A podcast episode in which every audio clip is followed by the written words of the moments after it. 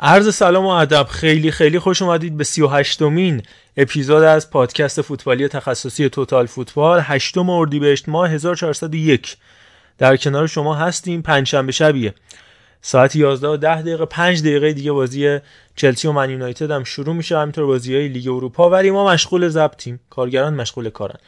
کنار من سه تا از دوستای خوبم هم هستن، ممکنه که حالا وسط ضبط بقیه دوستانی هم اضافه بشن. من محمد صادق حکیمی هستم، میزبان شما در این پادکست.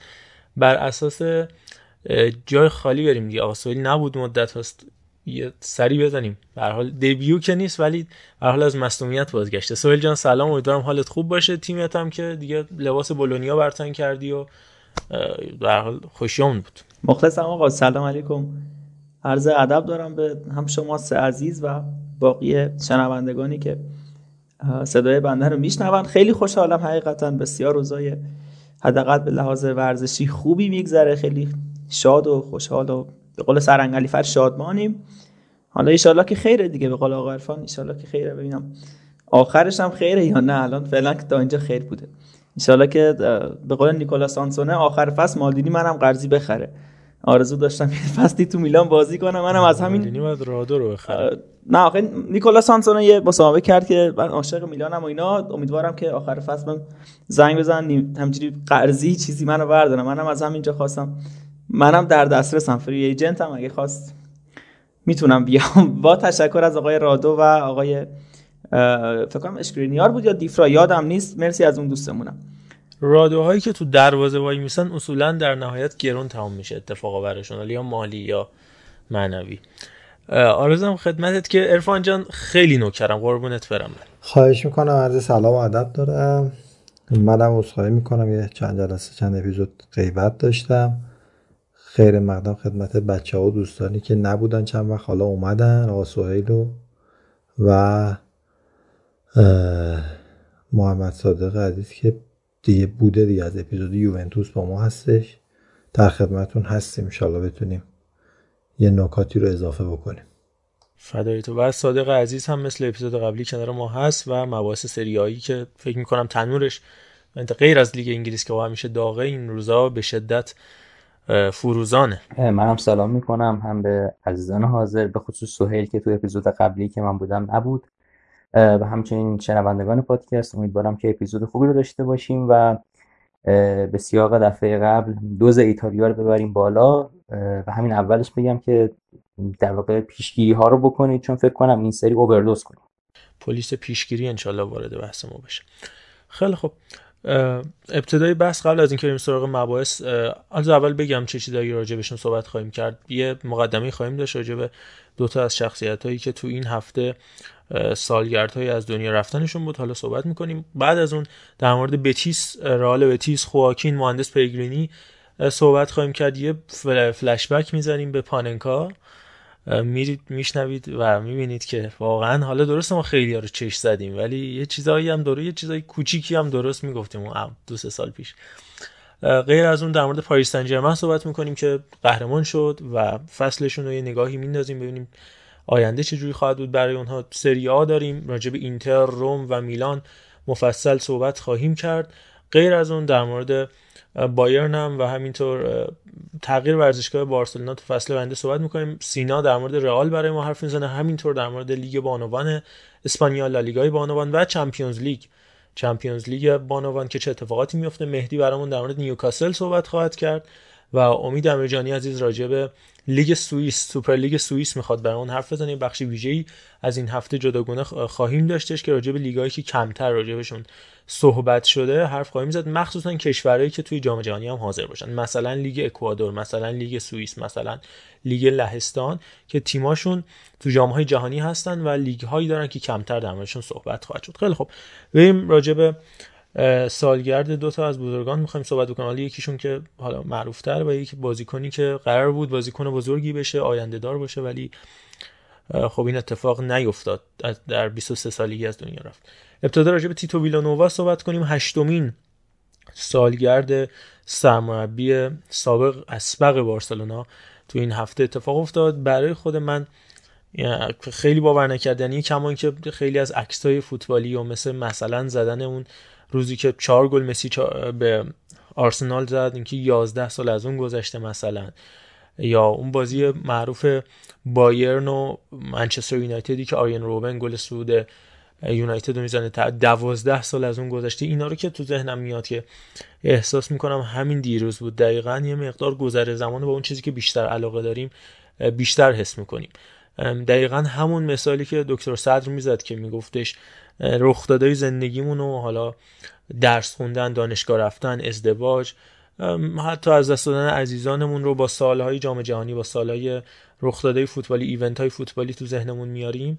همین شکلیه. حالا از دنیا رفتن تیتو هم شاید تو ذهنمون خیلی بر من نزدیک باشه و برای من سال کنکور رو تداعی میکنه که حالا شاید لوس باشه یا دور از ذهن باشه که واقعا اثر گذاشت. یعنی اون زمان خب هر روز باید درس میخوندیم و خیلی فشرده، ولی یه ضربه خیلی بزرگی به کنکور من زد همین از دنیا رفتن تیتو، سرمربی که میتونستش خیلی تغییرات بزرگی تو دنیای فوتبال نه فقط برای بارسلونا رقم بزنه، کما اینکه بالاترین امتیاز تاریخ لالیگا در کنار رئال ژوزه مورینیو رو بارسلونای تیتو به دست آورد، تو شرطی که تیتو شانزده تا از سی و هشت بازی لالیگا رو روی نیمکت نبود و رفتن اون به نیویورک برای درمان در نهایت منجر شد به فروپاشی باخت هفت گله بارسلونا مقابل بایرن طلایی یوپانکس که در نهایت همون سال منجر به قهرمانی و کسب سگانه بایرن شدش در لیگ قهرمانان، همینطور دی اف بی پوکال و بوندسلیگا.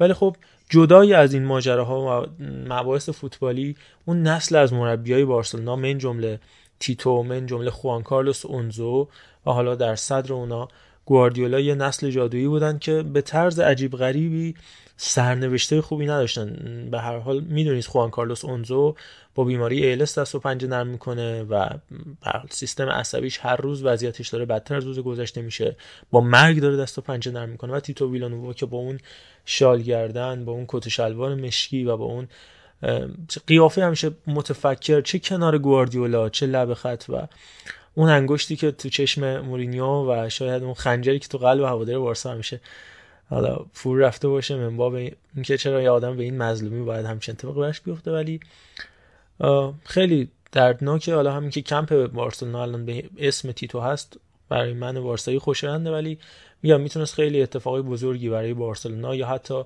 سبک تیکی تاکا رقم بخوره و یه جورایی نوع پیشرفتی از اون رو بتونه ارائه بده، کمان که سسک فابرگاس تو اون فصل تونست شماره نه کاذب بازی بکنه و دومین گلزن برتر بارسا تو اون فصل بود، و البته مسی که بهترین فصلش از حیث گلزنی و همون سال داشت با نود و یک گل در یک سال میلادی که رکورد فوق العاده است. پر حرفی نمی‌کنم، عرفان تو هم می‌خوای راجع به تیتو نکاتی رو بگو که بعد بریم بشنویم بیای. خیر دیگه، معمولا به قول علی روان نکته باقی نمیذاری برای گفتن. همین که گفتی فقط شاید یه پتانسیلی بودش که میتونست در کنار پپ گواردیولا و یورگن کلوپ یک نفر سومی هم باشد، یا میتونیم بگیم حالا در کنار این دو نفر و تو خیلی یه نفر چهارمی باشه، چون اونا خیلی از نظر سطح فنی و سبک فوتبالی اختلاف ایجاد کردن در دنیا و شاید تیتو میتونست نفر چهارم یا حتی در سطح بالاتری باشه، کما اینکه اون موقع هم هیچ کس انتظاری نداشت. من خودم به شخص فکر نمی کردم، البته که اون انگیزه‌ای که تیم پیدا کرده بود به واسطه همون وضعیتی که خود تیتو داشت هم بی تاثیر نبود و همین دیگه. حالا حیف دیگه، خیلی حیف. و اون انگشتم تو چش مورینیو نداشت، انگشت مورینیو تو چش تیتو رفت. اینا فقط اصلاح. بله بله بله, بله. اگر خدا رحمت کنه، خدا همه رو بیامرزه. یه نکته آخرم فقط، خدا همه رفتگان بیامرزه. یه نکته انتهایی هم بگم بریم چیزی بشنویم. اینم بگم که واقعا یکی از قشنگترین صحنه‌های فوتبالی که تو به هر حال حداقل نیوکمپ رقم خورده، حالا نگاه نکن جو الان نیوکمپ اون زمان اینجوری نبود. اون ال کلاسیکوی دو یک که وارسا با اون چیپ الکسیس سانچز و گل نیمار میبره منم خسه گل میزنه، اون فرصتی تویی بودش که با تر موزاییکی هواداری بارسا ساختن. و البته اون چهره نحیف و بیمار تیتویی که اومده بود اون بازی از نزدیک میدید، فقط چشاش بیرون بود، یه شال گردنی که تا بالای بینی کشیده بود و چشاش فقط معلوم بود و ابروهایی که وجود نداشت به خاطر شیمی درمانی، چشمای بدون ابرو. و تیتوی آرومی که آرامش رو توی نموندن پیدا کرد، توی رفتن به سمت آسمون. بریم بیاییم. خوشایندترین آدمای دنیا روزی به پایان ناخوشایندشون میرسن و تموم میشن. نویسنده ها یه روز همه حرفاشون تموم میشه و میرن. مردای بزرگم یه روز تو تابوت‌های سرد خوابشون میبره و دیگه به هیچ چی فکر نمی‌کنن. اینا واقعیت زندگی هستن. تیتو رو به یاد میاریم وقتی با آرامش منحصر به فردش کنار گواردیولا رو نیمکت بارسلونا مینشست، یادداشت برمی‌داشت و هر از گاهی دم گوش پپ چیزی میگفت. اونا به یاد میاریم و اون کت و شلوار مشکی تا اولین بازیایی که با عنوان سرمربی رو نیمکت بارسا مینشست، با وقار، با شخصیت، مثل یه جنتلمن واقعی. اما اینجا نقطه آغاز تکنسین تیک تاکا با بارسلونا نبود. پسر ترکیه متولد بیاکایر امپرودا کار خودش رو تو بارسلونا از سال هشتاد و هشت از لاماسیا شروع کرد. او در طی دو سال حضور در بارسا فقط دو بار فرصت حضور در تیم اصلی رو پیدا کرد. یه بار در جشن هفتاد و پنجم سالگرد تأسیس بانیلوس در برابر این تیم و بار دومم در برابر پالاموس که تنها بازی تاریخی که در اون پپ و تیتو همبازی بودن. اون مسابقه با نتیجه شش دو به نفع بارسا به پایان رسید. بعد شش دو، نتیجه‌ای که تو اون زمان عادی تلقی می‌شد، ولی وقتی در دوم ماه می دو هزار و نه پپ و تیتو با نتیجه مشابه رئال به زانو درآوردن، دیگه اون اعداد براشون معمولی نبودن و یه نشان مقدس و اختصاصی به شمار می آمدن. تیتو بعد از بازی در سلتا به باداخوس، مایورکا، لیدا و الچه رفت و در نهایت در سال دو هزار و دو و پس از دو فصل حضور در خرامنت کفش رو آویخت و به سراغ مربیگری رفت. در سال دو هزار و هفت تیتو در کنار پپ هدایت بارسای بی رو به عهده گرفت و به همراه هم موفق شدن تیم رو به دست دو لیگ اسپانیا برسونند.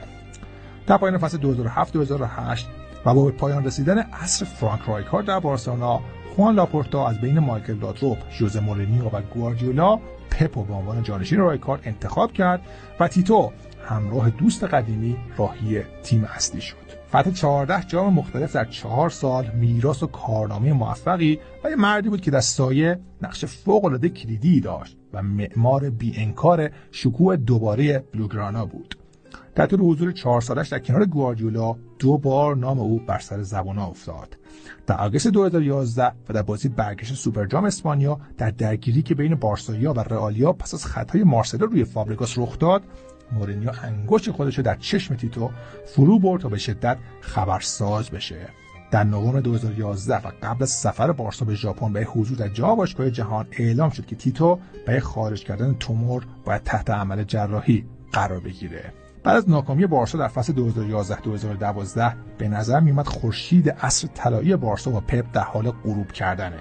گواردیولا در روز جمعه بیست و هفتم آوریل در یک کنفرانس خبری که از سوی باشگاه ترتیب داده شده بود، از هدایت بارسا کناره‌گیری کرد و در همون جلسه اعلام شد تیتو این بار به عنوان سرمربی کار خودش رو در بارسا ادامه خواهد داد. بارسا فصل دو هزار و دوازده دو هزار و سیزده رو با هدایت تیتو و با قدرت آغاز کرد. کار به جای رسیده بود که در دسامبر لالیگا قهرمانش رو شناخته بود و بارسا اختلافش با تیم دوم جدول یعنی رئال مادرید به سیزده امتیاز رسیده بود.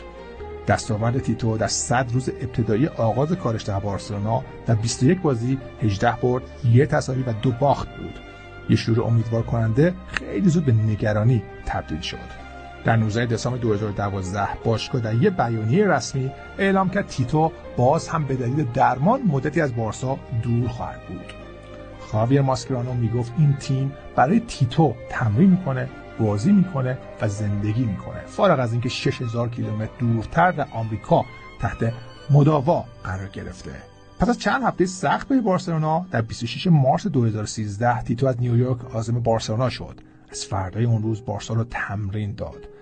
غم‌انگیزترین صحنه‌ای که میشه از بازگشت تیتو به یاد داشت وقتی بود که دوربینا پس از شکست سنگین در برابر بایرن در آلیانس آرنا در نیمه نهایی لیگ قهرمانان چهره او را به حالتی خمیده شکار کرد. اما او نباید خمیده میشد. با وجود همه مشکلاتی که برای بارسا به وجود آمد و با وجود همه دردهای درونی که تیتو داشت، او برگشت و تاریخ سازی کرد و با رکوردی تاریخی با صد امتیاز فاتح لالیگا شد و نامشو در تاریخ لیگ اسپانیا جاودانه کرد. بالاخره اون روز نفرین شده فرا رسید و تراژدی تیتو به نقطه اوجش رسید. نوزدهم جولای سرطان این بار به طور کامل تیتو را از جمع کاتالان‌ها جدا کرد و او از هدایت بارسلونا کناره‌گیری کرد تا خراردو مارتینو جانشینش بشه. سرطان سایه به سایه از آبیدال تا تیتو ویلانووا در تعقیب بارسا بود و روز جدایی بالاخره فرا رسید. تیتو در نامه خداحافظیش از پنج سال شگفت‌انگیز با بارسا گفت و از بارسلونا به عنوان تیمی یاد کرد که رویاها رو تبدیل به حقیقت کرده. در بیست و ششم اکتبر دو هزار و سیزده در میان صدای تشویق کرکننده بارسایی‌ها، مردی نحیف شکسته با کلاهی بر سر و نگاهی خسته به جایگاه میهمانان ویژه ورزشگاه رفت. ال کلاسیکو بیست و ششم اکتبر دو هزار و سیزده رنگ و بوی متفاوتی با دیگر ال کلاسیکوها داشت. طبق برنامه‌ریزی قبلی، لحظه‌ای که اوندیان و ماینکو از داران نیوکمپ پیشاپیش بازیکن‌ها به زمین اومد، پازل‌های امیددهنده بارسایی‌ها به عشق سرمربی سابق تیمشون با شکل‌گیری عبارت فورزا تیتو نمایان شد. بارسا اون داربی خاطرانگیز رو برد. تیتو مبارزه کرد، اما سرانجام آرامش رو در چیزی جز زندگی پیدا کرد. پایان او تلخ بود، اما این گالری دو بخش داره. در یک طرف اون تصاویر امثال تیتو نقش بسته و در طرف دیگه تصویر پتروف‌ها و آچربی‌ها که داستانشون پایانی متفاوت داشته. حکم منطق اینه که هر دو سمت ماجرا رو ببینیم. اما چه کنیم که آدمیم و گاهی درمون به قهرمانامون تنگ میشه.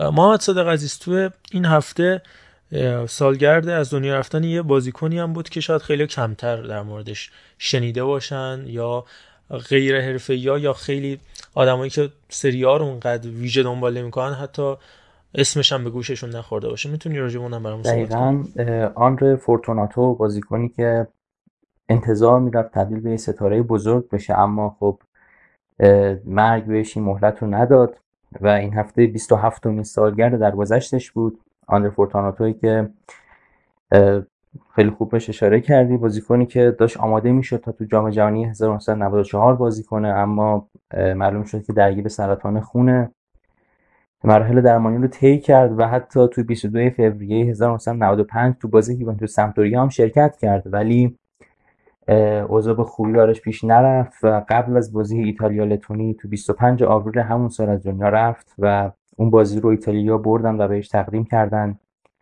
تو سال هزار و نهصد و نود و پنج یوونتوس لیگ و کوپا ایتالیا رو برد و اونها رو به صورت افتخاری به نام فورتوناتو نامگذاری کرد و توی سالهای مختلف هم بیانیه‌های مختلفی داده باشگاه برای فورتوناتو. آخرین بیانیه‌اش هم همین پنج سال پیش بود که گفتن یک سال دیگه بدون آندره گذشت و ما این بازیکن رو کنار خودمون نداریم. آندره در قلب تمام یوونتوسیا باقی خواهد موند و با خانواده‌اش همدردی می‌کنیم. بازیکنی بود که خب انتظار می‌رفت که بتونه یه ستاره بزرگ بشه، تکنیک خوبی داشت ولی خب دیگه بعضی وقتا شرایط اونجوری که باید پیش نمیره.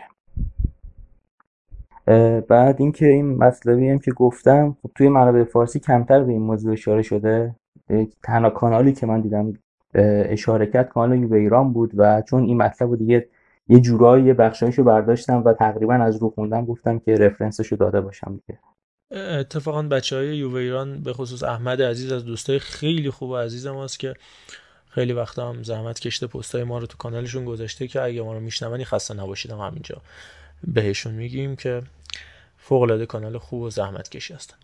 اما این رو هم بگم که در نقطه مقابل ما کسی مثل پتروفا، آبیدالها یا حالا در همین حال حاضر لوی فنخالا رو داریم که تونستن بجنگن، ولی میگم بعضیام هم آرامش رو تو جای دیگه پیدا میکنن، لازم نیست حتما اونجوری قصه تموم بشه.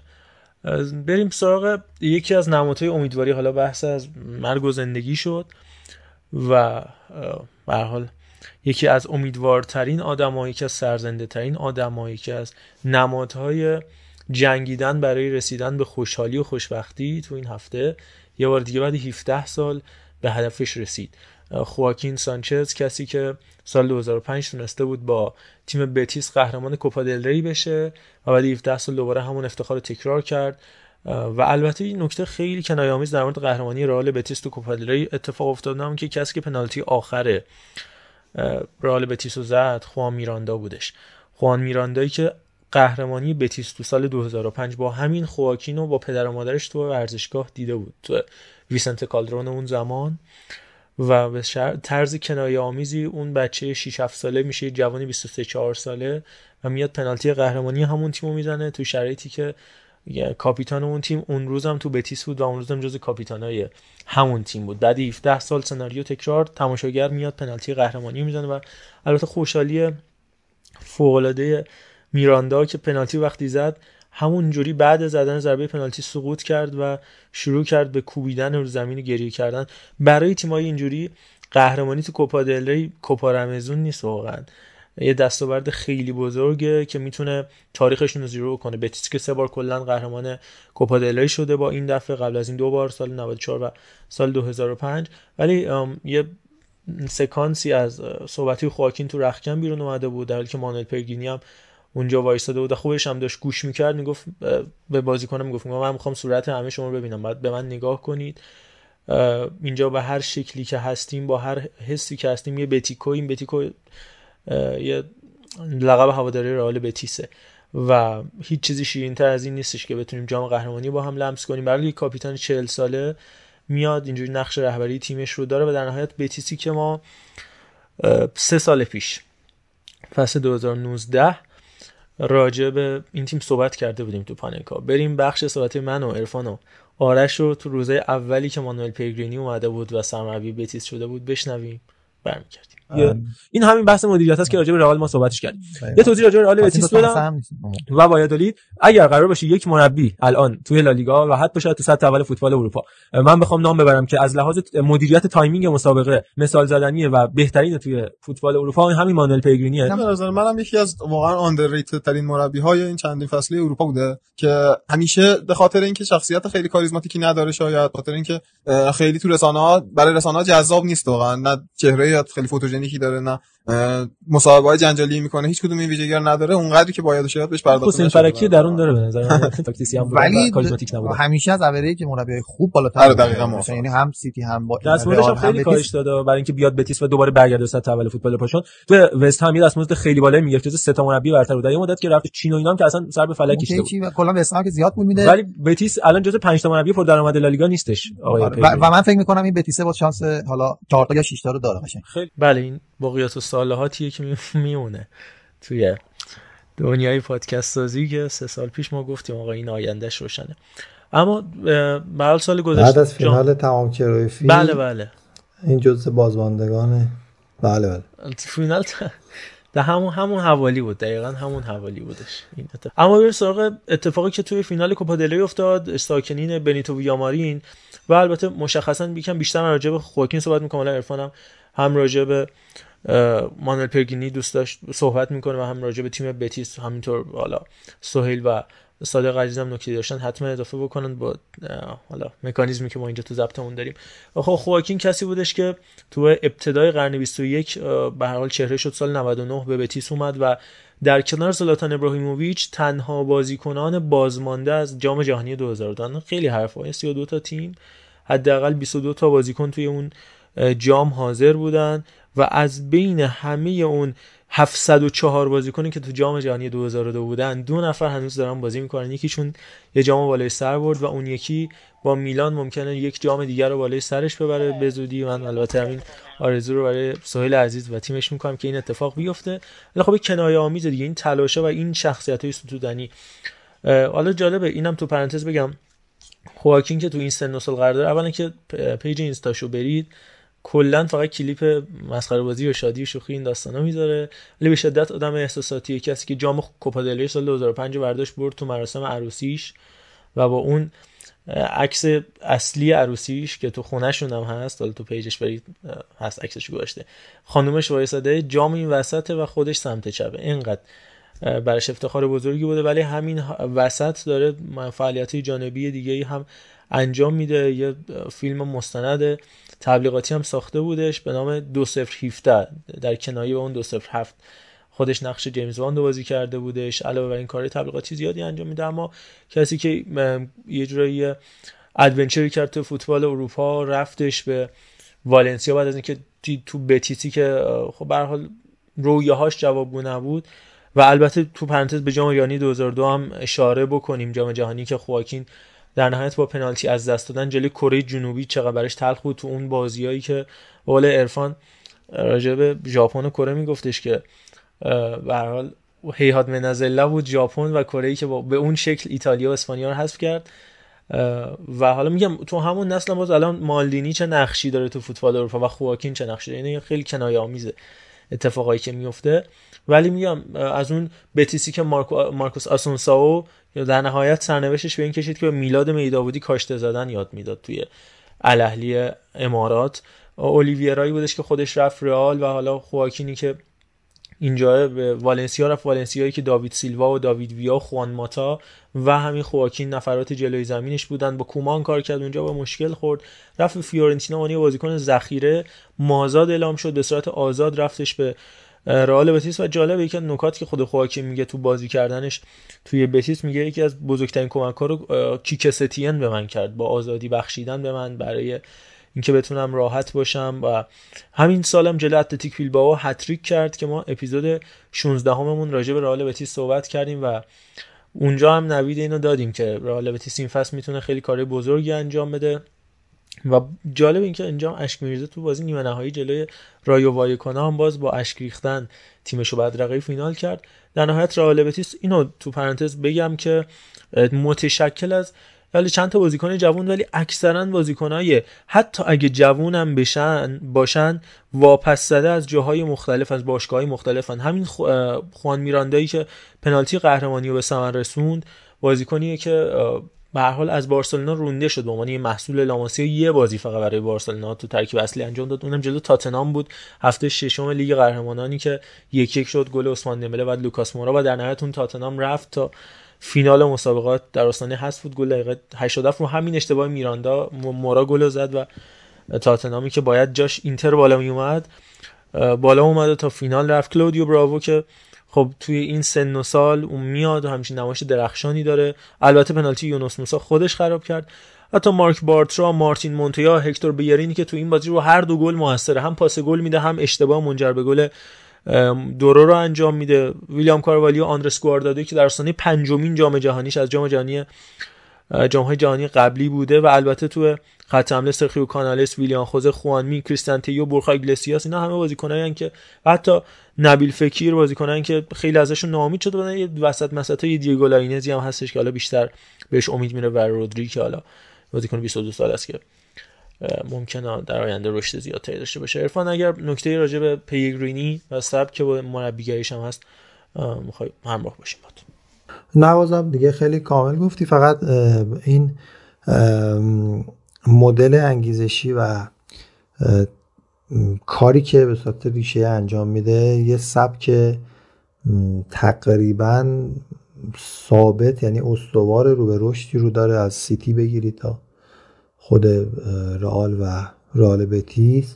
تو هر تیمی که میره یه سری چیزا رو تست میکنه توی فصل اول و نتایج سینوسی و بالا پایین‌های زیادی رو معمولاً میگیره، ولی بعدش به ثباتی میرسه، ثباتی که حاصل از تراکم خط میانیش داره و حالا گرفتن توپ توی خط، یعنی یک سوم میانی زمین و انجام حرکت‌ها از کنارها با سرعت بالا بدون اتلاف وقت از بابت اینکه بخوان حفظ توپ بکنن و بعد بازی سازی انجام بدن، چون اصولا چنین مهرهایی رو هم خیلی روشون حساب نمیکنه، بازی رو خیلی سریع به سمت محوطه جریمه حریف میبره. و روی این قضیه البته تو این بازی با والنسیا در فینال به نظر من بیشتر اومد تدافعی کار کرد و بازی رو بسته نگه داشت تو بازی که نتونسته بودن از نظر مالکیت توپ بازی رو در اختیار داشته باشن و بازی رو هوشمندانه به پنالتی کشوندن و بازی رو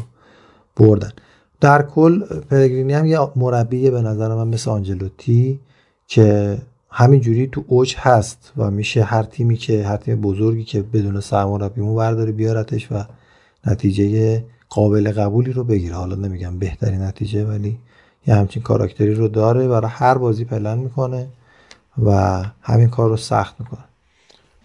من اینم اضافه بکنم که در مورد خواکین که یک کتابم یک دو سال پیش منتشر کرد به عنوان، یعنی به همچین اسم، زندگی به عنوان هنر، اگر ریسک شکست رو نپذیری هرگز پیروز نخواهی شد. کتابی که خودش اتوبیوگرافی که نوشته بود. کلا تیم فوق‌العاده عجیب و غریب و کاریزماتیکن. این داستان فکر کنم قبلا هم صحبت کردیم، بتیس و سویا هم یه جوری بحث شاه و گدا هستش تو اون منطقه سویل. به هر حال بتیس قبلا اون زمانی که افتتاح شده تیمی نزدیک بوده به حکومت، رئال هم از همون کلمه رویال یا سلطنتی میاد، ولی اونها هم مال گذشته است. الان دیگه اینجوری نیست. تو قرن بیست و یک هم دو بار سقوط کرده بتیس و اومده بالا و بالا و پایین روزگارو خیلی خوب چشیده و باهاش آشنایید.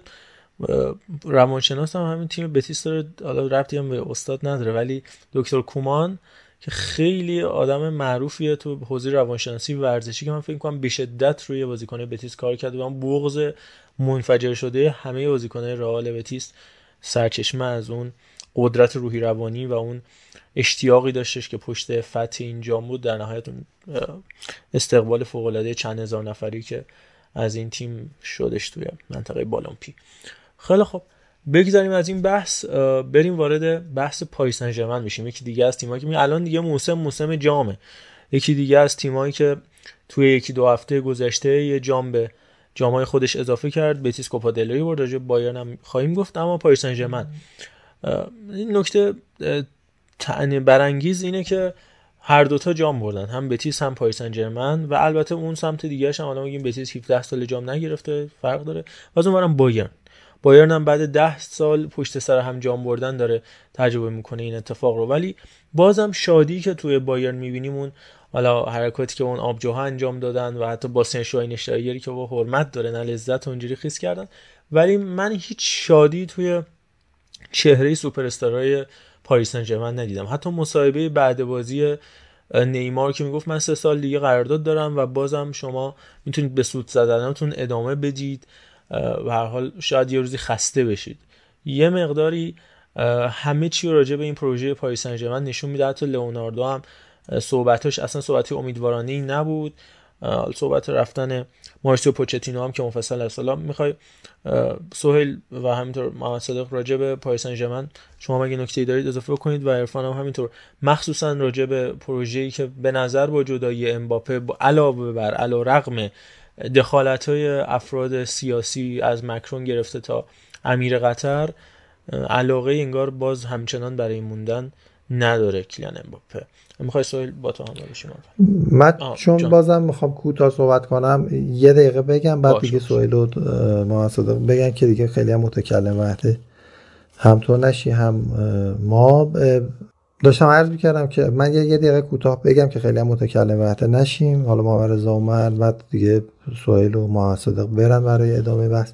ولی داستان پاری سن ژرمن خیلی شبیه داستان بچه پولدارای مثلا حداقل ایرانه که با یه سرمایه هنگفتی که تو کشورهای مثلا تورمی مثل ایران هیچ وقت کم نمیشه و تموم نمیشه، میان یه بیزینس حالا مسخره‌ای هم راه میندازن، بعد میان میگن ما از صفر شروع کردیم و خیلی مثلا پروال میدن. اصلا یه چیز دلغک بازی که معلوم خوشحالی نداره. قهرمانی توی فرانسه ایجاد اختلاف دقیقاً طبقاتی، یعنی از همه نظر، نظر بازیکن‌ها، خرج کردن، سیستمی که برا کرده و یه جورایی داره کلا شرعی مالیاتی و سیستم فرپلی مالی میذاره دیگه. اینا رو که خیلی راجع به صحبت کردیم، داره توی زمین دیگه ای یه داستانی بذری رو میکاره که بعد انتظار داره که بیاد توی یه جای دیگه برداشت کنه اون چیزی که کاشته رو.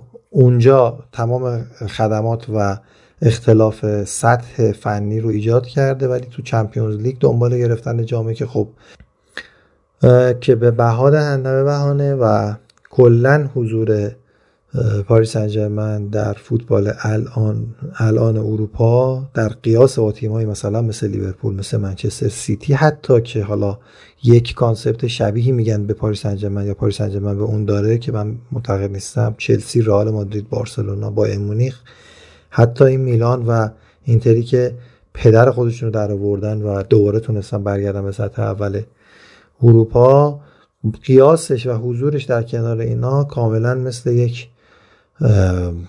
چی میگن تافته جدا بافته‌ای که در نمیاد، هیچ هر کاری بکنی نمیچسبه و این حالا به خاطر ساختار لیگ فرانسه و دیگه ساختاری که پاریس سن ژرمن داره خیلی هم پرداختن بهش نداره به نظر من و هر چه سریعتر عبور کنیم از روش و بایر مونیخ برای به عنوان حالا قهرمان‌هایی که قابل پیش بینی بودن بریم یکی دو تا بازی چمپیونز لیگ روش صحبت کنیم، به نظرم که جذابن. سهیل و محمد صادق هم ببینیم یه پرانتز خیلی کوچیک میگن مخلص باز بکنم بعد بریم به سهیل و صادق عزیز. من اینو بگم که اولا که چهار جام در دسترس داشتن پاریسی‌ها که از این چهار جام یه دونه رو به دست آوردن، یعنی دو تا جام داخلی دیگه داشتن دیگه، جام حذفی و سوپرکاپ که تو اونا هم ناکام بودن و جدای از اون من فکر می‌کنم این پروژه از سال دو هزار و یازده تقریبا دو هزار و ده استارتش خورد، قرار بود طی دوازده سال در نهایت منجر بشه به شاید قدرتمندترین و اصلی ترین ابرقدرت فوتبال اروپا و ختم بشه به جام جهانی دو هزار و بیست و دو قطر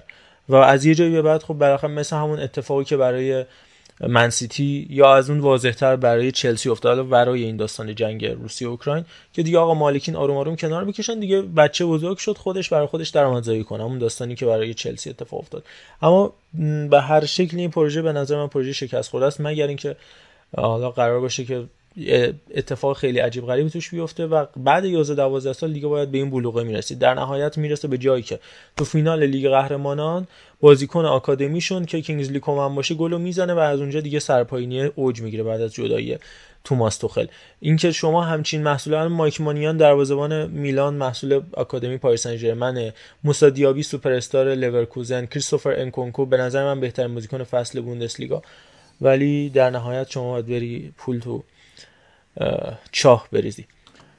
سهیل جان منم با آقای عرفان موافقم ولی یعنی ولی نداره، میخوام از این نظر بهش نگاه کنم که ما تو لیگی پاریس سن ژرمن رو داریم که بقیه تیم‌ها بیشتر در حال حالا سالانه اون ریبیلد رو دارن دیگه، معمولا تیم‌های مثل حتی لیون و مارسی و سنت‌تین و بقیه سعی میکنن با مستعد با جذب بازیکن‌های مستعد و شکوفا کردنشون یه پولی جذب کنن و حالا بیشتر پول در بیارن، ولی تو حالا از این ور میخوای یه پروژه دوازده ساله سیزده ساله رو هندل کنی که به اوج اروپا برسی، بعد خودت توی یه جایی هستی که به نظر من یونیک ترین استعدادهای قاره خودت رو داری. به نظر من فرانسه بهترین استعدادهای این حداقل پانزده سال رو داشته، هر بازیکن خوبی رو که نگاه میکنیم محصول فرانسه است و شاید اصلا بهترین تیم ملی هم به لحاظ بازیکن همین فرانسه هست دیگه، بعد میری از لیگ‌های دیگه دنبال بازیکن میگردی، بیشتر دنبال اونایی هستی که مارکتینگ دارن، نمیدونم رسانه و مدیا و اینا هندلشون میکنه، ساپورتشون میکنه. خب اینو من نمیتونم متوجهش بشم. بعد آدمایی که میاری روی کار روی اجرای این پروژه آدمای مناسبی نیستن، این تو لئوناردو میاری که اصلا واقعا این مسخره است.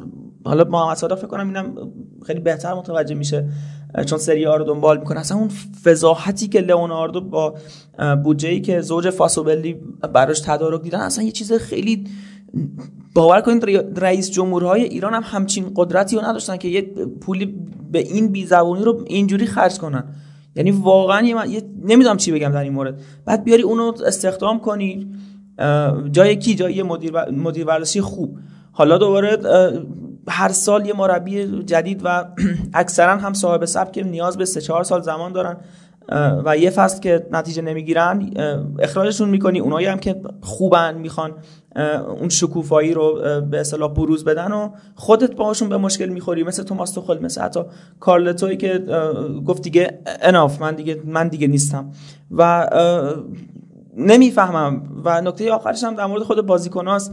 من جشن قهرمانی پاریس رو نگاه میکردم اون توی لاکر روم و اون رختکنی که داشتن، بجز پرزنت کیمپمبه همشون داشتن مسخره بازی در می‌آوردن. یعنی یه گوشه نشسته بودن، سرخیو راموس مشغول جمع کردن ساکش بودن، مسی به دیوار تکیه داده بود و فقط حالا کیمپمبه یه ذره داشت اون شامپاین و چیزا رو پخش می‌کرد تو هوا، یه ذره به قول خودمون شور و شوقی داشت. بازیکنایی که پاریس میگیره به نظر من بازیکنایی هستن که اصلا می‌دونی مثلا چیه، اینجوری بگم یه یه آدم بیست ساله رو شما بیارید پنج میلیارد بهش بدید، نمیدونم صد میلیارد بهش بدید، همه چیز براش تدارک ببینید، بعد بگید که خب تو بیا زندگی کن. خب اصلا این آدم چه شوق شوقی داره برای ادامه کارش، چه چه هنریو میتونه از خودش بروز بده. معلومه که دیگه این آدم ارضا میشه به لحاظ حالا هم ذهنی هم اون کاری که داره و همه بازیکن‌های پاریس اینجوری ان. حالا دیگه صحبتو زیاد نکنم، یه چیزی مطرح شده در مورد اینکه آرسن ونگر میخواد مدیر ورزشی پاریس بشه و حالا زینالدین زیدان، من بعید میدونم زیدان ول کنه نیمکت تیم ملی فرانسه، چون بعد از جام جهانی که دشان خارج میشه از تیم ملی و احتمالاً حالا زیدان بیا. ولی باز مربیشون حالا اسم کنته مطرح شده، اسامی هست، ولی به نظر من پاریس تا وقتی که این نگرش و این ذهنیت رو داره که ما باید توی سریع ترین زمان ممکن به بالاترین نقطه این قله برسیم وجود داره، به نظرم نمیرسن، هیچ وقت نمیرسن. و یه نظریه نامحبوب هم همینجا بدیم، مثلا یه تیم مثل میلان که مثلا تیم خودمه خیلی زودتر از امثال یوونتوس، پاریس سن ژرمن و این سب تیم ها به حتی یو سی ال میرسه، به اون به اون جام اصلی یو سی ال میرسه، چون که نگرشی که ما توی میلان میبینیم خیلی اصلا فوق العاده است، واقعا سالم تره تا تیمایی مثل پاریس که این نشون میده همه چیز فقط پول نیست. محمد صادق ببخشید من زیادم صحبت کردم، ببینیم چی میگیم. خواهش میکنم. منتها یه لحظه چیزی گفتی تعجب کردم، امثال یوونتوس و پاریس سن ژرمن، یوونتوس در کنار پاریس سن ژرمن، خواهش میکنم مثلا قرار نده. نه اینو همینجوری مثالی گفتم خیلی... چون سیاست این این نگرشی که تو یووه هم هست مثلا خیلی درست درمون نیست دیگه، بیا قبول کنیم. حالا جای صحبت داره به نظرم، میشه یه اپیزود صحبت کنیم. اصلا اینجوری نیست، اصلا اینجوری نیست.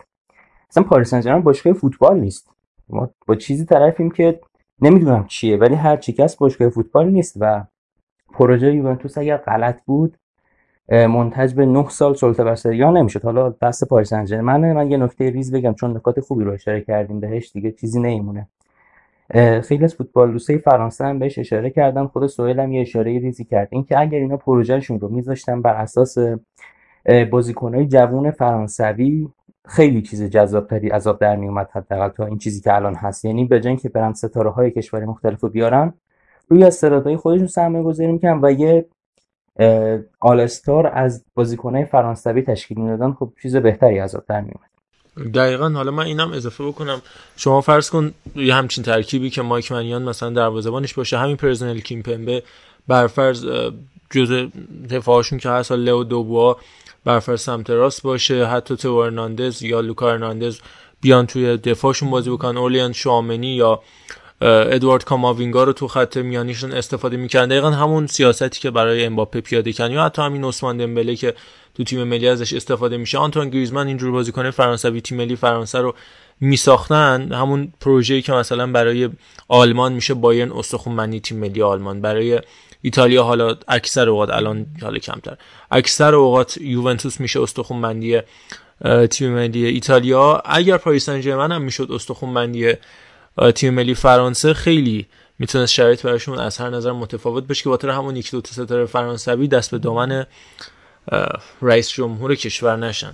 انتخابم شد فکر کنم فراتر از لوکاکو. الانم اضافه شده بهمون. من یه نکته اضافه کنم بعد عدالانم صحبتشو بکنه. همین چیزایی که علامه آورزه گفت و بچه‌ها اشاره کردن، دیمیتری پایت، نمیدونم خود همین گریزمن، تمام این کسایی که حتی رفتن و میخوای برگردونی مثلا یه سری سوپر استار رو برگردونی، خب چرا از همین خود فرانسوی استفاده نکردن؟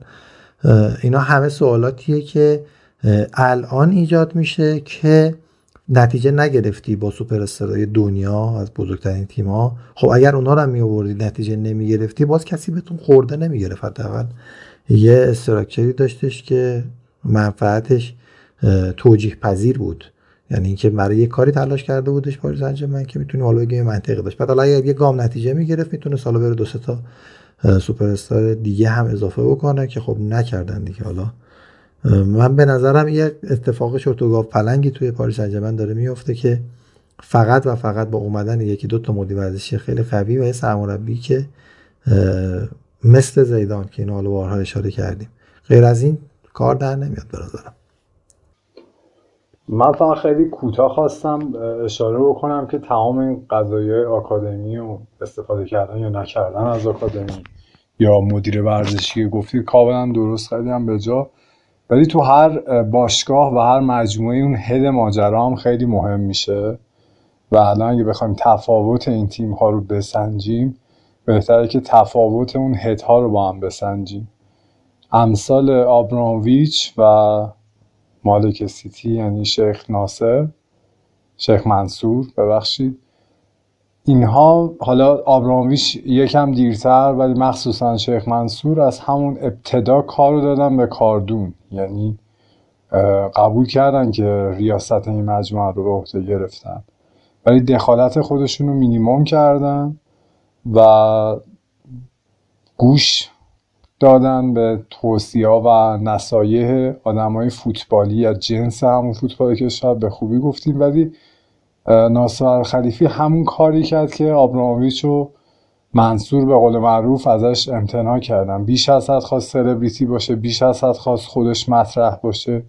این ستاره‌هایی که اضافه می‌کرد تو پاریس بی‌در و پیکر یه جورایی انگار واسه سلبریتی شدن خودش بود. این خیلی ضربه زده پاریس و بله دقیقاً من کاملا محتمل میدونم که همون صندوق ناصر خلیفی رو از ریاست این باشگاه برکنار بکنه. فقط سوال واسه من پیش میاد، این بحث پلی استیشنی چیدن و اینا فقط تو پاریس اتفاق نیفتاده، تو بارسای بارمتو اتفاق افتاد، بارتومو، و تو رئال قبل پرزم اتفاق می افتاد، اون پروژه کالدرون که فقط بازیکنهای معروف می اومدن و بدون هیچ دستاورد خاصی رئال مربی مداوم عوض می کرد و به جایی نمی رسید، از اسنایدر و روبن و آدبایور بگیر تا یکم حالا پرز اومد با یه پروژه بهتر رئال موفقیت رسوند.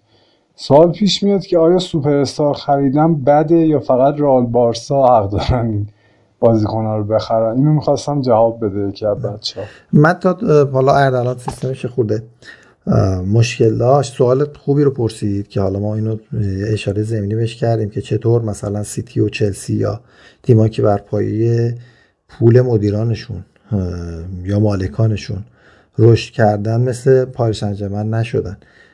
مهمترین دلیل بستریه که اونا توش این پروژه رو آغاز کردن. من گفتم پاریس و لیگ فرانسه کلن تو کل تاریخ اروپا غیر از حالا یه دوره‌ای که نانت یه کارایی میکرد و اینا دیگه بقیه تیماش یا مارسی اصلا تو سطح اروپا اون اون خاستگاهی رو نداشتن که الان پاریس سن ژرمن داره. گفتم توی یه زمین دیگه داره میکاره، توی یه جای دیگه انتظار داره برداشت کنه. این یه نکته.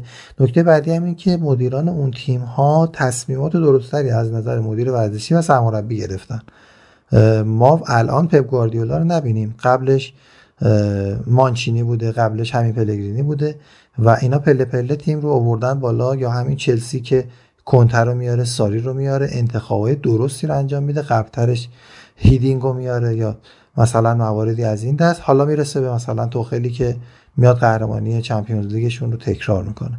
بنابراین پاریس سن ژرمن رو نمیشه مقایسه کرد، چاره‌ای هم نداره. ما حالا داریم الان میگیم که این کارو نکرد، چه کاری میتونست بکنه که اینجا معما چهار گشت آسان شود در حقیقت. یعنی اینکه مثلا میایم میگیم که فرانسوی‌ها رو چرا نیاورده یا کلا تو دنیا این حرف رایجه که باید این کارو میکرد و مدیر ورزشیش باید از سنخ خودشون میبود، نه یکی مثل لئوناردو.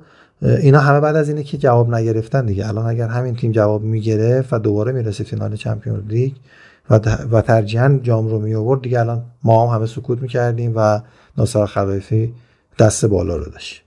بخشت آقا ارفان این صحبتت خیلی خوبه ها، درسته، ولی شما به عنوان یک کارفرما هیچ وقت نمیری کسی که پرونده اعمالش انقدر داغونه، انقدر خرابه، یه باشگاه مثلا یه کارخونه درست حسابی و به فضاحت انداختن رو نمیری بیاری سر یه پروژه دیگه‌ای که کلی زرق و برق داره. مثلا من مثال لئوناردو دارم بازم تاکید میکنم و حالا در قالب حالا کلی صحبت شما که درسته.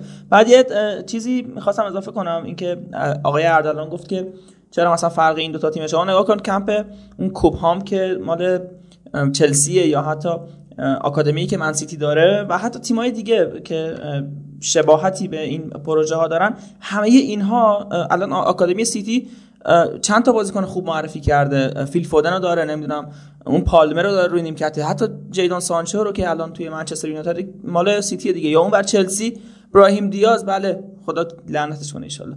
این آکادمی چلسی که اصلا انقدر بازیکن داشته، تمام تیمای اروپا الان فکر کنم یه بازیکن از چلسی حداقل دارن دیگه، یا عضو چلسی بودن یا الان قرضی اومدن، انقدر پربار بوده، پرثمر بوده. یعنی همه فکر و ذکرشون به این نبوده که ما بریم یه تیمی تشکیل بدیم یازده تا مثلا مثل مستر لیگ خودمون دیگه یه چیزی بسازیم، زرق و برقش زیاد، پول فراوان، بریم قهرمان بشیم. خب اینا زیر ساختشون هم همینجوری تقویت کردن دیگه. یعنی کل کمپاشون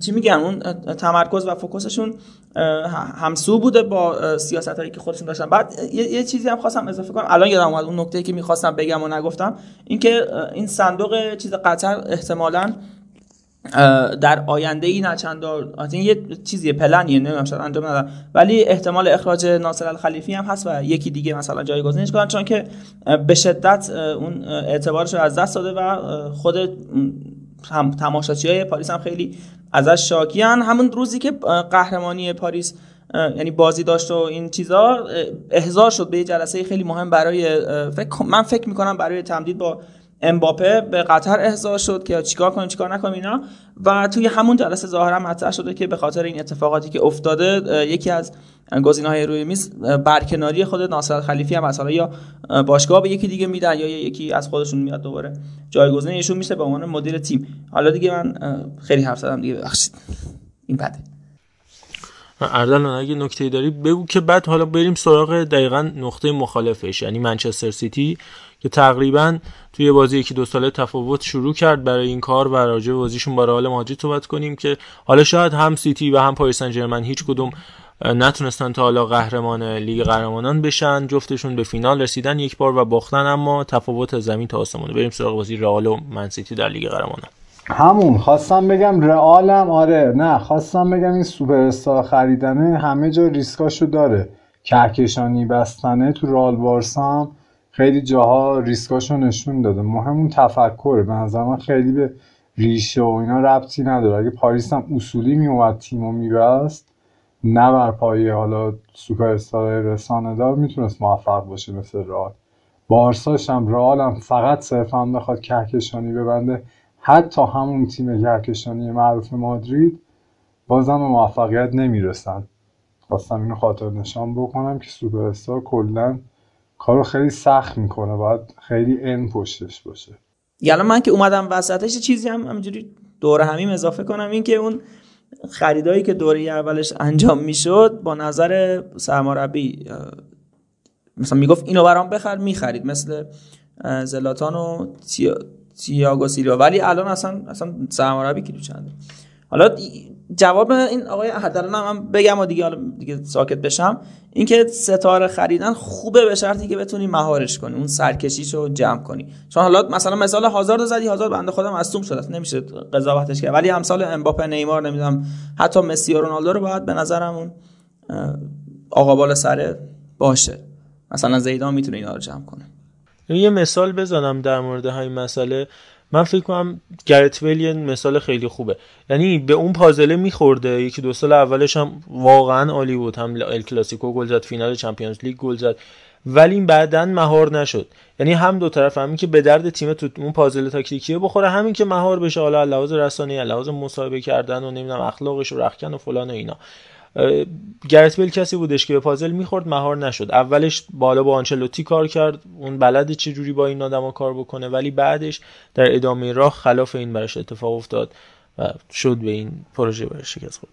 من فقط داره چند ثانیه این نکته رو اضافه بکنم که یعنی میخوام بیاد تو اپیزود، اینم اینه که یکم احساس میکنم هوادارای بارسا، رئال و میلانی که تو دهه نود هشتاد تمام ستاره‌های اروپا رو درو میکرد و دقیقا به همین جنبه تبلیغاتی اهمیت میداد، یکم رشک یا حسادت یا بر نمیتابن خلاصه یه شریک جدیدی اضافه بشه به داستان که اونم سوپرستار بیاداته با هم بخره و بخواد کهکشانی جمع بکنه. من اینو به عنوان یک هوادار دارم احساس میکنم، تو مخصوصا هوادارهای اینترنشنال. ببین درسته، و اینم در نهایت بگم، چون ببین ناصر خلیفی بحث تقابلی هم داشت، یعنی اون زمان که بارسا پیشنهاد داد برای مارکو وراتی و تا شصت هفتاد میلیون یورو هم برد بالا سال دو هزار و هفده، اون دقیقاً خلاف اون که من سال بعد میام، اونا گفتن آقا نمیدیم به تو، منم گفت سال بعد من میام، تو وراتی میخوای من نیمار رو ازت میگیرم، و این این تقابله هی بیشتر هم شد در باره همین ماجرا. من با این موافقم حالا تا حد زیادی. خیلی خب بریم سراغ بازی منچستر سیتی و رئال مادرید. قبلش بریم از بحث از سمت رئالی ماجرا این داستان رو بشنویم، برگردیم اینور خودمونم راجع بهش صحبت کنیم. بریم با سینا همراه بشیم، بعد خودمون کار داریم. سلام و درود و همه مخاطبین محترم توتال فوتبال. سینا هستم با بررسی بازی رئال و سیتی، بیشتر سمت مادرید در خدمتتونم.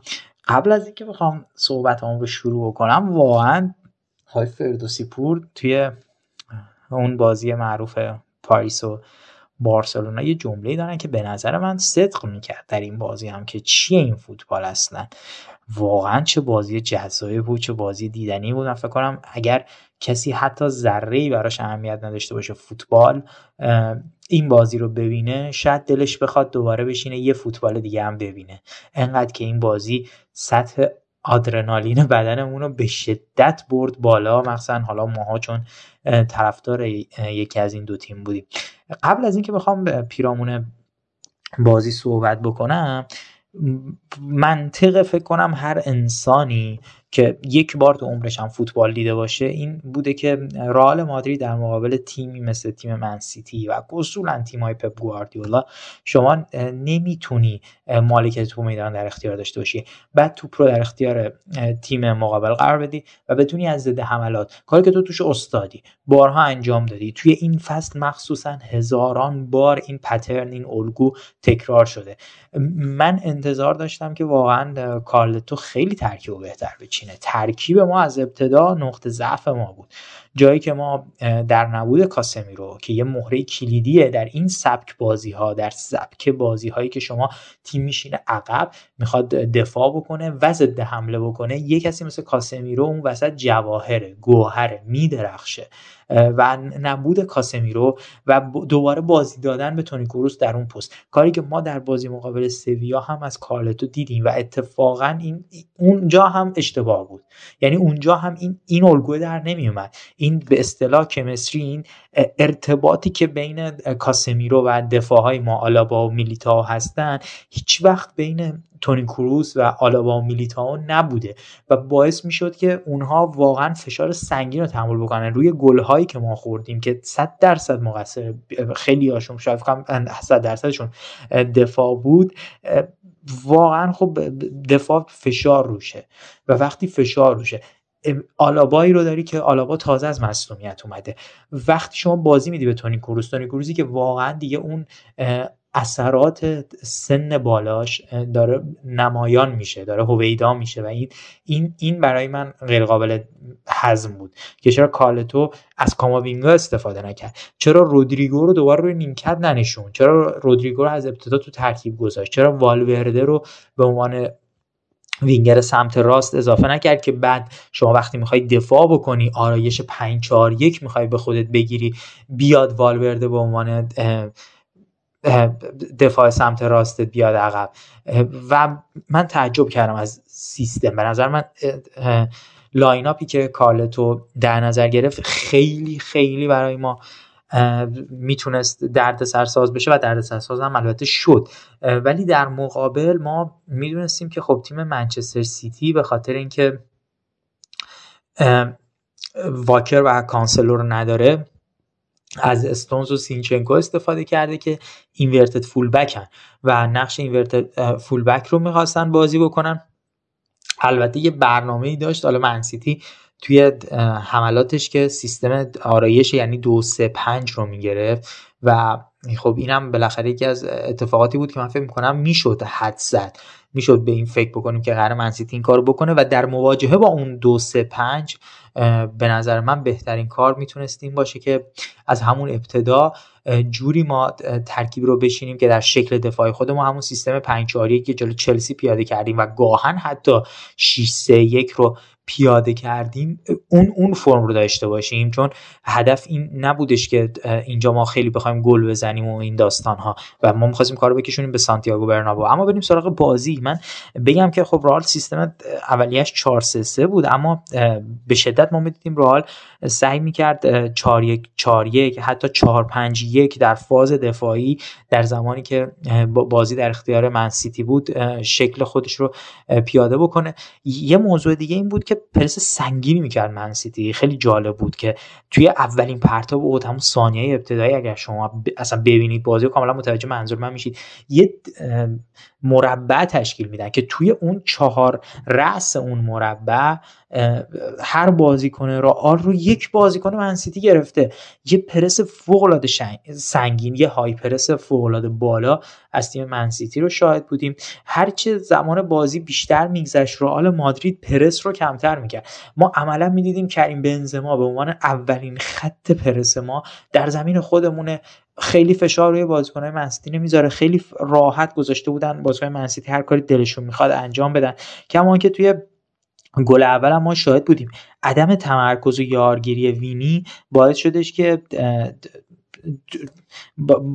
وینی باید من تو من میکرد با ریاض محرز، ولی حرکت برناردو سیلوا از هاف اسپیس ها به فلنک باعث شدش که ریاض محرز بتونه خیلی راحت سانتر رو انجام بده، جایی که من انتظار داشتم لوکا مودریچ با تجربه‌ای که داره خیلی زودتر بیاد روی پای ریاض محرز. این چیزی که من دارم میگم دقیقاً ایراد من همینه که چرا پرس نمیکردن، چرا نمیرفتن روی پای بازیکن‌های من سیتی و همین باعث شدش که لوکیتا تعلل بکنه، سانترش رو انجام بده تا راحت بتونه بالاخره اون اتفاق بیفته. و حرکت ژسوس که حرکتش فوق‌العاده بود باعث شد میلیتاو از خط دفاع به سمت خودش حرکت بکنه و دیبران خیلی راحت بتونه دروازه رو باز بکنه. و جالبش این بودش که بعد از این گل رئال سعی کرد یه ذره به خودش بیاد، اما انقدر این گل و اون بلاز ذهنی روی تیم تأثیر گذاشته بود، تأثیر منفی، که عملا ما میدیدیم تیم برای اینکه بازی سازی بکنه، این خیلی به نظر من کار اشتباهی که شما جلوی همچین تیمی مثل تیم من سیتی که موقع پرس میاد سیستم سه سه چهار رو پیاده میکنه، بعد شما میایید در مقابل یه همچین تیمی میخواید جوری بازی بکنید که دروازه‌بانتون به عنوان نفر اول بازی سازی برای شما بکنه. نمیشه، این در نمیاد. این واقعا فش، فشار وحشتناکی رو روی دفاع میذاره و همین فشار زیاد باعث میشه که دفاع کنترل بازی رو از دست بده. خیلی جالب بود که این کار رو هم مداوم هی انجام میدادیم ما و این نشون میداد که به نظر من خیلی تیم از همون ابتدا با اون گل زود هنگامی که خوردیم شیرازه تیم به شدت از هم پاشید. گل دوم یه اورلودی شکل گرفت در سمت چپ توسط دیبروین و فودن و زینچنکو، این سه تا بازیکن، و عدم آگاهی محیطی که کروس داشت و متاسفانه بازم ما دیدیم اشتباه دیوید آلابا و گل دومی که خوردیم. بعد از گل دوم سعی کردیم پرس رو بیشتر بکنیم اما بازم اشتباهات دفاعمون میتونه شرایط بدتر بکنه. مثال براتون بزنم، دقیقه چهارده رو اگر برید بازی رو نگاه بکنید، لیس خوردن دیوید آلابا اصلا یه اتفاق خیلی به نظر من پیش پا افتاده که یه با... یه بازیکنی در این سطح نباید اونجا این اتفاق رقم بزنه، اما ذهنیته، برمیگرده به اون ذهنیته که به لحاظ ذهنی تیم به هم ریخته بود. مورد بعدی که من می‌خواستم بهش اشاره بکنم اینه که تیم وقتی پرس میکرد نشون میدادش که تیم پپ گواردیولا وقتی تحت فشار قرار بگیره اشتباه میکنه و این اشتباه میتونست به درد تیم مادرید بخوره. یه یه مدل بخوام براتون مثال بزنم، یه حرکتی که انجام شد، پرسی که توپگیری که مودریچ انجام میده و پاس بنزما به وینیسیوس که وینیسیوس خیلی خودخواهانه توپ رو بیرون میزنه، اما خب میگم این در صورتیه که شما اون پرس رو بذارید، اما متاسفانه این شرایط روحی روانی نمیذاش که این کار رئال در بیاد. یه, یه مثال که بخوام بزنم، دقیقه بیست دیوید آلابا حتی به خاطر شرایط روحی و اینکه داشت سر گل دومی که خورده بود تیم خورده بود حتی توانایی دفع توپ نداشت. دفع توپش جوری بود که توپ خورد به والورده، میلیتاو با پاس رو به عقب. واقعا اونجا به نظرم منسیتی اگر آگاهانه تر بودن میتونستن توپ رو وارد دروازه بکنن و همونجا بازی رو سه بر صفر بکنن. حتی دقیقه بیست و پنج ما می‌دیدیم که بازم اشتباهات سریالی دفاع رئال مادرید از میلیتاو، از اون سر اشتباهی که میزنه، عدم برگشتش، حتی اینکه جای خالی ادر میلیتاو پر نمیشه تا مودریچی که نمیره پرس بکنه، نمیره اون فشار لازم رو بیاره. دف عدم دفع توپ دیوید آلابا، توپی که برناردو سیلوا میگیره، فضای آزادی که در اختیار محرز و فودن قرار میگیره که خب بالاخره محرز اشتباه میکنه، پاسو نمیده به فودن و خودش میزنه و توپ وارد دروازه نمیشه. اما به مرور زمان، مخصوصا از دقیقه سی به بعد، رئال سعی کرد که خیلی بهتر بشه. نمونهش دقیقه سی ارسال بنزما رو آلابا به بیرون میزنه. دقیقه سی و دو جایی که رئال به اولین گلش میرسه، ما میبینیم که پاسکاری کروس و میلیتائو باعث میشه که پرس چهار پنج یک به چهار چهار دو تغییر پیدا کنه و سپس سه چهار سه میشه و همین زمین ساز عدم تمرکز و آرایش درست تیم منچستر سیتی میشه. رودریگو با حرکت خودش به سمت دفاع، بنزما رو در یک تقابل یک در یک قرار میده، جایی که سانتر مندی رو به زیباترین شکل ممکن کریم بنزما وارد دروازه میکنه و برای راه رو به بازی برمیگردونه.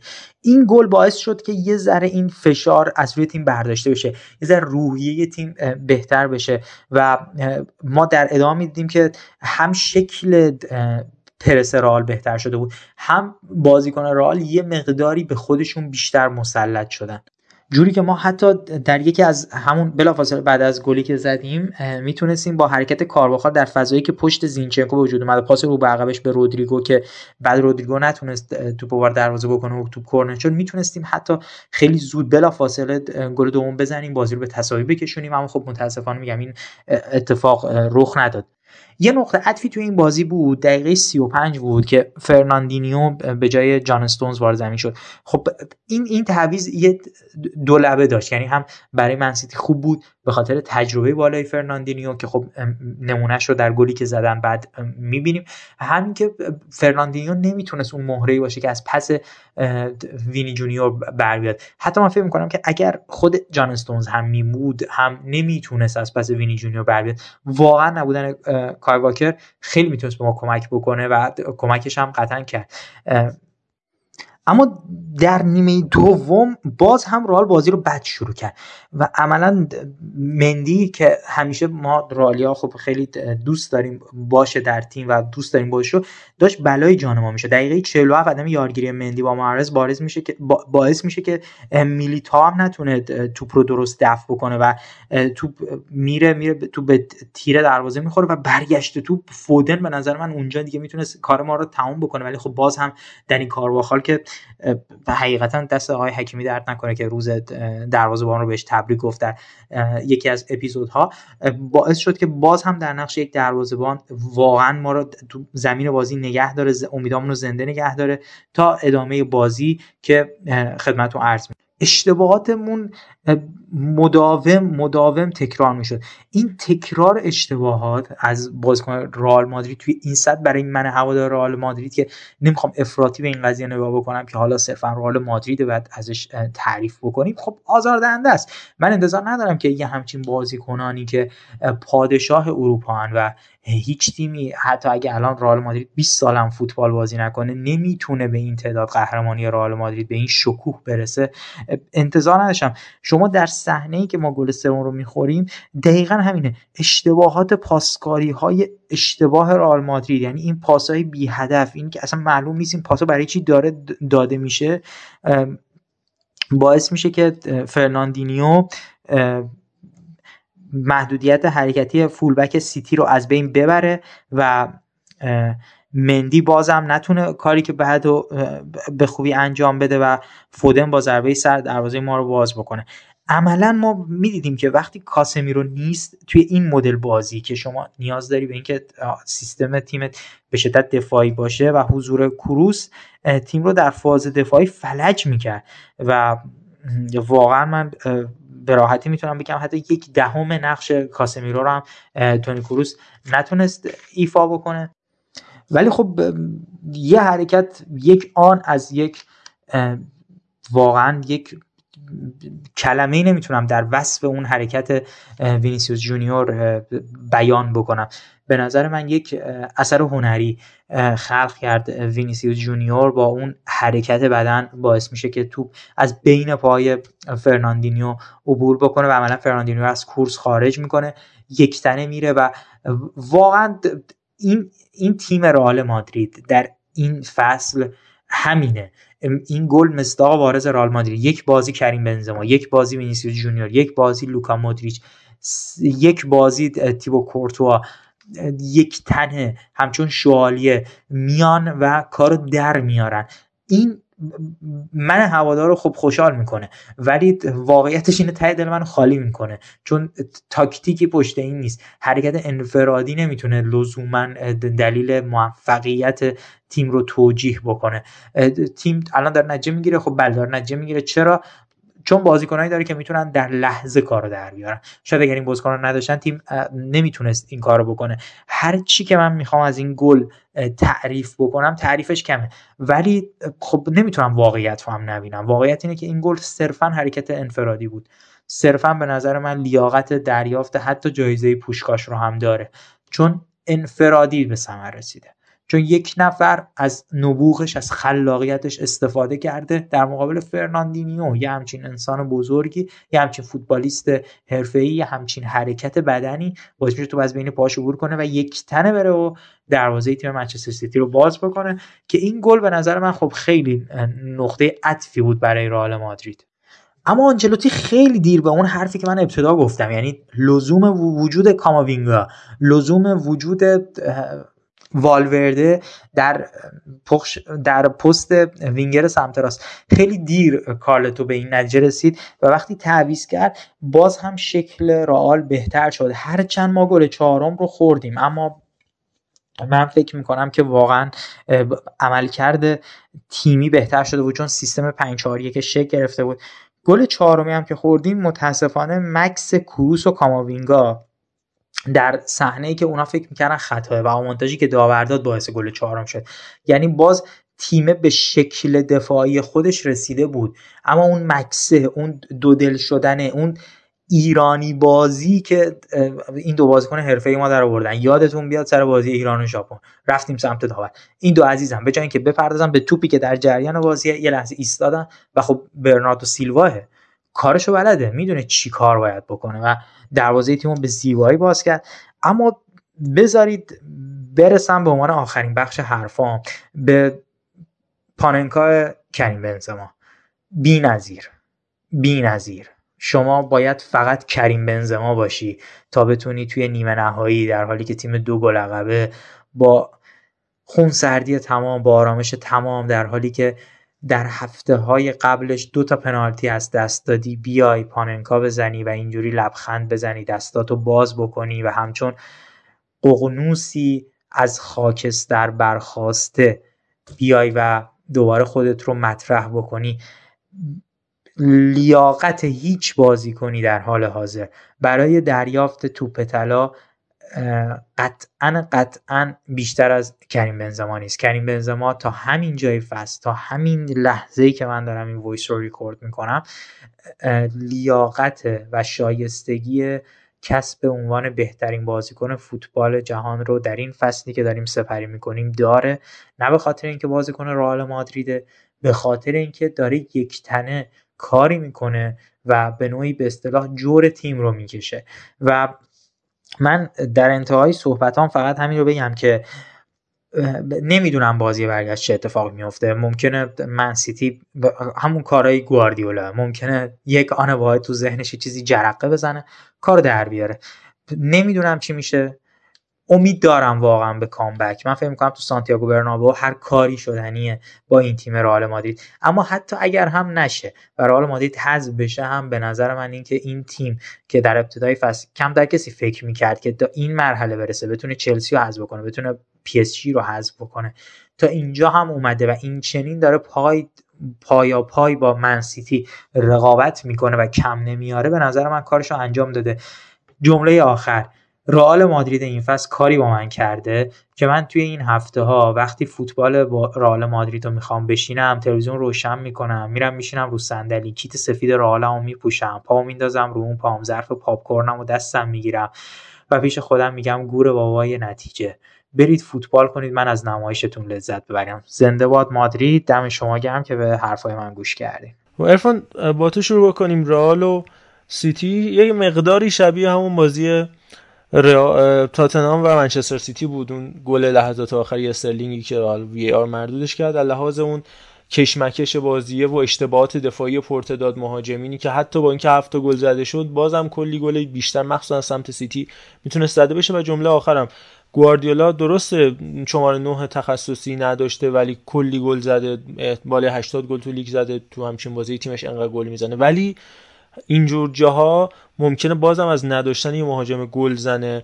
آگوئروتور یا حتی ادین ژکوتور یا همون بنزماتور ضربه بخوره. به نظر من این درسته. من یه جنبندی، چون بحث خیلی متفرق شد، بعد داشته باشم، شاید دو سه دقیقه طول بکشه، راجع به اون بحث آخری که اردلان گفت در مورد کهکشانی جذب کردن و بازیکنان بزرگ آوردن.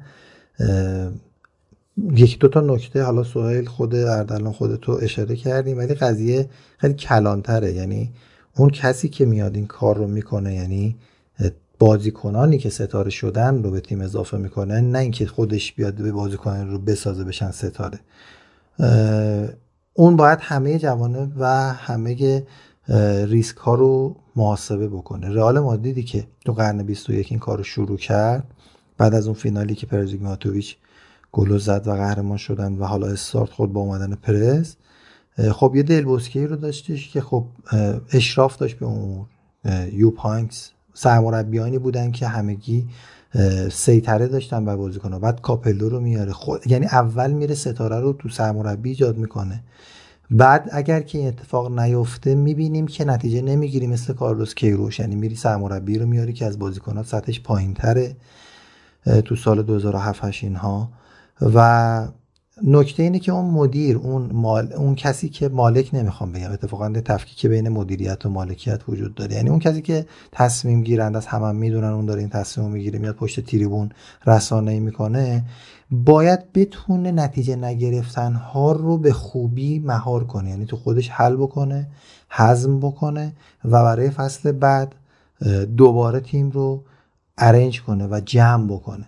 توی این شش هفت سال اخیر که رئال سه چهار بار قهرمان اروپا شد، خب توی لالیگا نتیجه نمی گرفتن و با حد اقل ها زیدان می اومد تیم رو قهرمان میکرد، یا با همین آنچلوتی که دفعه آخرش با اتلتیکو مادرید بود. امسال هم حالا شاید باز این اتفاق بیفته، میاد میاد یه کاری میکنه که تهش هوادار و رسانه و حتی کسای دیگه، طرفداران تیم‌های دیگه، یه جورایی تو کتشون نمیره که بخوان انتقاد کنن به اون ساختار، به اون سیستمی که رئال مادرید چیده، ستاره جذب کرده، چمپیونز لیگ رو هم میبره.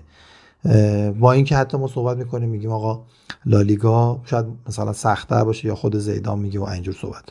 این راجع به رئال مادرید. ولی جذب کردن ستاره ها به غیر از خود حالا بازیه و حالا اون کنترلی که بچه‌ها میگن باید داشته باشه سرمربی، کلی آورده های حالا هواداری، جذابیت های مدیا، رسانه و پول رو داره برای باشگاه. این میلانی که این اواخر رونالدینیو، نمیدونم دیوید بکام و سیدورف و همه اینا داخلش بودن و حتی خود رونالدو اورجینالم آوردن، اون جذاب بود دیگه. یعنی منی که طرفدار میلانم نیستم، میشستم نگاه میکردم، اگر که اونجا بودم میرفتم میخریدم لباساشونو و اون شرایط رو میتونستم فراهم بکنم. بنابراین باید ببینیم که چه به چه دلیل این اتفاق میفته، چه انتظاراتی داره. این کاری که پاریس سن ژرمن کرد، توقعاتی که از تیم ایجاد کرده بود و هی میومد میگفت ما برای چمپیونز لیگ تلاش میکنیم، برعکسش اتفاق افتاد. یعنی تو این مایه ها که اگر لیگ فرانسه رو نبریم نبردیم، ولی ما چمپیونز لیگ رو دیگه میبریم، با اومدن لیونل مسی در کنار نیمار، در کنار امباپه، نم راموس، اینا خداهای چمپیونز لیگ ان دیگه، تو هر کدوم هر کدوم تو پست خودشون. بعد میاد به اون شکل بازی رو میبازی به تیم ریشه داری که نصف تو بازیکن نداره. یعنی اون رئال مادرید تیم بسیار بزرگی، بازیکن بسیار بزرگی داره، ولی باز توی قیاس نظیر به نظیر در مقابل پاریس سن ژرمن خداییش ضعیف‌تره دیگه، حداقل تو خط دفاعیش این فصل دیگه ضعیف‌تر بود، ولی میاد تو رو میبره و این اونجا نشون میده که همون دود از گنده بلند میشه، کی بلد از ستاره‌ها استفاده کنه، کی حتی میتونه بازیکن خوبش رو تبدیل به یک بازیکن ستاره یا سوپر استار بکنه که مثال بارزش دیگه کریم بنزما که داره از اون دوران جوانیش که دیگه لیون و اینا اومد و اصلا تکنیکی تر بود داره الان به عنوان یک تموم کننده تمام عیار بازی میکنه. بریم سر بازی سیتی و رئال مادرید. یه نکته جالب این بازی داشتش و شروع بازی بدون کایل واکر و حالا بحث نبودنش، اینکه سه تا دفاع وسط صرف رو در حقیقت گذاشته بود در سیستم چهار دفاعه، یعنی استونز و من دفاع راست خیلی نمیدونستم میتونه کار کنه، بر به خصوص برای مهار وینیسیوس جونیور که وقتی که تعویض شد فرناندینیو اومد با اون شیفتی که کلایی که کردش دیگه مشخص شد چه بساطی شد. ژو کانسلو هم که نبود، بعد کاپیتانی روبن دیاز و این کارهایی که پپ گواردیولا میکنه به لحاظ روحی. بعدش بعد از اون قضیه فرناندینیو تیم تقریبا سه دفاعه شد، اما همون ابتدای بازی هم که تیم چهار دفاعه بود استونز و زینچنکو برخلاف دفعات قبل که واکر بود باز میشد به سمت کناره ها، برعکس استونز میومد وسط و همینطور زینچنکو به سمت وسط میومد، از اون ور سیلوا و دیبروینه باز میشدن پشت سر ریاض محرز و فودن، یعنی دیبروینه پشت فودن و سیلوا پشت ریاض محرز. یه کار ترکیبی رو اونجا انجام میدادن به لحاظ اینکه برتری عددی رو بگیرن از دفاع کناریای رئال مادرید، بتونن ارسال از کناره‌ها داشته باشن که گل اول تیم سیتی یه همچین شکلی رو داشتش، ریاض محرز کار ترکیبی کرد تو پریخ و اینجا کوین دیبروین و فودن از اون سمت مخالف و همینطور برعکس وقتی که اونا میخوان توپو بریزن ریاض محرز و سیلوا اضافه میشدن به داخل باکس. ما گفتیم که تیم سیتی مهاجم شماره نه نداره، ولی جسوس الان داره این کارو انجام میده در حد خودش و کارو در میاره برای سیتی. جدای از همه اینها من میخوام راجع به شخصیت رئال مادرید صحبت بکنم و این لرزشی که در ساق پای تیم‌های مقابل رئال مادرید در چمپیونز لیگ ما میبینیم.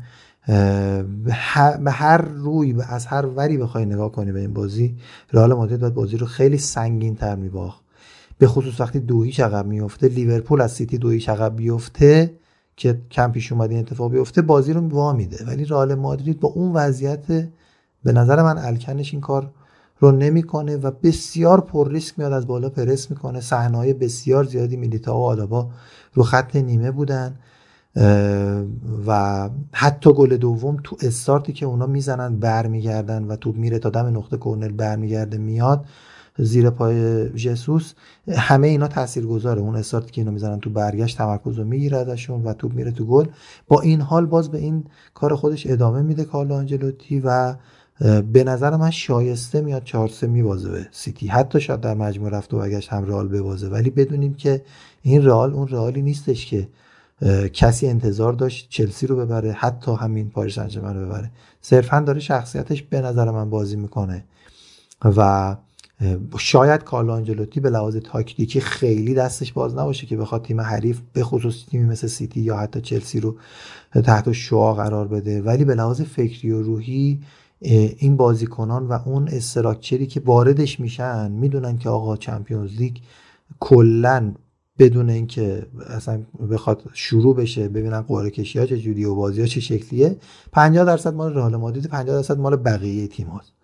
من اینو خیلی دقت کردم روی این چند تا بازی، به لحاظ استقرایی به این رسیدم که رئال مادرید از این همچین تفکری بازیکنانش و کادرش و حتی تماشاچی‌ها برخوردارن، حتی تیم‌های حریف، که این تیم رئال مادریده و نمیتونن تیم‌های حریف صد درصد خودشون رو به نمایش بذارن. همینطور رئال مادرید از کمترین موقعیت‌ها کره میگیره و می‌بینیم که بنزمایی که شاید خیلی کسی روش حساب نمی‌کرد، هنوزم شاید جزو ده مهاجم برتر نتونیم بگیم هست، الان به عنوان بهترین مهاجم امسال بوده حداقل، یعنی از لواندوفسکی هم عملکردش بهتر بوده. لوایی که دو سال پیش میگفتیم بهترین بوده، امسال کریم بنزما واقعا فوق‌العاده است، تو از زیر پاش در نمیره که گل نشه.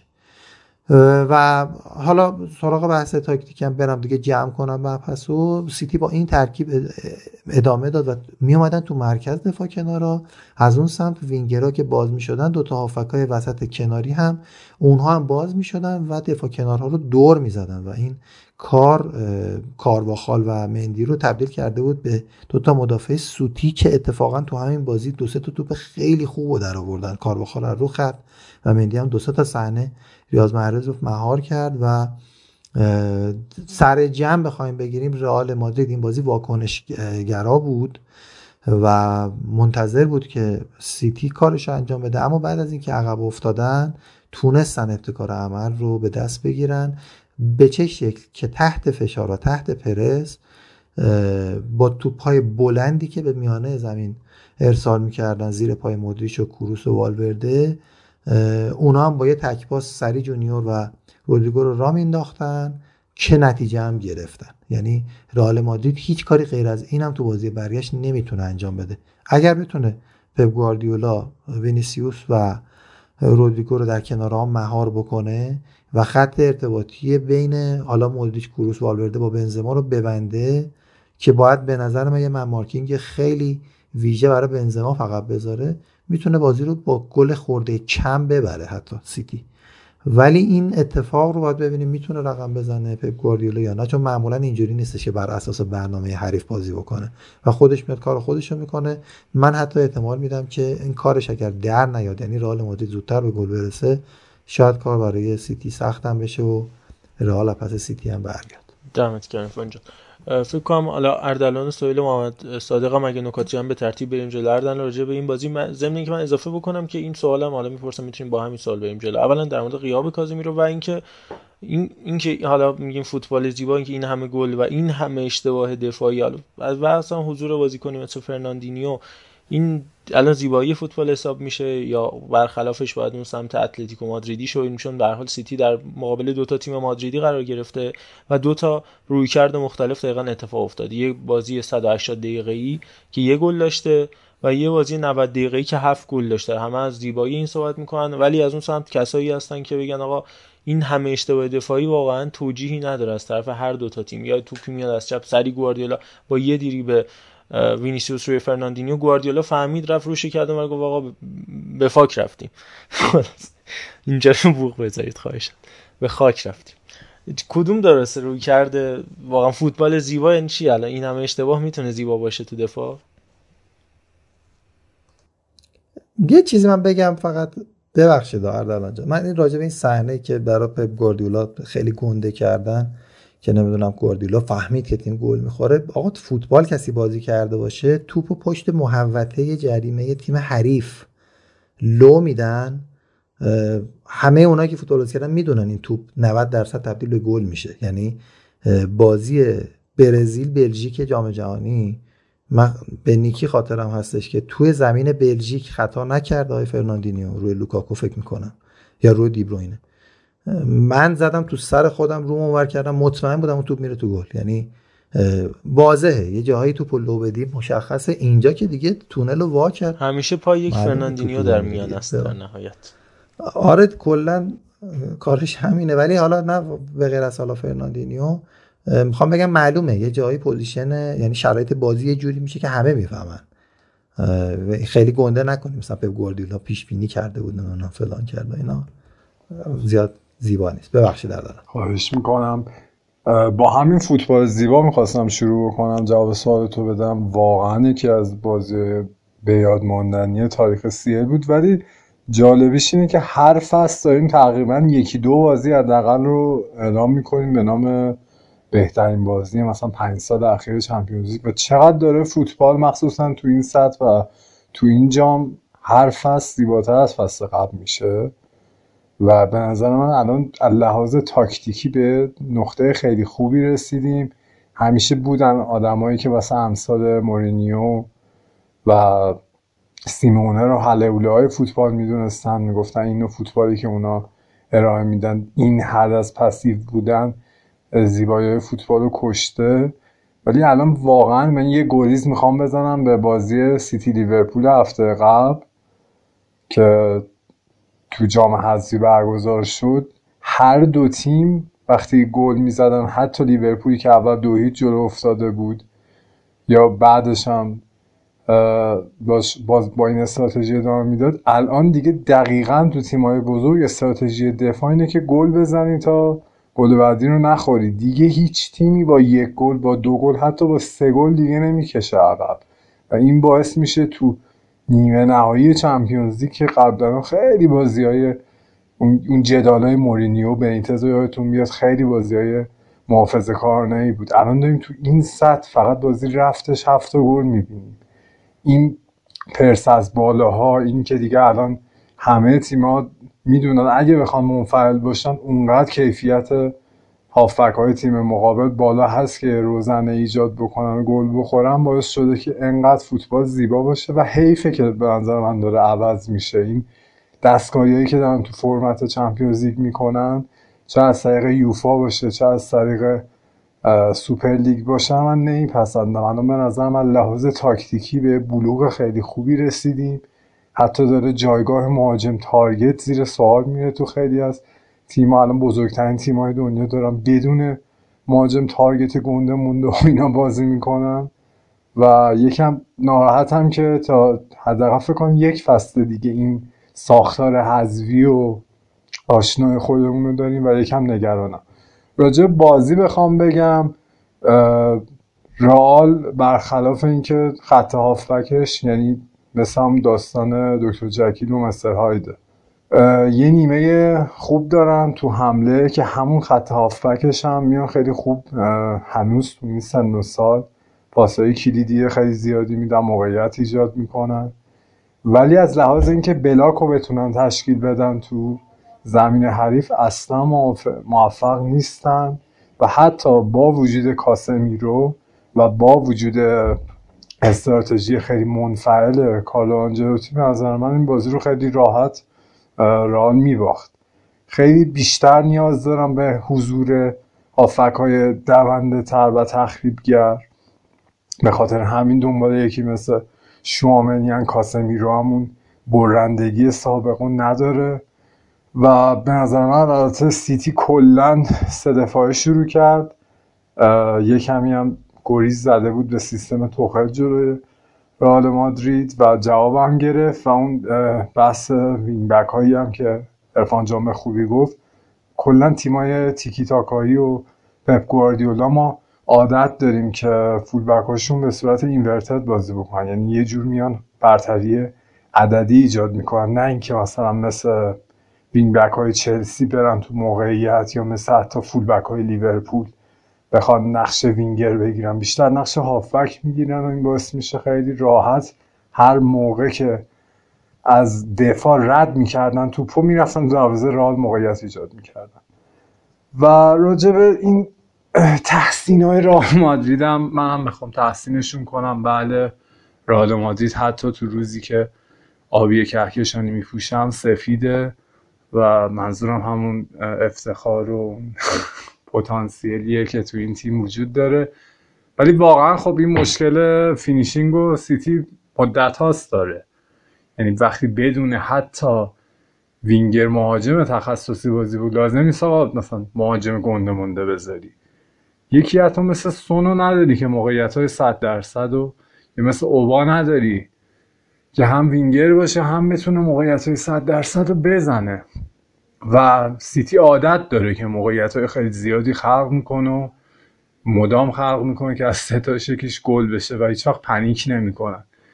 و در آخرم دو تا ستایش میخواستم بکنم، یه دونه از آقای پپ گواردیولا، حیف دیگه به این سطح از بلوغ فوتبالش بگیم تیکی تاکا، خیلی خیلی سرعتی تره، خیلی خیلی فاز انتقال رو تو بحث ضد حمله خوب انجام میده، فوق‌العاده حملاتش خیلی سریع‌تر از اینه که بخوایم نام تیکی تاکا روش بذاریم، کاملا به بلوغ جدیدی رسیده. و یه تعریف دیگه هم میخواستم بکنم، حالا از کنار این تعریف هایی که دارم میکنم از, وینیس... از بنزما، از وینیسیوس که چقدر این خوبه، یعنی با این سن و سال کمش چقدر مفید بازی میکنه. بله ما وینگرهای برزیلی تکنیکی داریم، همین الان مثل آنتونی خیلی توپ میگیرن، کارهای اضافه برزیلی، خودنمایی، همه جای زمین سعی میکنن تاش داشته باشن یا همه توپا رو به قصد شوت میزنن، ولی این بچه خیلی مفید، هر موقع توپو برمیداره به قصد دریبل زدن، خیلی مفید، نه خودنمایی وسط زمین میخواد دریبل بزنه، فقط رو به جلو، سرعتی و معمولا هم پاس میده و دیگه چی بشه مثلا اون حرکت فوق‌العاده‌ای که فرناندینیو رو جا گذاشت، دیگه اگه گزینه پاس نداشته باشه خودش شوت میزنه. به نظر من بسیار وینگر خوبیه و یکی از اون خریدهای فوق‌العاده پرسک، اتفاقا هم سوپر استار کهکشانی نبود. اتفاقا همین هم هست، بعد از جدایی کریس رونالدو از رئال مادرید، همون فصل اولی که رونالدو از رئال مادرید رفت، فصل دو هزار و هجده نوزده فکر میکنم میشد که وینیسیوس اومد به رئال و روی شیب ملایمی پیشرفتش ادامه داد و الان فصل چهارمشه و توی این سه فصل اونقدر فشار به نظر حداقل از بیرون، حالا توی اون سوسیه رئال نه، ولی از بیرون به معنی یه هواداری که به هوادار رئال مادرید اونقدر حس نمی‌کرد. اون فشار شاید آزار یا حتی گرسپیل قربانی این شدن که آقا فشار رو اینا بود، همه آقا این چرا نیست، مصدوم فلان، و اون زیر تو لایه‌های زیرین وینیسیوس و حالا الان دقیقاً مثلا یکی دو مرحله عقب‌ترش رودریگو داشتن رشد می‌کردن و رودریگو داره همینطور این کار انجام میده. وینیسیوس که تقریباً به بلوغ مشخصی رسیده و تا به اینجا میتونه یه گیم چنجر باشه. حالا یه سوالی که من میتونم مطرح کنم که اگه صادق و بعدم سهیل عزیز بهش میتونم پاسخ بدم، حالا اگه بقیه بچه‌ام داشتن، یه خیلی از بچه‌ها من دیدم مثلا تو فضای توییتر فارسی این مسئله رو مطرح کرده بودن که آقا این سوپر لیگ که شما نذاشتید برگزار بشه، لذت دیدن چندین باره همچین بازی‌هایی رو از من گرفتید. من دقیقاً مخالف این فکر می‌کنم. خود من یا اگر قرار بودش که اینا توی لیگ باشن و زیاد با هم بازی بکنن، خلاف این رخ میداد. کما که یه مثال یه مقدار بی ربط بیارم، مثلا پرسپولیس حمید درخشانی که اون فصلی که برانکو میاد سرمربی پرسپولیس میشه در انتهاش، که خیلی پرسپولیس بدیه ولی میره تو آسیا، خیلی از حریفای خوبو مثل النصر عربستان و مثل الدوهیلال، اون زمان لخویا بود اسمش، لخویا قطر رو با سه گل دو گل چهار گل حتی شکست میده. اون شناختی که تیم‌ها توی لیگ با هم پیدا می‌کنن کاملاً به نظر من متفاوته با اون که حالا سالی یه بار دو بار بیای با چلسی، با رئال مادرید، با منچستر سیتی، حالا به سمت تقابل چلسی هم گل زد همین الان اسمش رو بردیم، مارکوس آلونسو، بازی بکنه. خیلی متفاوته با اینکه با عنوان یه هملیگی با هم دیگه دست و پنجه نرم بکنن. ممکنه در نهایت ال کلاسیکو چهار گل پیش بیاد مثل این فصل، اما در نهایت وقتی تو توی لیگ هستی و شناخت لازم از نوع بازی کردن داری، متفاوته تا اینکه حالا یه فصل بیای یه بازی در طول سال با منچستر سیتی یا چلسی بکنی و این نمایشای فوق العاده و جذاب اتفاق بیفته. نمیدونم صادق چقدر موافقی با من راجع به مسئله سوپر لیگ این که اتفاق نیفته؟ کاملا بود، موافقم تو این زمینه. حالا من خودم موافق سوپر لیگم ولی نه به این دلیل، چون حرفت کاملا درسته و توی تورنمنت‌های در واقع توی لیگ خیلی شرایط متفاوته با یه بازی حذفی و اساساً اون هیجانی که بازی حذفی دارن کاملا متفاوته و این نکته‌ای هم که گفتی درسته، اون شناخت تیم‌ها فرق می‌کنه و اتفاقات در لحظه خیلی تاثیر می‌ذاره روش. یه نکته‌ای هم قبلش اشاره کردی، قبل از صحبت‌های اردلان عزیز در مورد اینکه این بازی حالا اشتباهات دفاعی توش شد و یه مقدار روش بحث کردیم. یه جا هست که ما میگیم بازی مثلا زیبا و هجومی، یا اسم میگیم بازی دفاعی. خب ولی اینجا اصلا بحث این نبود. توی بازی هجومی هم خب گلای زیادی ممکن رد و بدل شه، ولی این بازی دیگه واقعا از نظر دفاعی فاجعه بود، یعنی سیرک دفاعی بود. یعنی حالا درسته بعضیا میگن هر گلی که زده میشه به خاطر یه اشتباهه، ولی این بازی اشتباهاتش دیگه واقعا خنده‌دار بود، یعنی اصلا در سطح تیم‌های تاپ اروپا رئال مادرید و منچستر سیتی نبود. شاید بشه گفت حداقل شش تا از این گل‌ها افتضاح دفاعی بود، یک افتضاح دفاعی، و این کاملا جداست از بحث این حالا چون گل زیاد بود بازی زیبا، بازی قشنگی بود، ولی علتش به خاطر این مدل گل‌ها نبود. چون من واقعا دیگه اصلا خورد شده بود، چون حالا طرفدار فوتبال ایتالیا هم هستم، این مدل دفاع کردن رو که می‌دیدم. بعد مثلا رئالی که راموس این همه سال دفاعش بیمه کرده بود، حالا یه دورانی با پپ بعد با واران، و اونقدر دفاع مستحکمی بود و به این شکل خنده‌دار گل می‌خوردن. اون و منچستر سیتی هم همینطور، و این خیلی جدا از اون بحث حالا فوتبال واکنشگرا و فوتبال کنشگراست به نظرم. نه عزیزم اجازه است من نکته. اتفاقا به نظر من فوتبال الان داره تو بالاترین سطحش انجام میشه، فقط این بازی نیست که الان ما ما چند تا تیم خوب داریم تو دنیا، من چلسی رو هم نمیگم، لیورپول، سیتی، رئال مادرید. هم بازی لیورپول سیتی از این موقعیت ها و از این صحنه ها و این تعداد گل بالا رو داشت، هم بازی رئال و سیتی. اصلا سیتی با این سطح از پویایی که داره تو فوتبالش ارائه میده مجبور کرده تیمای مقابلش رو، و کلاً پپ گواردیولا به نظر من یه تحولی تو فوتبال به وجود آورده که جلوی سیتی دیگه تو نمیتونی و جلوی تیمای پپ دیگه تو نمیتونی اتوبوس بچینی و موفق بشی. کاملا به ضررته، مجبوری بیای بالا بازی بکنی، مجبوری بیای از روزنهایی که ایجاد میشه استفاده بکنی. سیتی یکم برنامه‌اش ضعیفه واسه موقعی که توپ از دست میده، به خوبی لیورپول نمیتونه پرس بکنه و تضمین شده این قضیه که انقدر توپ سه در مقابل سه میشن مهاجمین و مدافعین و خب اشتباه هم پیش میاد دیگه. یعنی مدافع اتفاقا کارش خیلی سخته، الان انقدر فوتبال به تکامل رسیده که دیگه دروازه‌بانا نمیزنن زیرش، از همین عقب زمین بیلافو شروع میکنن و دفاع ها بسیار بسیار نگاه میکنیم تو طول این بازی با سرعت فر یک لحظه حتی یکی از دفاع های وسط آرامش نداره واسه این که بتونه توپو مثلا با آرامش برسونه به خط هافبک. فوق العاده دارن از دو طرف پرس میشن، هم دفاع سیتی هم رئال، و همین باعث میشه که خب وقتی انقدر توپ در جریان و از خط هافبک دو تیم میگذره، شب بعد فرناندینیو و میگم حتی اگه فرناندینیو رودریگو پپ با هم بازی بده یکم از لحاظ دفاعی تیمش مشکل داره، انقدر نباید توپ راحت از خط هافبک سیتی رد بشه. حالا با وجود همه اینا به نظر من این اتفاقا خوبی فوتباله، یعنی واقعا تیم‌ها از اون فاصله‌ای که آقا یه دونه گل زدیم بریم دفاع در اومدم و قشنگ دارن اصلا بسکتبالی بازی میکنن دیگه. من من به شخص خیلی حال میکنم. حالا من یه دو تا نکته ریز بگم. اولیش که حالا اتوبوس چیدن اونقدر هم بی‌فایده نیست جلوی گواردیولا و دیدیم تو این تایم هم جواب داده. مورد بعدی این که اینکه حالا فوتبال گل زیاد داشته باشم مشکلی باش ندارم. اصلا این بازی همین چهار سه میشد ولی انقدر اشتباهات احمقانه انجام نمیشد. سر گل اول توی اون ارسالی که انجام شد کارواخال فاجعه بود. یا آلابا سر گل دوم مثلا توپو گم کرد. مثلا تو این سطح نباید همچین اتفاقاتی بیفته، گل بزنید ولی نه انقدر زایه. من مشکلی با گل بالا ندارم، مثلا بازی بشه پنج پنج مشکل من. حالا درسته فوتبال دفاعی دوست دارم ولی مشکلی با این بازی ندارم، ولی این اکت های دفاعی تو این بازی به شدت ضعیف بود. درسته فوتبال گل داشته باشه، زیاد داشته باشه، پیشرفت کنه، مشکلی نداریم باشه، ولی اینجور دفاع کردن، دفاع هم بخشی از فوتباله و باید بلدش باشی. همونطور که گواردیولا نیاز به دفاع رو احساس کرد، گرفت کلی پول داد، روبن دیاز گرفت و کلی دفاعشو تقویت کرد تا بتونه لیگو بگیره. این مدل دفاع کردن اصلا در سطح بالای اروپا نبود توی این بازی مشخص. من بازی دیگر کاری ندارم، تو بازی دیگه بحثی ندارم، اونا دفاعش گلم زده میشه، ولی خب این بازی واقعا دفاع ضعیف بود، اصلا در سطح کلا کلا دفاع وسط‌های رئال مادرید این فصل صحبتشو کرده بودیم که ضعیف بودن و واقعا هم علاوه هر کاری بکنی بیشتر گرایشش به دفاع چپ بودن. آقا ارفان اصلا جفتشون دفاع وسط نیستن، ببخشید اصلا جفتشون دفاع وسط نیستن. ادر میلیتاو که کل زمانی که تا قبل اینکه بیاد رئال مادرید اصلا دفاع راست بود، آلابا هم چپ و وسط و آره و و آنجلوتی کاری که تونست بکنه توی لالیگا فشار رو از روی این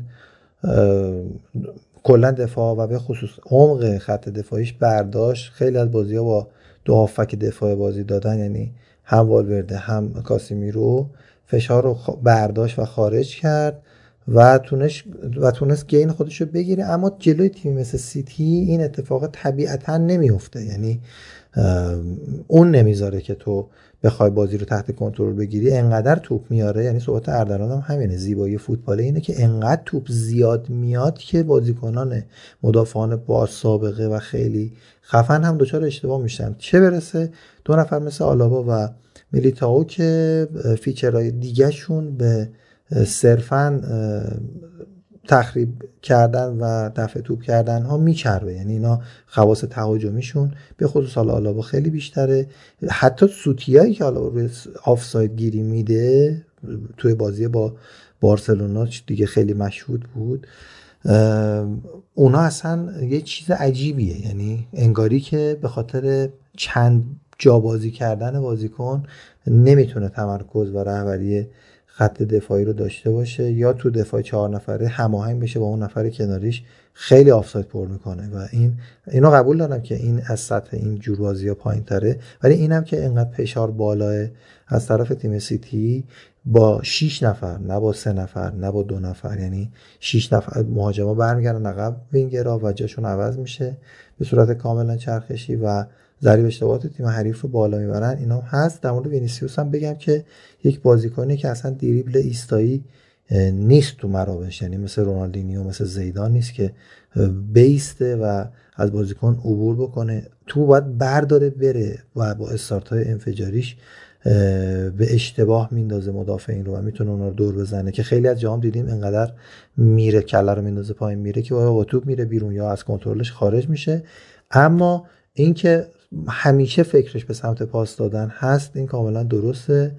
و اون وقتی کریستیانو رونالدو رفتم گفتیم که وینیسیوس نه که بخواد عمل کرده اون رو داشته باشه، اما با تغییر تاکتیک میتونه جاشو پر بکنه برای رئال مادرید. حالا در کل من جمعی حرفات من جمعی احوال حرفایی که زده شد، من خودم به نظرم چمپیونز لیگ الان به مرحله رسیده به واسطه تیم‌هایی مثل لیورپول و سیتی که الان دو سه سال اخیر توی هشت‌های پایانی هستن، مثل رئال بارسای دو هزار و ده تا دو هزار و چهارده پانزده. فوتبال بقیه هم زیبا شده، چون باید بیان با اینا پا, پا به پا بازی بکنن و اون اتوبوسه، حتی اتلتیکو مادرید تو بازی برگشت از فاز اتوبوسی خارج شد که بازی قشنگ شد، این جای اشاره کردن داره. یا مثلا همین ویارئالی که تلاشش این بودش که کاری که با بایر مونیخ کرد و با لیورپول انجام بده نتونست، یعنی اگرم که جواب بده جلوی سیتی و لیورپول اینطوری بازی کردن دیگه، واقعا هر ده تا بازی یه باره و همیشگی نیست و اینا همه همون نوید بخش بودن برای زیباتر شدن فوتباله. خیلی خب، بحث چمپیونز لیگو انجام دادیم، حالا لیورپول و ویارئال رو سعی می‌کنم بیشتر بازی برگشتش رو راجع بهش صحبت کنیم. خب مشخصه تا حد زیادی مگر اینکه حالا شگفتی خاصی رخ بده، اما راجع به لیگ قهرمانان صحبت کردیم. بریم سراغ لیگ قهرمانان بانوان. هم داشت تمدیدشو میگفتی آقا حکیمی؟ این تمدید تمدید یورگن کلوپ یکی بهم گفت، ببخشید بازم اصلا یکی بهم گفت دلم واسه این آقا حکیمی گفتن تنگ شده واقعا. آره به خدا این دیگه این دیگه نه راحت باشم محمد رضا. نه بابا، تمدید کرد تا دو هزار و بیست و شش و یه نکته هم در مورد خود لیورپول هم می‌خواستم بگم دیگه تا وسطش هستیم بگیم. ببینین که قبل بازی چند تا صحبت شده بود که مثلا کلوب از سیستم اون سه تا هافک نبی کیتا، تییاگو و فابینیو استفاده کنه. بعد آخه چرا من نمیفهم واقعا انگلیسی‌ها توی اون رسانه‌هایی که دارن خیلی بنا...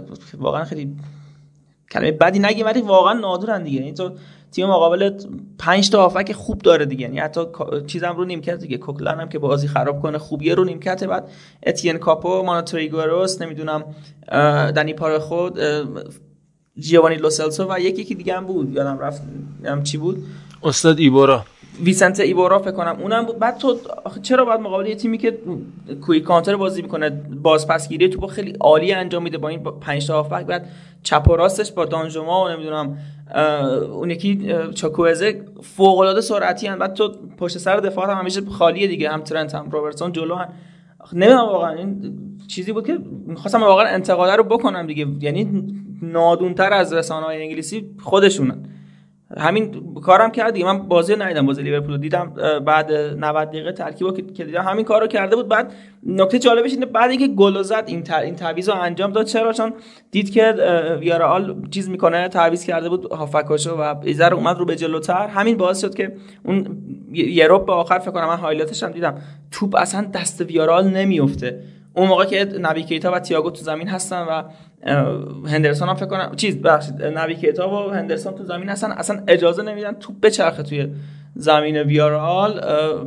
اصلا پوینت صحبت هم همین نادونی رسانه‌های انگلیسی بود، خیلی صحبت خودم مهم نیستی بود، فقط اینش به نظرم مهم بود. فکر کنم آسادقم اومد اگه می‌خوایم صحبت کنیم در مورد یو سی ال اینا که باش. پس بریم پیش سینا در مورد لیگ قهرمانان خانوما و همینطور لالیگای بانوان برامون صحبت کرده. بعدم مهدی برامون از نیوکاسل میگه. این دوتا بخش رو از شنوندگان عزیزم، حالا سینا که بیشتر ما همراهه و تو ضبطمون قبلا هم بود، بازم اضافه خواهد شد، همینطور مهدی عزیزم تا هفته آینده خواهد بود. این دو بخش رو میریم میشنویم، هم راجع به لیگ قهرمانان خانوما هم راجع به لالیگا و بعدم نیوکاسل که نتایج فوق العاده یافته، تیم تقریبا تا نیمه بالای جدول داره بالا میاد و ادی ها و بحث سری آ خواهیم داشت مفصل.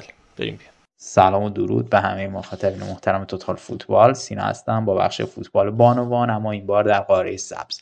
بریم سراغ فوتبال اروپا. در بخش بانوان ابتدا از رقابت‌های سی ال شروع می‌کنیم، بعد یه سرم می‌زنیم به لالیگا و انشالله از هفته‌های آینده سایر لیگ‌های کشورهای بزرگ اروپایی نظیر انگلیس، آلمان و ایتالیا رو هم مورد بررسی قرار میدیم. بریم سراغ رقابت‌های سی‌ال بانوان. من یه توضیح کلی بدم. در رقابت‌های سی‌ال بانوان چهار تا گروه چهار تیمه داریم، در مجموع شانزده تا تیم هستن. در گروه A وولسبورگ آلمان با یازده امتیاز صدرنشین بود با تفاضل گل مثبت ده. تیم دوم تیم یوونتوس بود با یازده امتیاز و تفاضل گل مثبت هشت. تیم سوم تیم چلسی هست با یازده امتیاز و تفاضل گل مثبت پنج و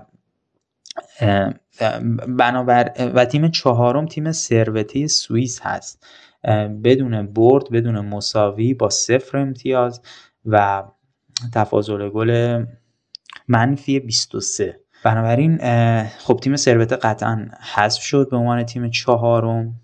اما سه تیمی که خدمتتون عرض کردم چون هم امتیاز بودن بر حسب تفاضل گل، تیم وولسبورگ آلمان تونستش که به عنوان صدرنشین با تفاضل گل مثبت ده و تیم یوونتوس با تفاضل گل مثبت هشت به عنوان تیم دوم مرحله بعدی صعود بکنه و چلسی حذف شد.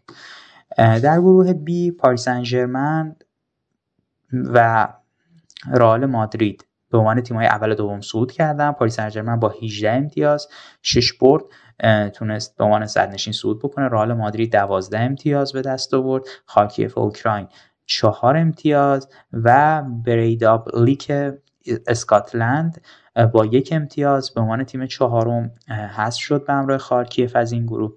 اما در گروه سی بارسلونا، اونها هم مثل پاریس سن ژرمن تنها تیم‌هایی بودن که امسال تونستن همه بازی‌هاشون رو ببرن. در مرحله گروهی هجده امتیازی به عنوان صدرنشین مقتدرانه صعود کرد. آرسنال با نه امتیاز، هافنهایم آلمان با نه امتیاز. اما اینجا آرسنال به خاطر تفاضل گل مثبت یکی که داره جایگاه دوم رو تصاحب میکنه و هافنهایم تفاضل گل منفی چهار داره و جایگاه سوم. و کوخه دانمارک هم صفر امتیازی مثل تیم ثروته سوئیس، اونها هم نتونستن هیچ امتیازی به دست بیارن. در گروه دی لیون فرانسه پانزده امتیازی صعود میکنه به عنوان تیم اول. بایرن آلمان، بایر مونیخ به عنوان تیم دوم با سیزده امتیاز صعود میکنه. بنفیکا چهار امتیازیه و هاکن سوئد هم سه امتیازیه. اما در مرحله یک چهارم نهایی پاریس به بایرن خورد، جایی که فرانسوی‌ها تونستن با مجموع چهار بر سه تیم بایر مونیخ رو شکست بدن و برن به نیمه نهایی. در دیگر بازی یک چهارم نهایی لیون و یوونتوس با هم رقابت کردن که لیون هم در مجموع تونست چهار بر سه یوونتوس رو شکست بده. دیگر بازی رو وولفسبورگ آلمان و آرسنال انگلستان برگزار کردن که آلمانی ها تونستن سه بر یک آرسنال رو شکست بدن. و الکلاسیکوی فوتبال بانوان رو در یک چهارم نهایی داشتیم، جایی که بارسلونا تونست در مجموع با حساب هشت بر سه رئال مادرید رو شکست بده. و در رقابت هایی که الان در حال برگزاریه مرحله نیمه نهاییه. در نیمه نهایی دو تا بازی برگزار شده، دور رفت نیمه نهایی کامل برگزار شده، جایی که وولفسبورگ در نیوکمپ، در جایی که در این ناباوری نود و یک هزار و ششصد و چهل و هشت نفر هوادار و طرفدار رفتن بلیت خریدن و بلیت رو نفروختن بلیت رو نفروختن به آلمانی ها، رفتن ورزشگاه و شاهد برد قاطع پنج بر یک تیمشون بودن. من یه توضیح خیلی مختصری بدم. بارسلونا سیستمش چهار سه سه، وولفسبورگ سیستمش چهار دو سه یک. کلن این دو تیم چهار بار با هم بازی کرده بودن در گذشته که مساوی نداشته بازیاشون. یا بارسا برده یا وولفسبورگ، یا که عرض میکنم فقط یک بار در اختیار بارسا بوده. یعنی بارسا تا قبل از این بازی که تونسته بودن با پنج گل وولفسبورگ رو شکست بدن، کلا یک بار در چهار تقابل قبلیشون تونسته بودن این تیم آلمانی رو شکست بدن و سه برد دیگه سهم تیم وولفسبورگ بوده.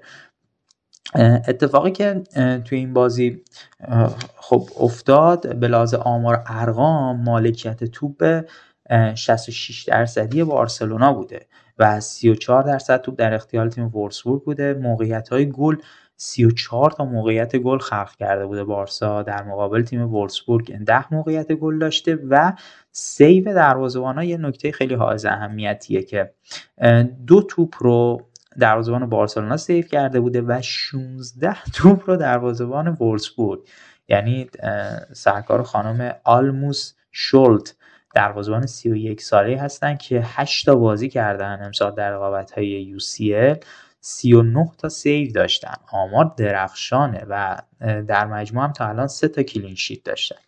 اما دیگر رقابت نیمه نهایی بین لیون و پاریس برگزار شد، جایی که لیون تونست در مجموع در بازی رفت با حساب سه بر دو از صد تیم پاریس سن ژرمن عبور بکنه.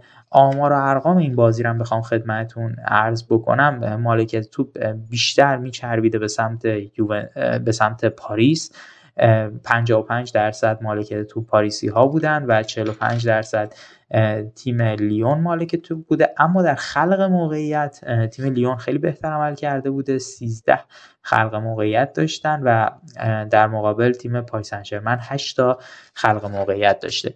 بازی‌های برگشتشون هم قرار برگزار بشه ان شاءالله، به محض اینکه برگزار شد آمارشون در اختیارتون میذاریم از این به بعد و همچنین فینال رو هم سعی می‌کنیم پوشش بدیم. اما بریم سراغ فوتبال بانوان در اسپانیا. لالیگای بانوان سال گذشته با قهرمانی بارسلونا به اتمام رسید، جایی که بارسلونا با نوزده برد و هشتاد و شش گل زده تونستن تونستیمش قهرمان بشه. الان هم تا این لحظه بارسلونا خب تیم صدرنشینه و تا الان هم همه تیم‌ها بیست و هفت تا بازی کردن و رسیدیم به سه هفته پایانی که حالا من اول یه توضیحاتی راجع به جدول بدم، جدول رو کامل در جریانش قرار بگیرید. از اسپانیا سه تیم وارد رقابت‌های سیل میشن، بنابراین به جز بارسلونا که قهرمانیش مسجل شده و دیگه صد درصد قهرمانه، چند تا تیم هستن، یعنی از تیم دوم و تیم پنجم شانس دارن برای اون دو سهمیه باقی مونده. حالا من جدول رو خدمتتون عرض میکنم. همه تیم‌ها بیست و هفت بازی دارن، بنابراین من دیگه فاکتور میگیرم از گفتن تعداد بازی‌ها. بارسلونا هشتاد و یک امتیاز، تنها تیمی که تونسته همه بازیاشو ببره، بیست و هفت بازی کرده، بیست و هفت برد، صد و چهل و شش گل زده و هشت گل خورده. یعنی واقعا دفاعهای بارسلونا باید بیان با آقای پیکه و سایر مدافعان محترم این تیم بیاموزن اصلا رسم و رسوم الفبای دفاع کردن رو. با تفاضل گل مثبت صد و سی و هشت صدرنشینه و قطعاً دیگه قهرمانه. خیلی وقت پیش اصلا این تیم قهرمان شده بود. تیم دوم تیم سوسییداد هست، بیست و هفت بازی، پنجاه و نه امتیاز، پنجاه و شش گل زده، سی و شش گل خورده، تفاضل گل مثبت بیست. تیم سوم تیم اتلتیکو مادریده با پنجاه و سه امتیاز، شش امتیاز کمتر از تیم سوسییداد، شصت و دو تا گل زده، بیست و پنج تا گل خورده، سی و هفت امتیاز مثبت، تفاضل گل این تیمه. تیم چهارم تیم رئال مادریده که کلا خب دو سال این تیم تشکیل شده ولی خیلی خوب تونستن عمل بکنن. تیم چهارم جدولن، هم امتیاز با اتلتی ان، یعنی پنجاه و سه امتیازی ان و به شدت شانس دارن در سه هفته باقی مونده حتی برای جایگاه دوم جدول و بتونن به عنوان تیم دوم جدول در انتهای رقابت‌ها برسن که سی و نه گل زده دارن و سی و یک گل خورده. آمار خط حملهشون در مقایسه با تیم‌های دیگه خیلی خوب نیست و آمار خط دفاعشون هم خیلی چنگی به دل نمیزنه و تفاضل گل مثبت هشت. تیم گراندیلا تیم گراندیلا تیم پنجم جدول، اونها هم پنجاه و سه امتیازی هستن و تیم ششم جدول که تیم لوانته هستش چهل و چهار امتیازی هستن. تا تیم ششم جدول یعنی لوانته همه تیم‌ها تفاضل گلشون مثبته. از تیم هفتم به بعد یعنی تا تیم پانزدهم، از هفتم تا پانزدهم همه تفاضل گل‌ها منفی میشه.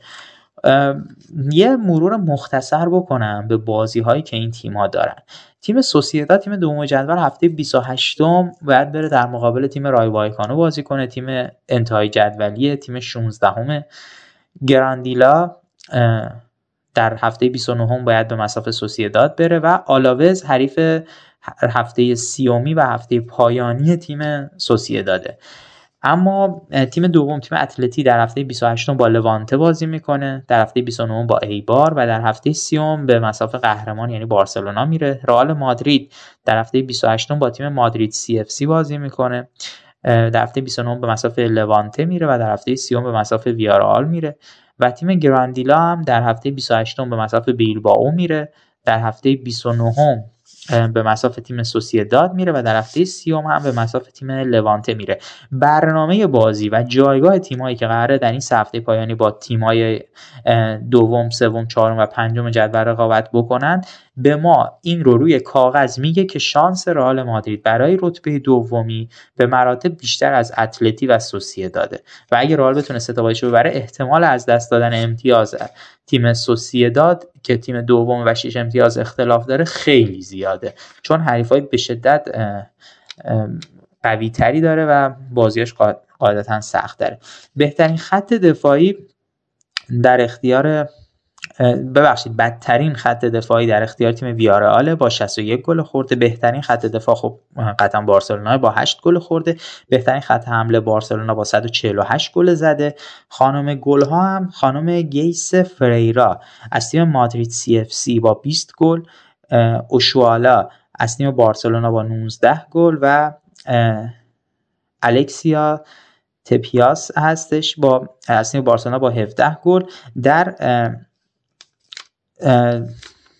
آمار دیگه که میخواستم خدمتون بدم در بحث کلینشیت هست که بارسلونا نوزده بار تونسته کلینشیت انجام بده، لوانته به عنوان تیم دوم یازده تا کلینشیت داشته و رئال مادرید هم مشترکاً با لوانته کلینشیتاش برابر بوده و یازده تا کلینشیت داشته. اما اگه بخوایم یه مرور مختصری هم بکنیم به رقابت‌های کوپا دلارینا، همون کوپا دل ری بانوان، اینجا میشه کوپا دلارینا که خب از تیمای محلات و تیمای رده پایین میان در دور اول سی تا تیم تشکیل میشن، رقابت‌ها رو شروع میکنن. از دور سوم و دور چهارم تیم‌های لالیگا بهشون اضافه میشن که ما الان در مرحله نیمه ن... یک چهارم نهایی هستیم. در مرحله یک چهارم نهایی گراندیلا دو بر صفر تونست سویا رو ببره، بارسا سه بر صفر سوسییداد رو برده و اسپورتینگ هولوا تونست دو بر یک مادرید سی اف سی رو شکست بده و رئال مادرید هم تونست سه بر یک لوانته رو شکست بده.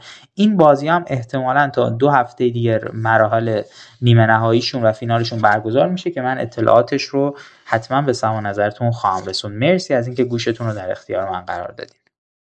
سلام دوستان تاتار فوتبالی، امیدوارم که حالتون اوکی باشه. واسهتون یه مینی آنالیز از نیوکاسل این فصل آماده کردیم که با اجازهتون شروع می‌کنم.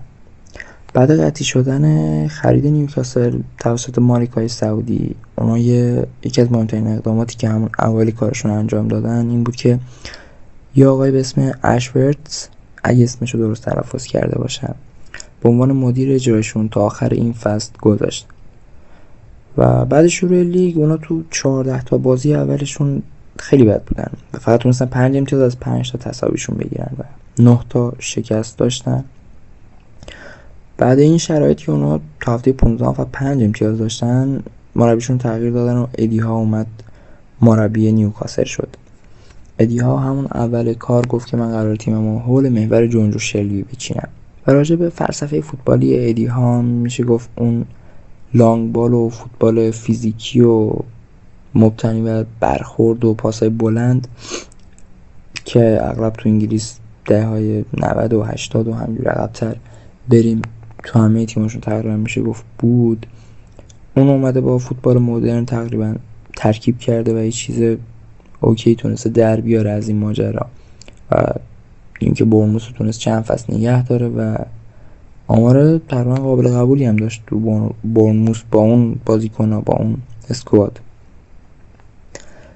و از فلسفه دی‌ها که بگذریم، واسه احیا کردن نیوکاسل اون اولین کاری که خودشم اعلام کرد باید انجام بده اینی که سازمان دفاعی تیمش رو فوق‌العاده مستحکم کنه.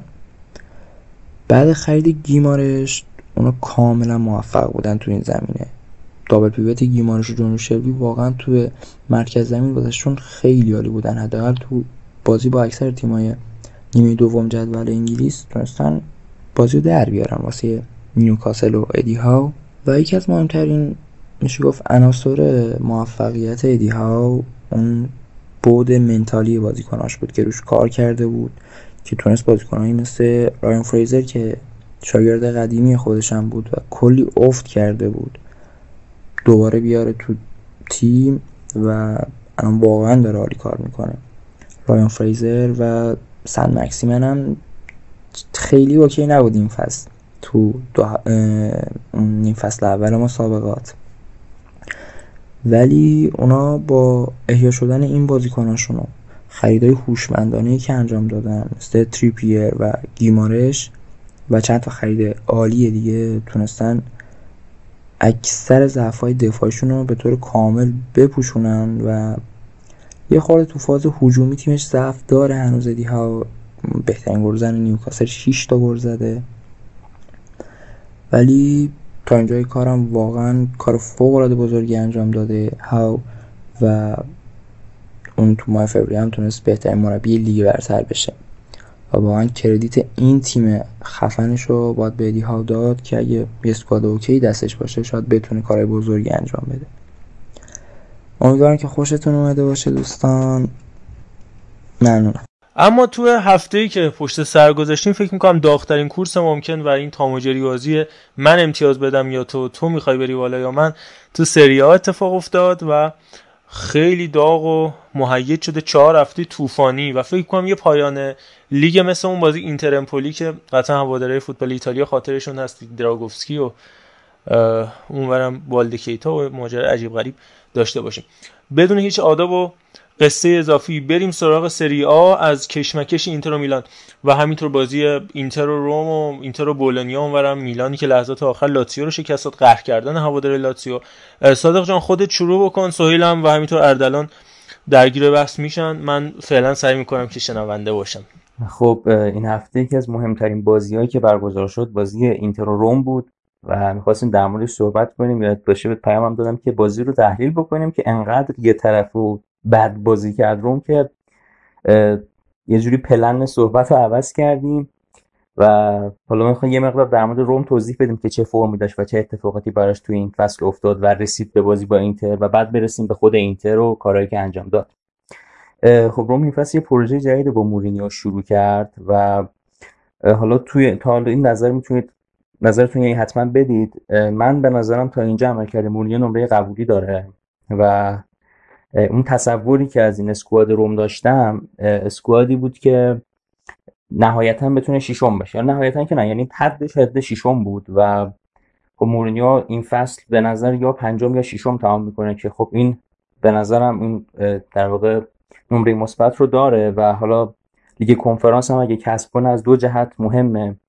یه دلیلش که خب همون برای خود مورینیو این آقای سالیه جامش حفظ میشه و دلیل بعدی اینه که به هر حال یک عنوان قهرمانی برای روم رومی که مدت هاست هیچ عنوانی رو نداشته و خب یه مدتی هم دیدیم با اون درختی که توی اون مسابقات دوستانه گرفته بودن چقدر تمسخر می‌شدن رومی‌ها و این میتونه بالاخره یه افتخار اروپایی به افتخاراتشون اضافه کنه. حالا برای اینکه زمان زیادی صرف نشه هم اپیزودمون خیلی شلوغه و اینا، من با قول اینکه حالا ان شاءالله اگه در خدمتتون باشیم عمری باشه توی مرور فصل بیشتر رو بررسی کنیم، سه تا نکته کوچیک رو از این فصلشون بگم و سریع ازش عبور کنیم. اولیش اون تغییر سیستمشون بود که یه بارم توی یکی از اپیزودها اگه اشتباه نکنم بهش اشاره کردی خودت محمد رضا، اینکه چهار دو سه یک رو کردن سه چهار یک دو.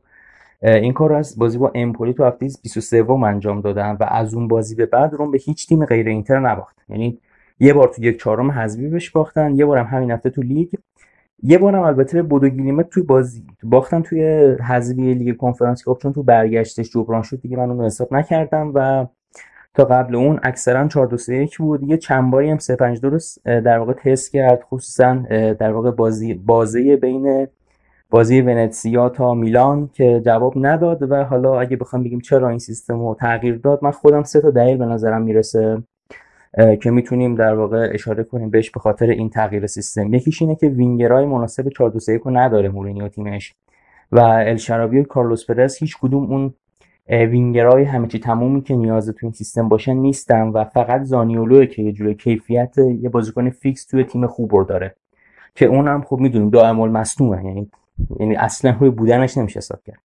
مورد بعدی خط دفاعی ضعیف رومه که توی این بازی دیدیم اینا هم واقعا سیرک دفاعی بودن توی بازی با اینتر و اشتباهات عجیب و غریب، یعنی چیز عجیبی بودن توی این بازی و کلا تو تمام بازی این فصل و این شد که حالا مورینیو تصمیم گرفت سه دفاعش کنه تا حداقل یه مقدار پوشش بده این قضیه رو، هرچند که خب بعد این قضیه آمارای دفاعیشون بهتر شد و جالبه که بعد اینتر و میلان که چهارده تا کلینشیت دارن بیشترین کلینشیت رو داره روم سیزده تا.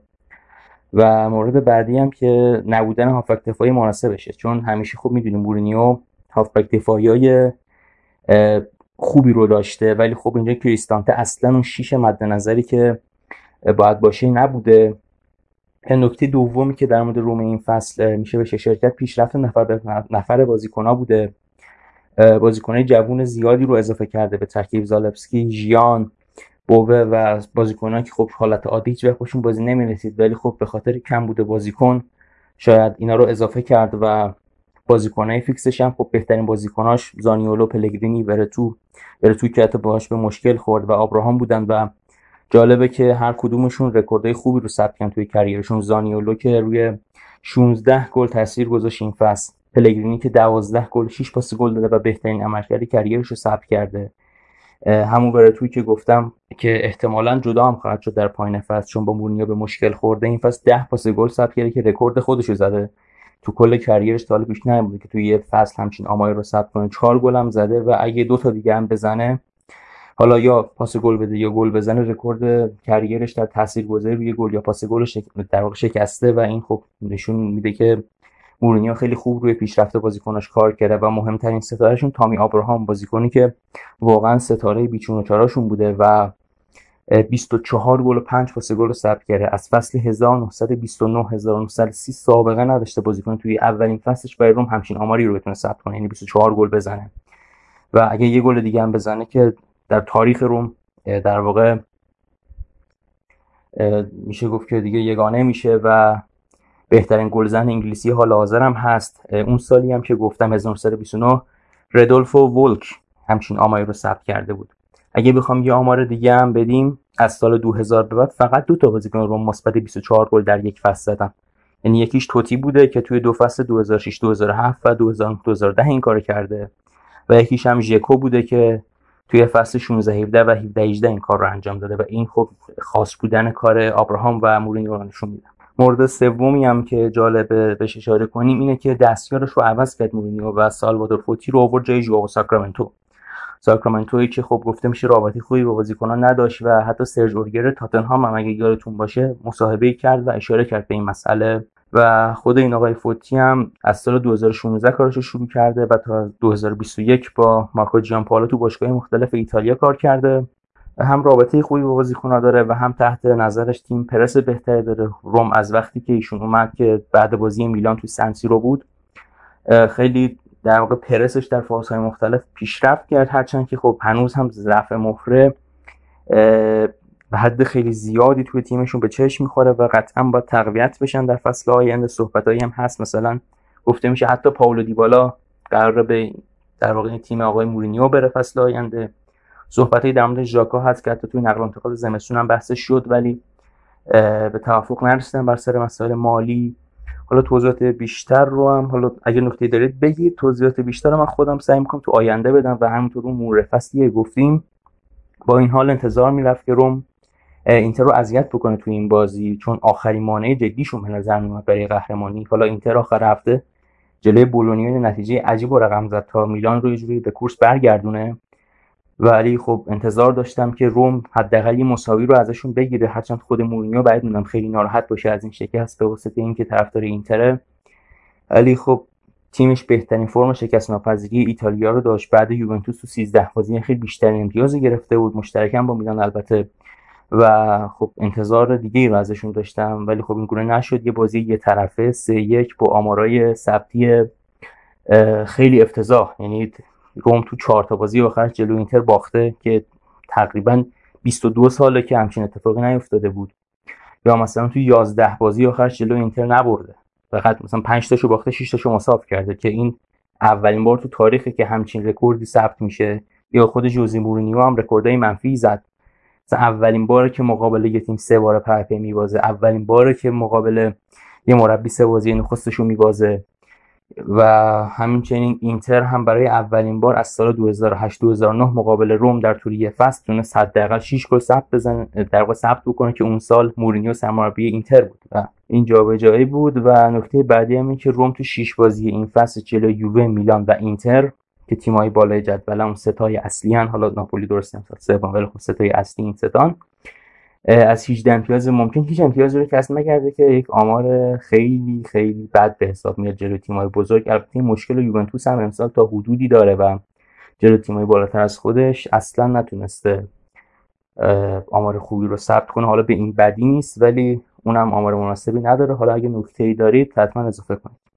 من میخواستم یه توضیح کوتاه بدم که بعدش بریم سراغ اینتر اردلان وارد بحث بشم. تو سهیل عزیز راجع به روم اینو بگم که من فکر میکنم یعنی یه جورایی یه چاقوی دو لبه بوده. اولا که آره من موافقم در مجموع قدا بد نتیجه نگرفته و اوکیه، اما خب میدونی اون اتفاقی که تو فصول گذشته بر سر فونسکا آوردن، البته خب ولی چند تا و همینطور دی فرانچسکو چند تا باخته با عدد مددهای بالا، مخصوصا دی فرانچسکو جو هفت تا فیورنتینا خورد و فونسکا هم یه شش تا خورد، اون موثر بود. ولی اون توقعی که اونا از فونسکا داشتن و به خاطر همون اونو برکنار کردن و مورینیو رو البته درست هنوز به بخش شصت درصد حقوقشو داره تاتنام میده، حالا توقعی که هوادارهای روم داشتن یه مقدار بیشتر از اینا بوده و از اون برم مورینیو با توجه به اون حالا حالت همیشگی که با رسانه‌ها داره، مصاحبه‌های مطبوعاتی خاص خودش و اون غرغرا، یه جورایی فرسایشی بین روم و هوادارش وجود آورده. از اونجایی که حالا راجع به لاتسیو هم توضیح میدی، ولی اصولا تو فوتبال ایتالیا هوادار و تیم،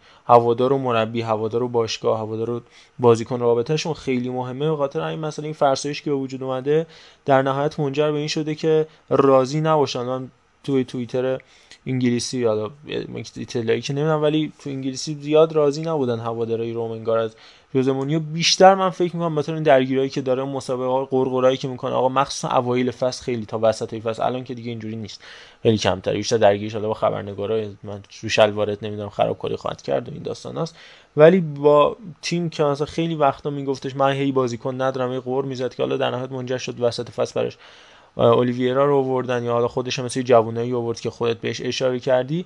در مجموع خاطر همین باشه که شاید راضی نباشن از عملکردش، ولی نگاه بکنیم اوکیه، مخصوصا اگه پنجم هم بشه. ولی اون باخت بازی رفتم که سه تا از لاتسیو خوردن، اونم یه مقدار موثر بود، گرچه تو بازی برگشت جبران کرد.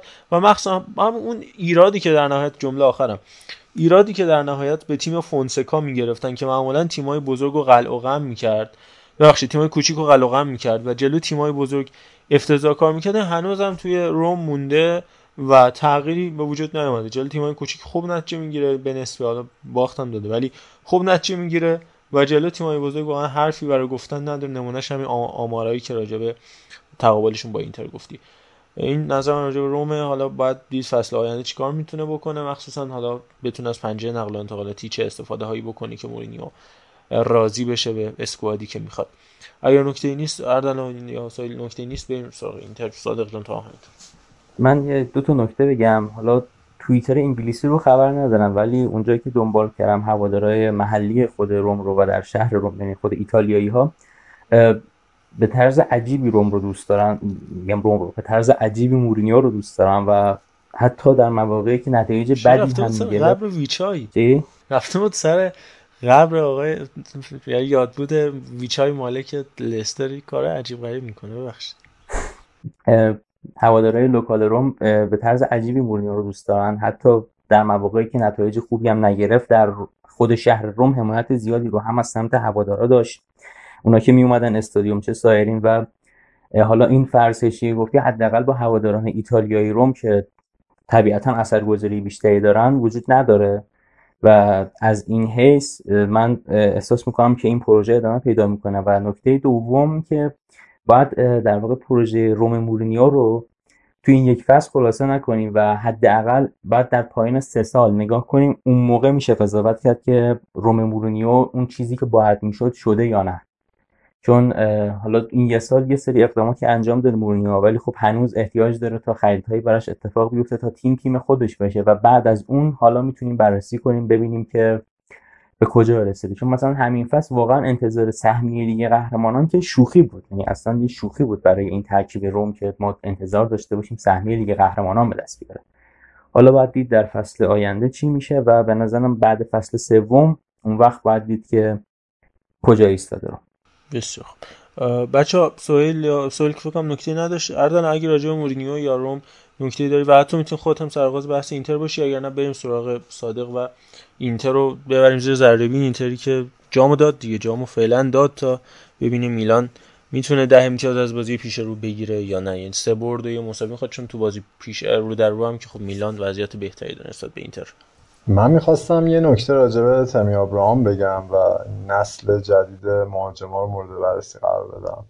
البته اینکه خب یه روند آشنایی داریم میبینیم طی میکنه، یه میشه گفت ناکامی تو لیگ انگلیس تجربه کرده، به هر حال نتونست تو ترکیب قهرمان اروپا بمونه و راه لوکاکو رو رفت، سری آ رو انتخاب کرد، خیلی گزینه‌های دیگه‌ای هم داشت.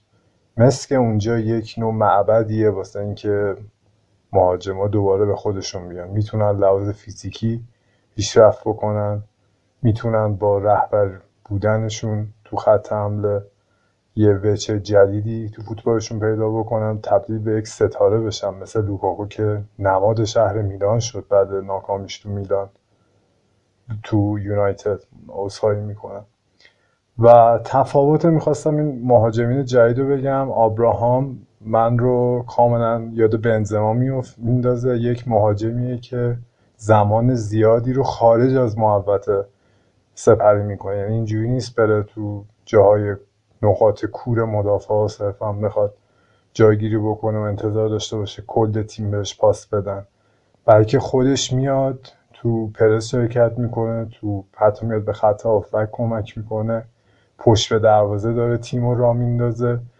و بعدم بعد از اینکه پاس میدم بل یا ضربه سر میزنه، بلافاصله دوندگیش این بهش اجازه رو میده که بیاد حالا تو باکس هم اضافه بشه. این باعث میشه انقدر مهاجم خاصی بشه و به نظر من دیگه داره کم کم دوره مهاجم هدفهایی که کل تیم بخوان کارگریشون رو بکنن واسه شون موقعیت بسازن داره میگذره و یا باید مثلا مثل لیورپول و سیتی و حتی بارسلونای ژاوی وینگر بذاری اون نوک خط حملت و یک خط حمله کاملا پویا داشته باشی، یا اگر هم مهاجم میذاری مهاجم‌هایی از جنس بنزما، از جنس آبراهام که کاملا دوندگی فوق‌العاده بالایی دارن و مختص نیستن به محوطه جریمه استفاده بکنی. این نکته رو خواستم بگم و به نظرم آبراهام یکی دیگه از مهاجمین برتر نسل بعد خواهد بود. بسیار خوب، آدم بودم نمیدونم تیم ملی هم دعوت بشه برای جام جهانی یا نه، ولی اگر بشه فکر می‌کنم جلوی ایران حالا بازی بکنه. خیلی خب بریم سراغ اینتر و البته کلا دو تا تیم شهر میلان رو داشته باشیم، به خصوص با تمرکز بیشتر روی اینتر. حالا اپیزود بعدی بیشتر راجع به میلان می‌شیم صحبت کنیم، سهیل هم هستش. ولی اینتر من خودم داختی داشتم حالا کاور این قسمت به اسم بفرمایید جامه بر وزن بفرمایید جام، ولی وقتی می‌خواستیم کاور رو طراحی بکنم فکر کنم خب بولونیا رو ببره و یه عکس از لاتارو مارتینز بذاریم و یه جوری قهرمانی اینتر رو پیش بینی بکنیم، چون بازی بعدی میلان خب با هلاس ورونا، با ساسولو، با آتالانتا، حالا جدا از فرم آتالانتا، به هر حال بازی سختیه و کار راحتی پیش رو نداره. اما خلاف این اتفاق افتاد، اینتر هم با اودینزه بازی داره هفته آینده، اودینزه که چهار تا گل فیورنتینای ایتالیانو زد و میگم رادویی که در نهایت رویاهای زیادی و شاید شاید به باد داده باشه.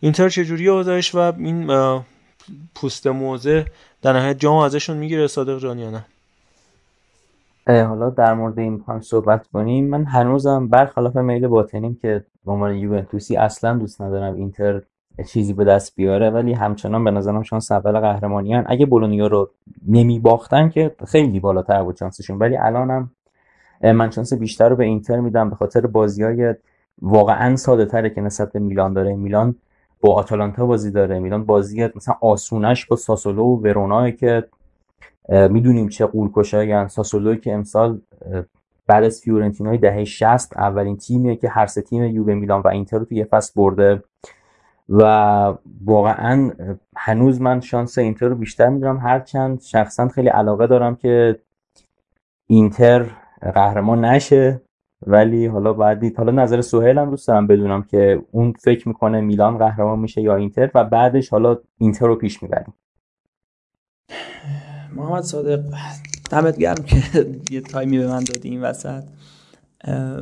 من میخوام این سوال از تو بپرسم، بعد از سی و چهار هفته حالا تیما بازی کردن و نمیدونم گذشته، واقعا فکر میکنی که این جای بس اصلا چیز داریم، تیم خوب و بد داریم، تیم آسون و ضعیف داریم؟ اگه همین بولونیا تیم آسون نبود، جز برنامه سباک اینتر نبود، مگه همین لاتزیو تیم سخت نبود که بازی سنگین ما نبود که مقابلش بازی کنیم؟ ببین این چیزها رو به نظرم بریز دور، همه خوبن، واقعا همه خوبن، همه امکان خراب کردن اون شانسشون، حالا من کلمه بدی نگم، دارن دیگه این وسط.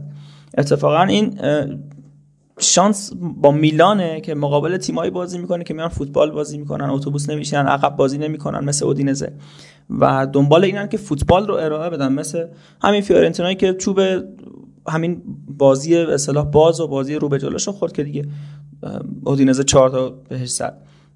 به نظر من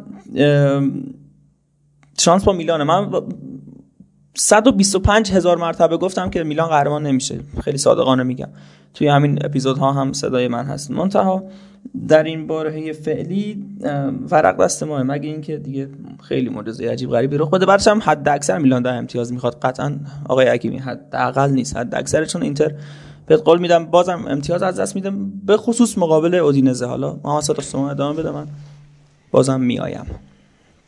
بریم سراغ اینتر، مفصل‌تر راجع به اینتر صحبت کنیم و در نهایت فکر کنم چه اتفاقی میفته. من فکر حالا نظر خودم رو بخوام کوتاه بگم، احساس میکنم که اینزاگی تو فصل اولش، من من خودم هم حالا تا یه حدی هم نظر محمد صادق، فکر میکنم میلان جدا از اینکه تیم خوب یا تیم بد، فکر میکنم بازم بلغزه. من من این فکر رو دارم و اینتر هم بتونه امتیازها رو جمع بکنم، ولی به هر حال رونده یه جورایی خیلی شل کن سف کن داشت برای اینتر تا اینجا.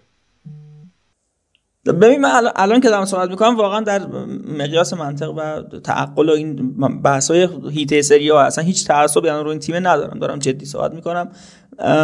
هر چقدر که جزئیات رو نگاه میکنی، همه چیز وقتی دست خودت باشه براش تلاش میکنی، نه اینکه اما اگر نداره دیگه. ما کلید قهرمانی همین تیمی که با شصت میلیون بسته شده و نصف تیمش، نصف اسکواد و راسترش نمیدونم قرضی دو ساله و اینا هستن، کلید قهرمانش همین فیورن همین بازی فیورنتینا فکر کنم اولش، مگه فیورنتینا نیست؟ اصلا شک نکنید میلان این بازی رو ببره، فارغ از هر نتیجه‌ای قهرمانی رو داره، چون از سه بازی بعدیش به نظر من فقط یه برد یه مساوی میخواد و اونم مقابله. الان آتالانتا رو مگه ندیدین؟ آتالانتا همه میگفتن امسال خوبن، چیکار کرده؟ نصف تیمش رو از دست داده، هیچ خریدی نکرده، هفته پیش باخت، هفته قبلش باخت. اون اون چیزی که ما فکر میکنیم این تیم ها در سابقا بودن الان نیستن، ولی میان فوتبال رو به جلو بازی میکنن. ما انتظار نداریم آتالانتا بره بشینه توی یک سوم دفاعی خودش تو بیاد بزنه زیرش یا امسال، ولی حالا جدی من این پیش بینی رو میکنم اودینزه با سانتر خراردو دلفاو و ضربه سر رودریگو بکا گل میزنه به اینتر، بازی هم میبره. همین چیزی که در مورد آرناتوویچ گفتم این هفته در یک محفل خصوصی و شد، اینجا هم پیش بینیش میکنم ان شاءالله ضایع نمیشیم، قهرمان میشه. ولی الان صحبتم صحبتم این بود که آکادمی شما، اصولات آکادمی ما برداشت شما از پاریس سن ژرمن دیگه، بازیکن رو فروختید دوباره خریدینش دوباره فروختینش، ولی حالا ناخلف بازیکن خوبی، بازیکن قابلیه. حالا دیگه بیادربی سالا، فقط اینو جدی میگم، اگه قراره میلان بلغزه، اینتر هم میلغزه، اینو با تاکید فراوان میگم. این این ذهنیت رو حداقل اگه میگید میلان امتیاز از دست میده، به این هم فکر کنید که اینتر هم ممکنه از دست بده، چون اون دلیل من اولش گفتم که الان بازی آسون و سبک و سنگین واقعا نداریم دیگه.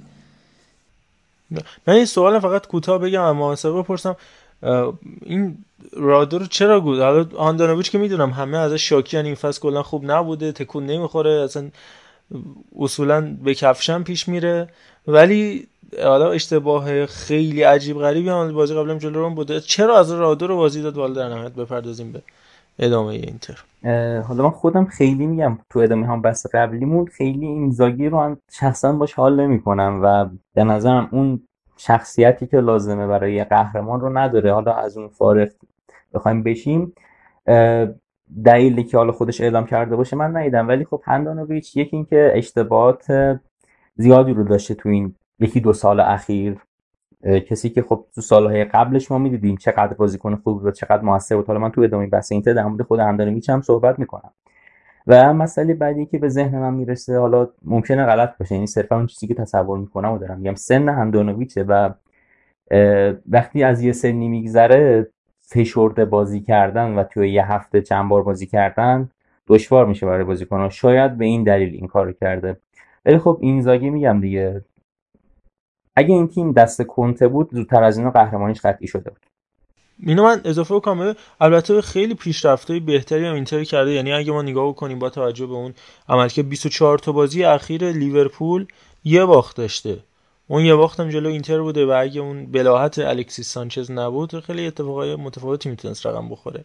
و همینطور تو کوپا ایتالیا خب تیم اومده فینال سری آ، حالا این میگم هم همچنان شانس خیلی زیادی برای قهرمانی دارن و چمپیونز لیگ هم واقعا تو مقایسه بکنی با اون شرایطی که کنته داشتش تو دو سال سرمربیگریش تو اینتر، سال اولش با بارسا، سال دومش با رئال هم گروه بود، به نظر من پیشرفت قابل ملاحظه‌ای داشت و شاید اگه به هر تیمی جز حالا سیتی یا لیورپول میخورد میتونست بالا بیاد، یا حالا بایر مونیخ غیر از این سه تا که تیم‌های اول قدرت هستن میتونست بالا بیاد و خیلی عمل کرده خوبی داشت، تحسین برانگیز بودش. به عنوان فصل اول سال خیلی خوبی بوده، اگه بتونن دو جام بگیرن که عالی، ولی در مجموع خب یه مقدار توقع حالا بیش از حد بالایی هم شاید ازش باشه که با توجه به این بازیکنایی که جدا شدن، حالا درسته بله کوریا اومد، کایسادو من نفهمیدم اصلا چرا اومد، ولی خب اول فصل با اون تفکراتی که آره گوزنس هم تو گوزنس هم مصدوم بود، ولی با اون تفکراتی که حالا اینتر اگه بخوایم شروع کنیم، به نظرم بخوایم یه بررسی کامل از اینتر بکنیم از پیش فصلشون شروع کنیم و تغییرات خیلی زیادی که داشتن، چون بررسی این فصل اینتر بدون اشاره به موضوعات اول فصلش به نظرم شدنی نیست و هرچند من معتقدم هنوزم بهترین اسکواد سری آ برای اینتر. اولین تغییرشون که یکی از تق... تغییرات مهمشون بود رفتن کنته بود، کنته که خاطر نگه داشتن بازیکن‌ها و مسائل مالی با ژانگ به مشکل خورد و جدا شد و مهمترین جدا شده اینتر بود. لوکاکو که یک ماشین گلزنی بود، یک تانک در خط حمله‌شون بود، دو رقم صد میلیونی رفت. اشرف حکیمی هم تیمو ترک کرد و خب همه انتظار داشتن که اینتر با یه بحران روبرو بشه، اما خب داشتن کسی مثل پپ ماروتا نمیذاره که شما زیاد توی هچل بمونید، یعنی ما بخوایم بررسی کنیم عملکردش رو اول از همه یه انتخاب هوشمندانه توی مربی داشت، نزدیکترین مربی ممکن به کنتر انتخاب کرد که در دسترس بود. سیمون اینزاگی من حالا به نظرم یه کپی ضعیف‌تر از کنته است، یعنی سیستم بازیش مشابه کنته و رفتارهایی که حتی انجام میده، اون پشنش کنار زمین، اکتایی که داره تماما شبیه کنته است و حالا اگه بخوایم تفاوتاً بگیم صرفاً یه مقدار منعطف‌تر اینزاگی و حالا این هم میتونه به نفعش باشه هم میتونه به ضررش. مثلا حالا کنته خیلی بیشتر با مدیرا در میفته و این باعث میشه کمتر بشه باش بلند مدت کار کرد و خب اینزاگی اینجوری نیست و این ضعفو نداره و از طرف دیگه خب مدیریت میتونه یه سری بازیکنایی که شاید خیلی خوب نباشن رو بخره برای اینزاگی و اونو ساکت کنه، ولی خب کنته اینجوری نیست. بعد از اون بخوایم صحبت کنیم در مورد بازیکن‌ها، خب لوکاکو با ادین ژکو جایگزین شد، کسی که آمار گلزنی واقعا خوبی داره، سومین گلزن تاریخ روم، صد و نوزده تا گل زده برای روم. کایسدو و کورا رو اضافه کردن برای ذخیره و به عنوان بازیکن جایگزین واقعا خوب بودن. یه گزینه‌های تعویض اینزاگی توی خط حمله بی‌نظیره، میاد ژکو و لاوتارو رو بازی میده، هر زمان که احساس کنه خسته شدن میاردشون بیرون، دو تا بازیکن با فیزیک مشابه، کورا و الکسیس سانچز رو داره تا جایگزینش بکنه. کایسدویی رو که خودش باهاش سابقه کار کردن داشت اینجا در اختیار داره و میتونه کنارش باشه و این خیلی کمکش میکنه. ضمن اینکه ژکو توی این فصل بیست و هفت درصد گل‌های اینتر توی سری آ نقش داشته، تو تمام رقابت‌ها هفده تا گل زده، نه تا پاس گل داده که آمار خوبیه. یا مثلا توی آمار در واقع شوت‌های توی چارچوبش توی این فصل بعد از ایموبیله و دیبالا با هفده با هفتاد و یک شوت در چارچوب بهترین عملکرد رو داشته و همینطور لاتورا هم درصد مشابهی توی مشارکت در گل‌ها توی سری آ داشته. بیست گل زده برای این تیم در تمام رقابت‌ها، سه تا پاس گل داده. توی سری آ شانزده گل است. بعد ایموبیله و بلاویشون نفر سوم جدول گلزناست. سانچز هشت گل، پنج تا پاس گل که به عنوان یه مهاجم دوم ذخیره خب واقعا آمار خوبیه. یا کایسدو کرام حالا کمتر بازی کردن ولی آمار قابل قبولی داشتن. خب این نشون میده که این جایگزینی درسته که حالا درسته که کسی برای اینتر لوکاکو نمیشه ولی ژکو واقعا جایگزین خوبی بوده و تونسته تا حدودی اون خلل رو جبران کنه براشون. یا مثلا اشرف حکیمی که دیگه از بازیکنای خیلی خوبشون و یکی از بهترین فولبک‌های فصل قبل اروپا بود، جایگزینش از پی اس وی آینهومن اومد. دنزل دامفرایزی که من شخصا عملکردش تو این فصل خیلی دوست داشتم، پنج تا گل داده زده، پنج هفت تا پاس گل داده و کیفیت بازیش هم خیلی خوب بوده. یعنی هرچند اینم باز به خوبی اشرف حکیمی نمیشه، حالا در ادامه بررسیشون میکنم و مقایسهشون میکنم، ولی واقعا به صرفه بوده و موتور محرک اینتر تو ضد حملات همین دنزل دامفرایز بارها بارها همین روم رو توی بازی این هفته اذیت کرد و یکی از ویژگی‌های قابل ملاحظه‌اش اضافه شدنش روی تیر دوم پشت مدافعینه. وقتی که ضد حمله میزنن خیلی عالی از فضای پشت مدافع استفاده میکنه. ارسال هافبکاشون و حالا یا وین بک چپشون که عموما پریشیچه روی تیر دو رو خیلی خوب قطع میکنه و ضربه‌شو میزنه و گل هم به ثمر رسونه تو این کار. این کار رو حالا چند بار درست گل نشد ولی جلوی یوونتوس خیلی انجام داد تو سوپرکاپ اگه یادتون باشه و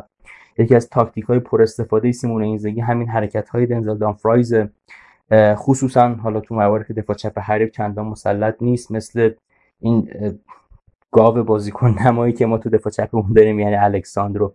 حالا دوست دارم نظراتتون رو بدونم در این مورد. حالا این دوتا مقایسه کردم، ژکو لوکاکو و اشرف و دنزل دامفرایز و بعد حالا خودم یه مقایسه‌ای با اشرف حکیمی پارسال بکنمش. بذار من اول بگم بعد حالا سوالم اضافه کنم. من سعی می‌کنم کوتاه کوتاه بگم که تایم بحثم زیاد نشه. و در اینکه این داونگرید بوده که حالا اصلا بحث نیست، جدای از اینکه لوکاکو امسال چه عمل کردی داشته تو چلسی و همه مفصل میدونن که چقدر خودش میخواد برگرده اینا، ولی به هر حال حتی اگرم که بازیای یورو هم دنبال کرده باشیم، خب دونفریز تو اون زمانم نشون دادش که میتونه بازیکنی باشه که تو سطح اول فوتبال اروپا بازی بکنه، ولی خب اولا یه بخش زیادی از فصل برای این سپری شد که بتونه وفق پیدا بکنه. ولی اینکه اگر دونفریز مخصوصا سال بعد و همینطور گوزنس تو سمت مقابلش بتونن وفق بگیرن و حالا بگذره تقریبا از شروع سال آینده، میتونن خیلی خطرناکتر باشن و شاید هماهنگی بیشتری با توجه به نوع اینکه توانایی جفتشون توی هم, هم حمله و هم دفاع بیشتر هست نسبت به اون زوجی که سال گذشته حالا اشرف اونور بازیکن متفاوتی میومدن بازی میکردن، حالا ایوان پر... ایوان پریشیچ میومد سمت چپ بازی میکرد کمک میکرد اشرف و حالا سنش بالاتر بود، اشرف تو دفاع عملاً جا... جاش خالی میمونه و سعی میکنن با اون دفاع سه نفره پر بکنن، میتونه اسکواد بالانس تری باشه. ولی در کل با توجه شرایط کنونی و شرایط استیت حال حاضری که درش قرار داریم، اصولا من فکر کنم از کنارها اینتر نسبت به سال گذشته و در مورد این قیاس ضرر کردش. بله گوزنس بازیکن فوق العاده سمت چپ جزو بهترین ایتالیا اگه نگیم بهترینه، ولی خب اینکه با تیم وقت پیدا کنه از مصونیت طولانی مدت برگشته و بعد از یورو اونقدر نتونست بازی بکنه، حالا بعد از نمایش درخشانی که توی تیم ملی آلمان داشت تو آتالانتای گاسپرینیم که مفصل راجعش هفته پیش صحبت کردیم جا نیافتاد و مف... مهمتر از اون خب اصلی ترین بازیکن و اصلی ترین نقطه تیم اینتر سال گذشته که قهرمان هم شد چند هفته زودتر همون زوج لولا بود دیگه، لوکاکو و لاتارو، که اولا اون لا... لوکاکو یه فصل تجربه بازی کردن کنار لوکاکو رو داشت و اون که اون نوعی که میتونست یه کنته بازی بگیره از همچین بازیکنایی که توانایی حالا به قول اردلان مهاجمای گونده‌بکی که توانایی پشت به دروازه بازی کردن و بدن گذاشتن داشته باشن. و اینکه اول سن و سال ژکو هم یه بحث خیلی مهمیه، علاوه بر اینکه تجربه این اولا برای این گفتم علاوه بر اینکه تجربهشو داره، تجربه سالها بازی کردن تو روم و سری آ رو داره، خب تو فوتبال فیزیکی انگلیس بازی کرده، تو آلمان حتی آقای گل شده با وولسبورگ تونسته قهرمان بشه. ولی خب این سن و سال خیلی مطرحه، اونم تو این فوتبال حالاازه که تیم تو کوپا تا فینال رسیده، تو چمپیونز لیگ به هر حال هشت تا بازی انجام داده، سری آ سی و هشت تا بازی و این در طولانی مدت ضربه میزنه. شاید اگر از توکو کوریا، خواکین کوریا بیشتر میتونست، بهتر میتونست استفاده بکنه، کمتر مصدوم میشد، خیلی میتونست به کمکشون بیشتر بیاد. یا اگه الکسیس سانچز اون شرایط متداوم و فرم بهتری رو میتونست انجام بده و متداولتر میتونه سطح بالا بزنه. چند تا بازی خوب داشته تو این فصل، ولی هیچ کدوم اینا مهره قابل اعتنایی به عنوان جایگزین ژکو نبودن و ژکو هم از فرم خودش خارج شد از یه جایی از فصل به بعد. در نهایت فکر کنم اون تداومی که لوکاکو داشت، اون قدرتی که لوکاکو داشت و خستگی ناپذیریش قابل قیاس با ژکو نبوده، گرچه که به عنوان یه جایگزین ژکو فراتر از سطح انتظاری که خود من حداقل ازش داشتم عمل کرده. ولی به هر حال باید بپذیریم توی فصل اول این جایگزین‌ها که البته من فکر نمی‌کنم خب طبیعتاً ژکو یه جایگزین طولانی مدت باشه، دانگریدی که برای اینتر اتفاق افتاده طبیعیه و این نتیجه هم که گرفته خوب بوده، مشکلی هم فکر نمی‌کنم باشه. اونه یه ناظر بیرونی من اینو میگم، حالا قیاسی که می‌خواستم انجام بدیم. نکاتی که گفتی درست بود، ولی یه نکته‌ای هست در مورد خود لوکاکو اگه بخوام صحبت کنم، مطمئن میتونم تقریبا میگم، یعنی مطمئن اصلا نمیشه، ولی خب با احتمال بالایی میگم که لوکاکو عملکرد فصل قبلش رو نمیتونست پیاده کنه، چون بازیکنیه که کنته ازش خیلی خوب بازی گرفت و زیر دست کسی غیر از کنته اون بازیکن قبل نمیشد. این از این. ولی خب چند بارم تو بحث اشاره کردم، ژکو لوکاکو نمیشه، دنزل دافرانیز هم اشرف نمیشه، ولی نکته‌ای که هست اینه که این جایگزین‌ها با کمترین هزینه انجام شد، یعنی هزینه از همه نظر، یعنی چه از نظر تفاوت سطح کیفی، چه از نظر خرید، این قیمت خرید و واقعا یه عملکرد عالی مدیریتی بود و اونقدر ضرر نخورد به تیم. یعنی این رفتن این دوتا بازیکن میتونست نابود کنه اینتر، طوری که برای گرفتن سهمیه لیگ قهرمانانش هم حتی به مشکل بخوره. ولی خب ما می‌بینیم اینتر هنوزم حالا حالا به قول من شانس اول، به قول سهیل شانس دوم قهرمانیه و اونجوری ضرر نخورد. و ضمن اینکه جایگزینای ژکو هم حالا صرف نظر این که حالا از نظر گلزنی مثل اون باشن یا جاشو بتونن پر کنن، باعث میشن اون استراحت رو انجام بده و سنش عملکرد در واقع تاثیر منفی روی عملکردش نذاره. این حالا نکاتی بود که به نظر من رسید. آقای سهیل تو هم نظر تو در مورد این مسئله بگو. ببین من میخوام از این نظر بهش نگاه کنم، حالا دوست دارم که اردلانم بعد از من بیا صحبت کنه، اگه کلا نظر همینجوری چیزی هم داره، جامعه‌ای هم داره. ببین آقا حکیمی تو اول به این سوال من جواب بدید، بعد حالا من صحبت هم انجام میدم. به نظر شما سری آ با بوندسلیگا و لا شامپیونی فرانسه در مقیاس‌های قهرمانی مثلا بایرن، پاریس سن ژرمن، اینا اون شکاف بین تیم اول و دوم سوم وجود داره یا نه؟ چرا؟ اینو نوبتی حالا پاسخ بدیدش، بعد من میام صحبت میکنم. نه ببین بوندسلیگا که بحث بایرنه وگرنه یعنی بایرن به پایینی، حتی دورتموند، لایپزیگ یا امثال هم، حالا این فصل فرایبورگ اومده بالا، لورکوزن میز زمانی شالکه بود، ورزمن بود، نمیدونم نورنبرگ بود. باشه میگم که به نظر شما سری آ با بوندسلیگا و لا شامپیونه تفاوتی داره در مقیاس تیم‌های قهرمان و اون شکافی که بین تیم‌هایی که برای قهرمانی می‌جنگن و مثلا تیم‌های سوم و چهارم وجود داره؟ آیا این من بگم الان؟ آره آره. ببین اولا بوندسلیگا به بحث بایرنه، یعنی اگه بایرن رو ازش جدا بکنیم واقعا، ولی ولی من لو شامپیونه یا حالا به قول لیگ یک من اعتقاد ندارم، حالا چرا دلیلش رو من توضیح میدم. توی بوندسلیگا ما اگه بایرن رو فاکتور بگیریم که حالا نمیشه فاکتور گرفت، ولی حالا به هر شکل جدا بکنیم، حتی دورتموند، بایر لورکوزن، یه زمانی شالکه بوده، یه زمانی هامبورگ بوده، وردر برمن بوده، فلان، حالا الان لورکوزن، لایپزیگ و امثال هم، اینا واقعا لیگ خوبی میشه، لیگ رقابتی میشه، لیگ تاکتیکی میشه، واقعا لیگ با کیفیتیه و حالا این نگاهی که دارن به خاطر صرف بایرن. ولی لیگ یک رو ما بخوایم نگاه بکنیم این داستان نیست. لیگ یک تیما خ... واقعا من اینو حالا راحت میتونم فوق العاده بازیکن‌ها با استعداد توشن، ولی تیما واقعا بی کیفیتن، یعنی نه رقابتیه، نه اونقدر لیگ فیزیکیه، نه لیگ فوق العاده مثلا بگیم هجومیه. من دنبال میکنم، حالا بعضی از هفته‌ها فقط نتیجه ها رو میبینم و جدول نگاه میکنم، خیلی از هفته‌ها حالا در حد هایلایت دیدن، حالا میبینم سهیلم همینطور نگاه میکنه.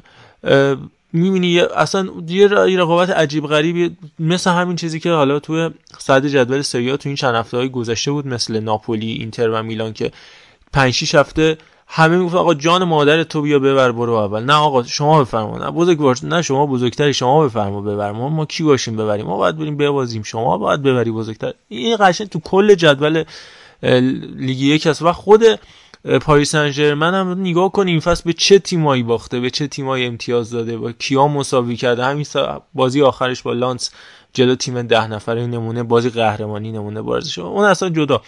ولی بوندسلیگا به نظر من لیگ خوب و با کیفیتیه و حالا سری آ حتی خیلی جا میگم بایرن اگه فاکتور میگفتیم یه لیگ هفده تیمه تشکیل میدادیم میتونست از سری آ بالاتر باشه، اما اون سلطه و اون وضعیتی که بایرن به وجود آورده با تهاجم و قانون پنجاه به علاوه یک در نهایت باعث میشه سری آ خب از لحاظ فیزیکی سطحش بالاتر باشه، از لحاظ دفاعی حتی از لحاظ هجومی، جدا از یک دو تا تیم آخر جدول که به هر حال کثافت به بار میارن، معمولا در سری آ هشتاد نود تا گل میخورن. البته امسال اینجوری نبوده.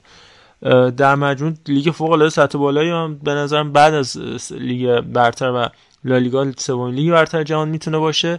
و اینکه این رقابت قهرمانیش هم حالا جدا از این ماجرایی که برای یوونتوس اتفاق افتاد، حتی اون سالایی هم که یوونتوس آقایی میکرد بقیه تیماشون هم با توجه به اتفاقای مالی که برای اون تیم افتاده بود خوب کار میکردن. خب به هر حال مشکلات مالی که وجود اومد، بحث حق پخش و مالکیتی که برای میلان برای اینتر دوچار شدن، خوب با سرپا نگه داشتن. خیلی من وضعیت بدتری رو پیش بینی میکردم، گرچه که این تیم‌ها اینتر و میلان تا جایی رفتن که امثال هوندا و ناگاتومو و نمیدونم آقای اوبی و دوستاش گونتای این تیم‌ها بشن، ولی خب خوب سرپا نگه داشتن. و من فکر میکنم اگر هر لیگ دیگه‌ای بود، هر لیگ دیگه‌ای این اتفاقای مالی برای اینجور تیم‌ها میافتاد، میرفتن جایی که پارما نمیندازه یا پالرمو نمیندازه. این نظر من. منم یه نکته جواب سوالتو بدم. به نظر من دقیقاً همونطوری که تو تا از دهه هشتاد تا اوایل قرن بیست و یکم ایتالیا واقعاً بهترین لیگ دنیا بود، هنوزم این پتانسیل هست. بعد عین انگلیس شش تا تیم بیشتر هستن که هواداری خاص خودشو دارن، هواداری بسیار پرشور، یه فن بیس قوی، یه تاریخچه قوی و واقعا همچنان پتانسیل این که این لیگ یه روز برگرده به حداقل رقابت بکنه با لیگ انگلیس هست. فقط واقعا مالی کم آوردن، یعنی قبول دارم این ورود آبراموویچ به فوتبال و البته ایجنت هایی مثل، البته هنوز مرحوم نشده، رایولا، این اقتصادی تر شدن فوتبال آره فعلا که داره چونه میزنه، البته امیدواریم که سلامت باشه، ولی اقتصادی تر شدن فوتبال فقط نتونست ایتالیا دیگه دووم بیاره. حالا ما شخصا امیدوارم با ورود برادران عرب به لیگ ایتالیا کم کم اون برگرده. من شخصا اون آتیتود ایتالیایی‌ها رو خیلی بیشتر میپسندم تا اسپانیایی‌ها. به نظرم لالیگایی‌ها اون جنبه ابرقدرت بودن رو نداشتن اونقدر که ایتالیایی‌ها و انگلیسی‌ها دارن. خیلی تمامیت خواهن، خیلی رسانه‌هاشون رسانه نیستن، فقط در خدمت تیم‌هاشون، حالا چه بارسا چه رئال.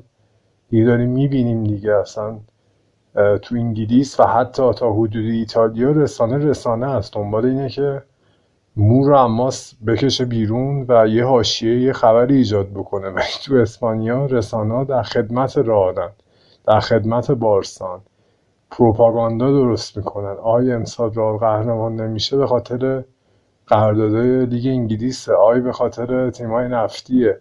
دقیقا میان اینا حتاکی ها رو میکنن و خودشون میرن چهارصد هزار تا اندازه قرارداد فعلی امباپه به رودریگو پیشنهاد میدن واسه قرارداد بستن. من به شخص دوست دارم لالی... سری آ برگرده و لالیگا رو کنار بزنه به عنوان یه هوادار یکی از تیم‌های انگلیسی و مهربون‌ترن دیگه. کلاً جنبه ابرقدرت بودن و بیشتر دارن تیم‌های ایتالیایی تا تیم‌های اسپانیا. تو ایتالیا تو اون توتو اسپورت عزیز هست که یه مقداری به یووه نزدیکه، ولی آره قشنگ دو تا روزنامه که به بارسا آره آره توتو اسپورت یکم فکر کنم بعد آنیلی اینطوری شده، ولی دیگه محمد رضا خود میدونی دیگه، اصلا بارسا نه تنها رسانه‌اش حالا در خدمت بارسان، بلکه بارتومو در اومده که پول میداد به خیلی از ستون‌ها که ازش آره تبلیغ کنن. خیلی این قضیه فساد و پروپاگاندا اینا تو اسپانیا شدیده و واقعا هم دست رسانه‌ای برتر هنوز با لیگ اسپانیاست. حالا اینقدر شکایت میکنن از بازیکن‌های overrated انگلیس، قبول، ولی رسانه و چیزهای قراردادهای جانبی تجاری اسپانیا رو هنوز هیچ جا نداره و همینه که مقصد امباپه میشه اونجا که بخواد توپ طلا بگیره. آره اینا کاملا بحث درستیه و به حال به عنوان یه اهرام فشار هم خیلی جا استفاده کردن.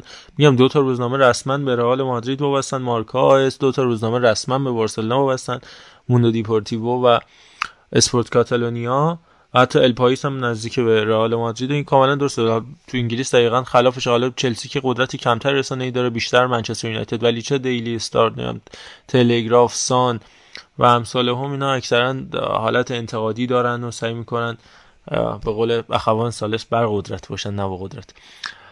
بریم سراغ سهیل و صادق عزیز دیگه، کم کم بحث جمع بندی کنیم، خیلی هم طولانی شد دیگه، فکر کنم میریم رو سه ساعت دیگه چون این سرت هم داریم.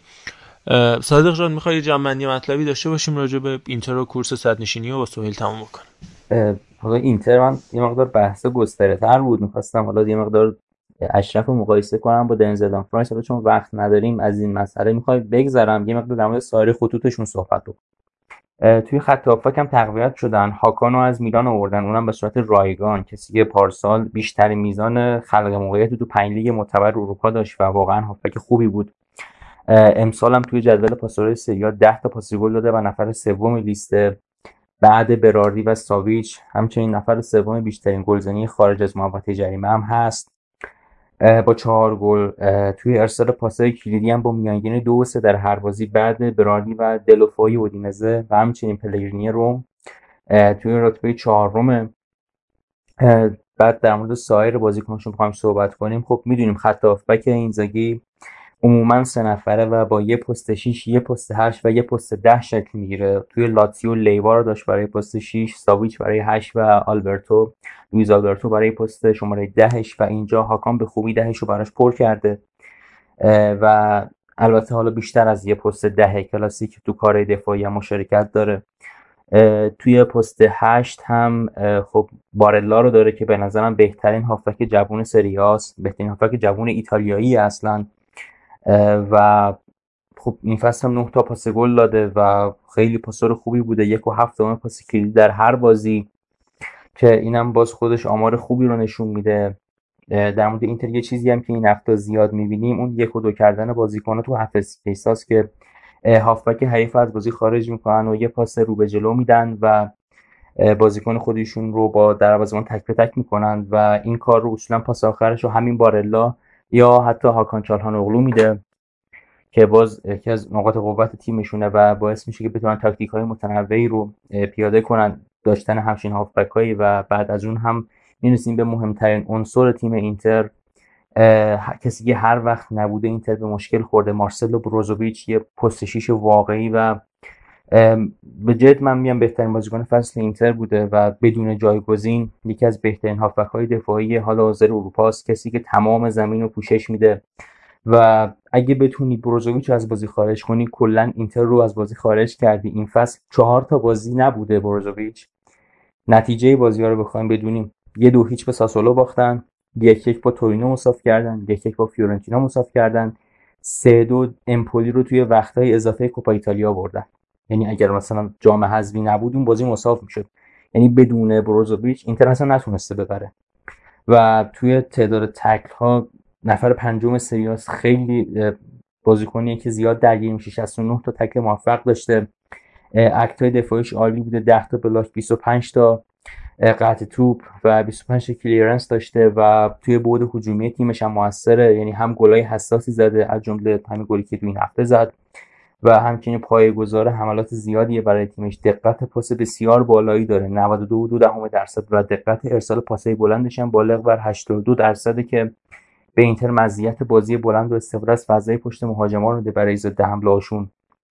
و واقعا یه هافک دفاعی همه چی تمومه.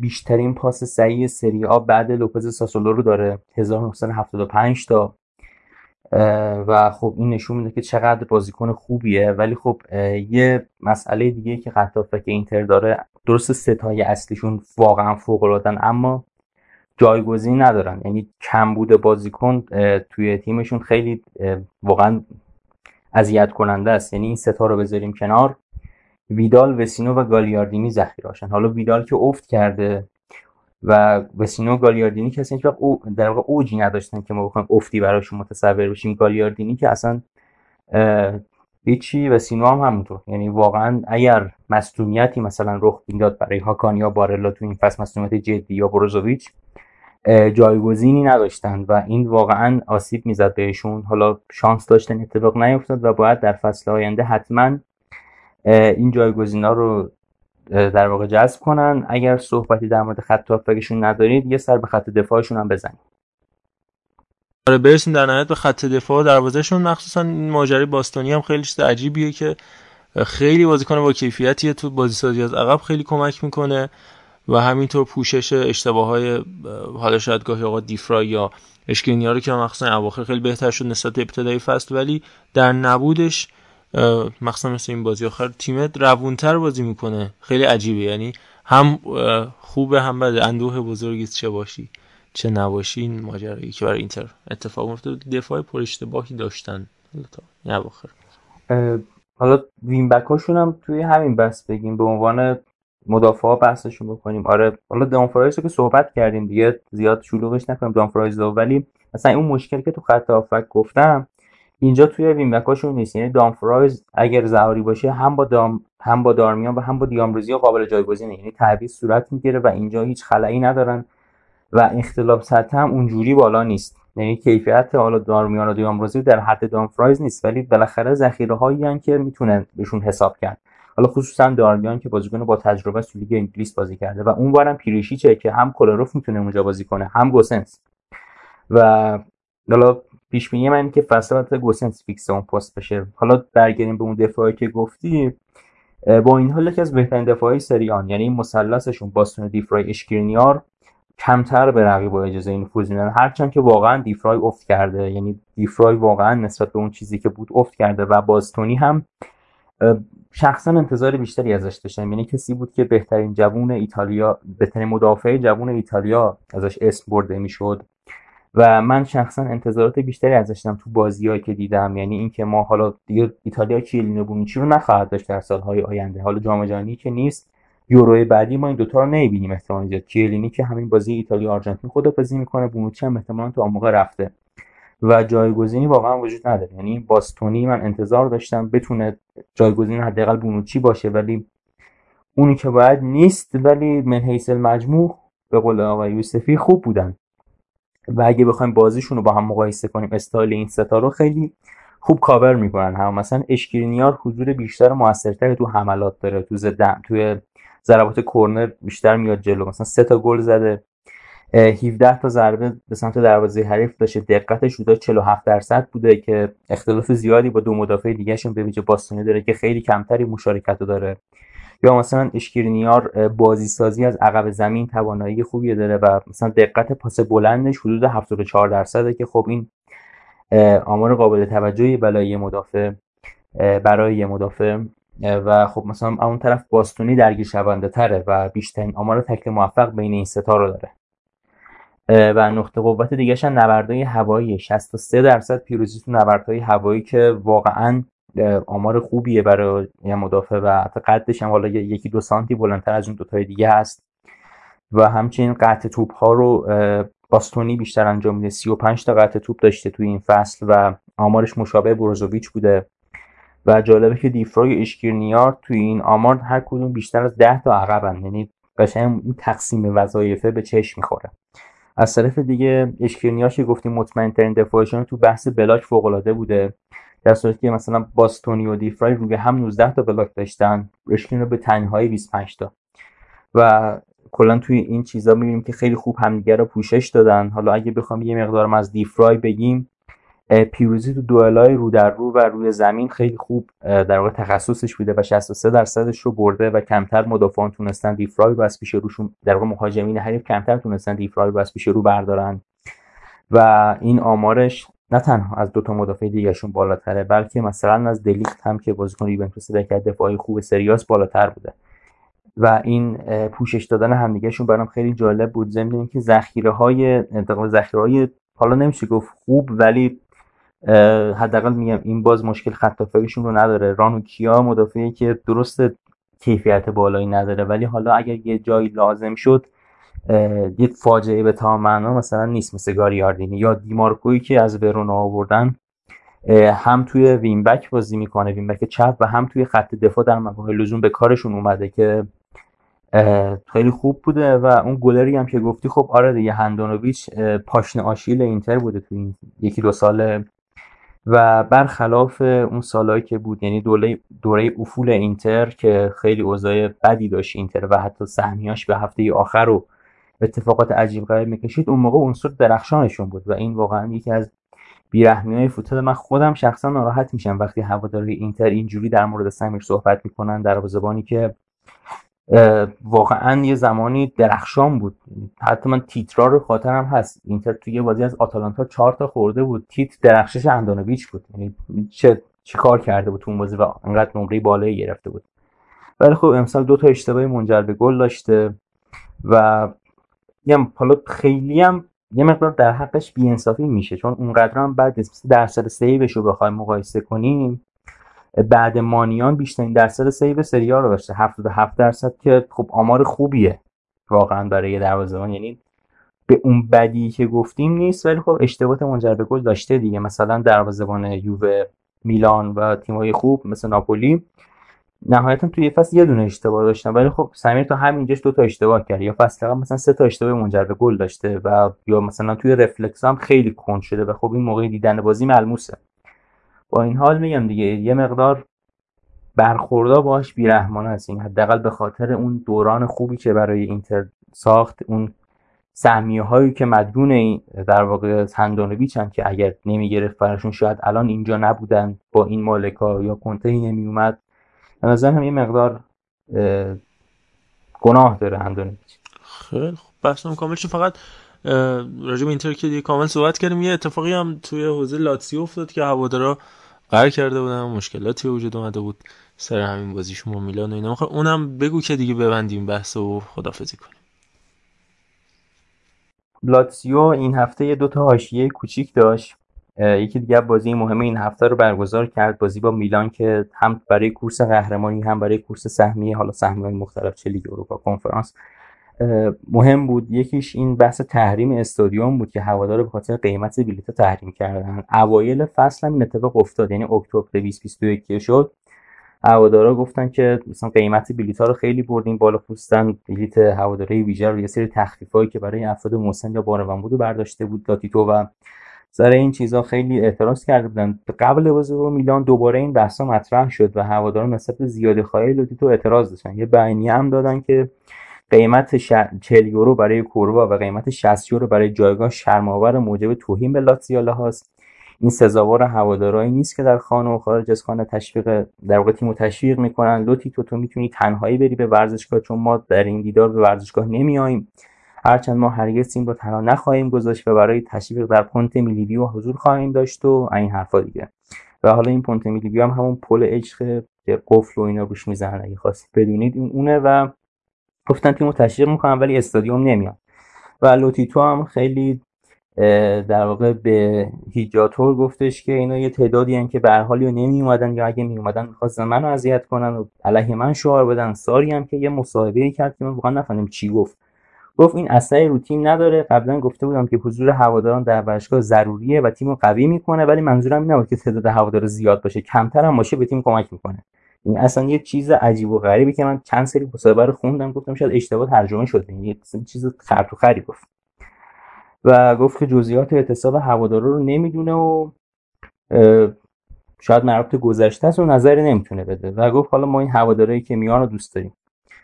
و اتفاقی که تو بازی افتاد اینه که حالا تا چند ساعت قبل بازی که من آمارش رو داشتم، یه سر آمارشی داشتم، مثلا بیست و پنج هزار تا بلیت فروخته شد، هفتاد و پنج درصدش رو میلانیا خریده بودن و اصلا یه چیز افتضاحی پیش اومده بود و هواداران لاتزیو این بازی رو تحریم کردن و یه اتفاقی حالا شاید یه ذره مشابه اون بازی بارسا آینتراخت افتاد. و یکی دیگه از حاشیه‌اش هم که بخوایم خیلی سریع ازش بگذریم، اون خنده‌های آچربی بعد گل دقیقه نود و دو تونالی بود که باعث شد مارشینش باش درگیر شه. خب می‌دونیم آچربی یه فصل حدود سال دو هزار و دوازده سیزده تو میلان بازی کرده بود و خب این در واقع یک خوراکی خیلی خوب به رسانه‌ها داد، ولی خب ساری تکذیب کرد قضیه رو و گفت اون یه خنده تلخ و عصبی بوده و درگیری هم بین مارشینش و آچربی ندیده. و خود آچربی هم که گفته من همه چیزمو برای لاتزیو میذارم و این بحثه این مسخره رو تمام کنید و خنده عصبی بود و این بساطا. ولی خب چیزی که مشخصه اینه که احتمالاً این آخرین فصل آچربی توی لاتزیو خواهد. عزیز درگیر بیماری بوده، لطفاً اذیتش نکنید. ضمناً حالا اینکه گل ساده است، بارسلونا از چمپیونز لیگ حذف شد، آقای کلامان لانگله داشت خنده‌های شیطانی میزد، اینه که دیگه مشکل نیستش. ای حالا برای اینکه دیگه زیاد طولانی هم نشه، دو تا دیگه از اتفاقایی که این هفته افتاد و یه اشاره سریع بهش بکنیم و دیگه این اپیزودو جمع کنیم. اولیش یکی از بازی عجیب این هفته بود، سالرنیتانا و فیورنتینا. فیورنتینا که آلگری گفته بود رقیب اصلی یووه سر راه سهمیه یو سی ال، ولی خب نوست آلگری گریبانشو گرفت و آلر و سالرنیتانا شکست و فیورنتینا رو دو یک. سالرنیتانایی که خب همه فکر میکردن سقوط میکنه، اما وقتی اون مشکلات مالکیتی و اینا واسهشون پیش اومد، لوتیتو پاشکارو زیر مبلغ ده میلیون یورویی فروخت و دنیلو لرولینو باشکارو خرید. توی اولین قدم اومد ساباتینی مدیر ورزشی خوب بولنیا رو اضافه کرد و چند تا بازیکن عالی مثل لویجی سپه پارما، فازیوی روم، رادو بونویچ جنوا و همچنین دراگوسین که قرضی یوونتوس بود رو آوردن و بعد داوید نیکولا رو به عنوان سرمربی اضافه کردن که خب سابقهش توی کروتونو فصل رویه دو هزار و هفده احتمالا فوتبال دوسته خصوصا دنبال کنندای ایتالیا یادشون باشه که چجوری تیم رو به رقابت برگردوند، تیم که تو هشت هفته آخرش ترکوند و فقط یه دونه باخت به یوونتوس داد و تو بازی آخرم لاتزیو رو بود. یه توییت هم من دیدم که در این مورد یکی از هوادارا خیلی خوب زده بود و اشاره کرده بود به اون قضیه.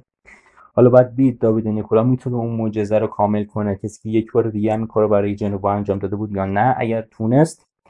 حالا انشالله اینم باز ارجاعش میدم به اپیزود مورفه است که اگه انشالله در خدمتتون بودیم اونجا باز بیشتر در موردش صحبت کنیم. و نکته آخری هم که بخوایم بهش اشاره کنیم توی این هفته، بازی یووه ساسولو بود. حالا خود بازی رو نمیخوام واردش بشم، ولی خب گلی که دیبالا زد توی این بازی گل شماره صد و چهارده برای یوونتوس بود و اونو به تنهایی نفر دهم گلزنان تاریخ باشگاه کرد و الان دیگه دیبالا توی تاپ ده یووه است. در آخرین فصلش این کارو انجام داد و فرصت هم داره که تو پنج بازی باقی مونده آمارشو بالا ببره. باجو که نفر نهمه فقط یه گل بیشتر از دیبالا زده و دیبالا میتونه اونم بهش برسه. حالا یه توضیح کوچیکی هم بخوام در مورد اون بنده خدایی که قبل از دیبالا تو لیست تاپ ده بود بدم، فدریکو مونراتی بود، کسی که متولد سپتامبر هزار و نهصد و یک و تا جولای هزار و نهصد و هشتاد زندگی میکرده، متولد شهر اسپتزیاس و از سال هزار و نهصد و بیست و دو تا هزار و نهصد و سی و سه تو یوونتوس بازی میکرده. چهار بار با یوونتوس قهرمان سری آ شده و تو دویست و پنجاه و شش بازی صد و سیزده تا گل برای یوونتوس زده و تا قبل از گلزن دیبالا تو این هفته بهترین گلزن، در واقع دهمین گلزن تاریخ یوونتوس بود.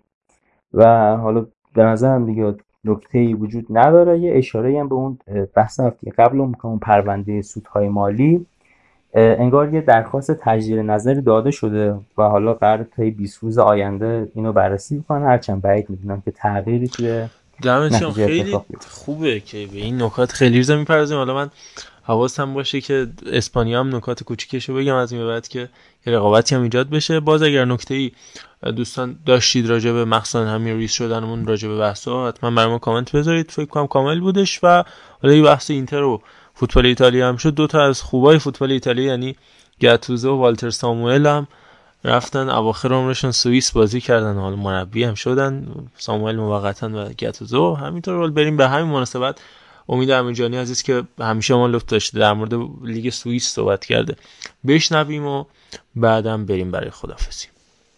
عرض سلام و ادب دارم خدمت همه دوستان عزیزم در پادکست تخصصی توتال فوتبال و خوشحالم که در خدمتتون هستم. امروز میخوایم با هم لیگ برتر سوئیس یا سوئیس سوپر لیگ رو بررسی کنیم. لیگ فوتبال سوئیس از سال هزار و هشتصد و نود و هفت تا به امروز با شرکت تیم‌های از سراسر کشور سوئیس در حال برگزاریه که باشگاه گراس هاپرز با بیست و هفت عنوان قهرمانی پر افتخارترین تیم تاریخ این لیگ است و بازل با بیست و ثروت با هفده قهرمانی در رده‌های بعدی قرار دارند. مارکو استرلر مهاجم سوئیسی بازل تونسته هشت بار با این تیم قهرمانی این لیگو تجربه کنه و در این زمینه صاحب یه رکورد خارق‌العاده باشه. نلسون فریرای پرتغالی با انجام چهارصد و بیست و یک بازی برای دو تیم تون و لوزن بیشترین تعداد بازی رو در تاریخ این لیگ انجام داده و بیشترین دقایق بسته نگه داشتن دروازه در این لیگ هم ششصد و شصت دقیقه بوده که در اختیار رومن بورکی گلر حال حاضر دورتمونده که زمانی که توی گراس هاپرز بازی می‌کرده این رکورد رو تونسته ثبت کنه. اما یه رکورد جالب دیگه هم داخل این لیگ هست، اونم مسن‌ترین بازیکنیه که توی این لیگ گل زده. با سی و هشت سال و بیست و یک روز سن این آقا کسی نیست جز والتر ساموئل، بازیکن سابق روم و اینتر و رئال که در زمانی که توی بازل بازی میکرد تون موفق به گلزنی شد. از بازیکن‌ها و مربیای مطرحی که توی این لیگ سابقه بازی داشتن یا مربیگری کردن میتونیم به اوتمار هیتسفل، لوسیان فاوره، کریستیان گروس، جراردو سیوانه، ولادیمیر پتکوویچ، الکساندر فری، محمد صلاح، ژدران شقیری، گرانیت جاکا، هاکان و مرات یاکین و آلن سوتر اشاره بکنیم.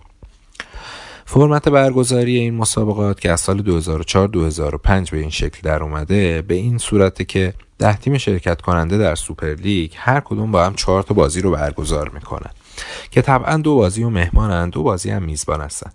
در پایان لیگ با سی و شش بازی برای هر تیم به اتمام میرسه. تیم قهرمان به مرحله دوم مقدماتی چمپیونز لیگ یا همون سکند کوالیفیکیشن راند راه پیدا میکنه. تیمای دوم و سوم هم در مرحله دوم مقدماتی یورولیگ باید حاضر شن. تیم دهم مستقیما به دسته پایینتر سقوط میکنه و با قهرمان دسته پایینتر یا چالنج لیگ جایگزین میشه. تیم نهم هم با تیم دوم دسته پایینتر یا همون چالنج لیگ یه پلی آف برگزار میکنند که برنده اون پلی آف آخرین تیم حاضر در فصل آینده رو روشن میکنه. اما ببینیم الان در این لیگ چه خبره.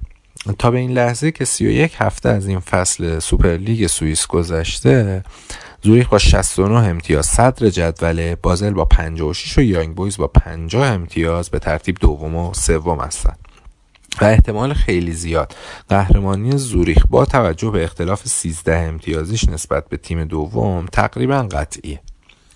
در انتهای جدول هم لوزان اسپورت با بیست امتیاز هرچند هنوز روی کاغذ شانس بقا داره اما احتمالاً تیم سقوط کننده خواهد بود و لوزرن هم با بیست و هفت امتیاز و هفت امتیاز اختلاف نسبت به سیون رده هشتمی شانس بالایی برای قرار گرفتن در بازی پلی آف با تیم دوم چالنج لیگ رو داره. بهترین خط حمله این فصل زوریخ تا به اینجا با شصت و نه گل زده داشته، بعد از اونها یانگ بویز شصت و هشت و بازل با شصت و هفت گل در رده‌های بعدی هستند. بهترین خط دفاع هم با سی و هفت گل خورده در اختیار بازل، بعد از اونها زوریخ با سی و هشت گل و لوگانو با چهل و یک گل خورده رده‌های بعدی بهترین خط دفاعی رو در اختیار دارن. پنج تا بازیکن برتر این لیگ بر اساس نمرات سایت سوفا اسکوره که البته ممکنه در هر وبسایتی متفاوت باشه این نمرات. آرتور کابرال از بازل در حال حاضر اول هست، کاستریوت، ایمری و میروسلاو استوانوویچ از سرو دوم و سوم هستند. لوکاس گورتلر از سنگالن و جردن سیباچو از یانگ بویز هم رده‌های بعدی رو دارن.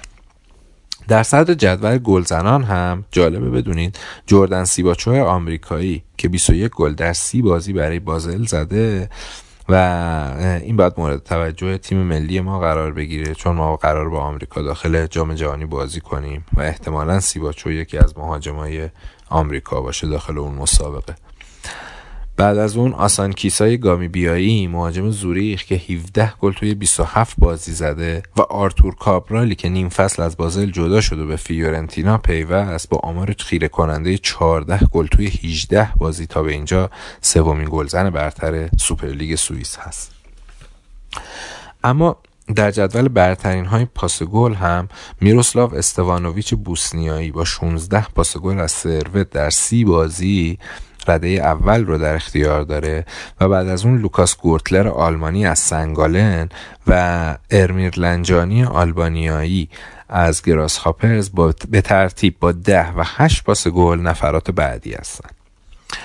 این یه بررسی اجمالی و سریع بود از سوپرلیگ سوئیس، صرفا برای بالا رفتن اطلاعات عمومی فوتبالی خودمون در مورد لیگ هایی که کمتر بهشون پرداخته میشه. امیدوارم خسته نشده باشید و, پا و تا بررسی لیگ های دیگه خدا نگهدار.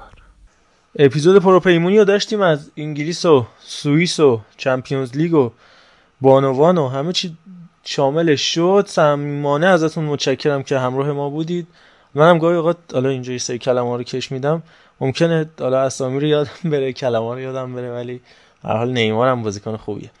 سپاسگزارم ازتون که با ما همراه بودید. ادساین توتال فودکست رو فراموش نکنید. توتال فودکست تی او تی ای ال اف او او تی و کستم که سی ای اس تی در تلگرام، اینستاگرام، توییتر و همینطور کست باکس که لطف میکنید برای ما کامنت میذارید. خیلی ممنون از الطافی که این هفته به ما داشتید. نظرسنجی هم تو کانال ما میذاریم که هر بخشی که بیشتر دوست داشتید بگید که ما تمرکزمون بیشتر رو اون باشه و بخشی که کمتر رأی آورد و تقویتش بکنیم و بیشتر به فکرش باشیم. سپاسگزارم از اینکه ما همراه بودید. از من خدا نگهدار. به ترتیبی که شروع کردیم با همون ترتیبم هم خدافظی سرعتی رو داشته باشیم که وقتتون هم گرفته نشه. سهیل جان ممنون. آقا چاکریم، خیلی خوش گذشت واقعا. بعد فکر کنم یکی دو ماه من بالاخره برگشتم و به قول فریدون زندی خوش برگشتم. خیلی حال داد واقعا. الان آره الان خیلی قدرتون رو بیشتر بیشتر تر میدونم. ان شاءالله هفته بعدی هم عمری باشه باشیم. از منم خدافظ. ان شاءالله هفته خیلی خوبی هم داشته باشید. مخلصم. منم خیلی ممنونم اینکه بچه‌ها اومدن، پروپیمونتر شد پادکستمون و حرفای چالشی تر و بهتری زده شد. یه سری سوالا مطرح میشه توی پادکست ها، به خصوص اردلان یک همچین دیالوگی رو برقرار میکنه. اگر میشنوید حتما پاسخ بدید، نظراتتون رو بگین. ما الان دیگه وارد شدیم به این مرحله که وایسا رو دیگه داریم پخش میکنیم و داره ان شاءالله باب میشه. امیدواریم که راضی باشید و ما رو به دوستاتون معرفی کنید. مخلصم. منم خداحافظی می‌کنم با شنوندگان. امیدوارم که اپیزود خوبی بوده باشه براشون و دوستش داشته باشن. با یه مقدارم طولانی شد، دوباره عذرخواهی می‌کنم و حالا مثل هفته قبل یه سری تشکرات ریزم بکنم، هم دوباره از مجید فیضی و هم از محمد صالح یگانه عزیز به خاطر بحث روم. امیدوارم که هفته خوبی رو داشته باشید و همین دیگه. خدا نگهدار. خب منم از همه بچه‌هایی که تا این وقت شب پای بحث بودن و همه شنونده‌های عزیزمون که داریم دور همی بحث می‌کنیم تشکر می‌کنم. این نکته آقای ارفانم خیلی به جا بود. خیلی خوشحال میشیم تو بحث‌های ما درگیری بیشتری داشته باشید و یه بحث صد نفره بالاتر رو با هم داشته باشیم و این انرژی به همه منتقل بشه. خیلی مخلصیم. به امید هفته‌های بعد و بحث‌های بهتر.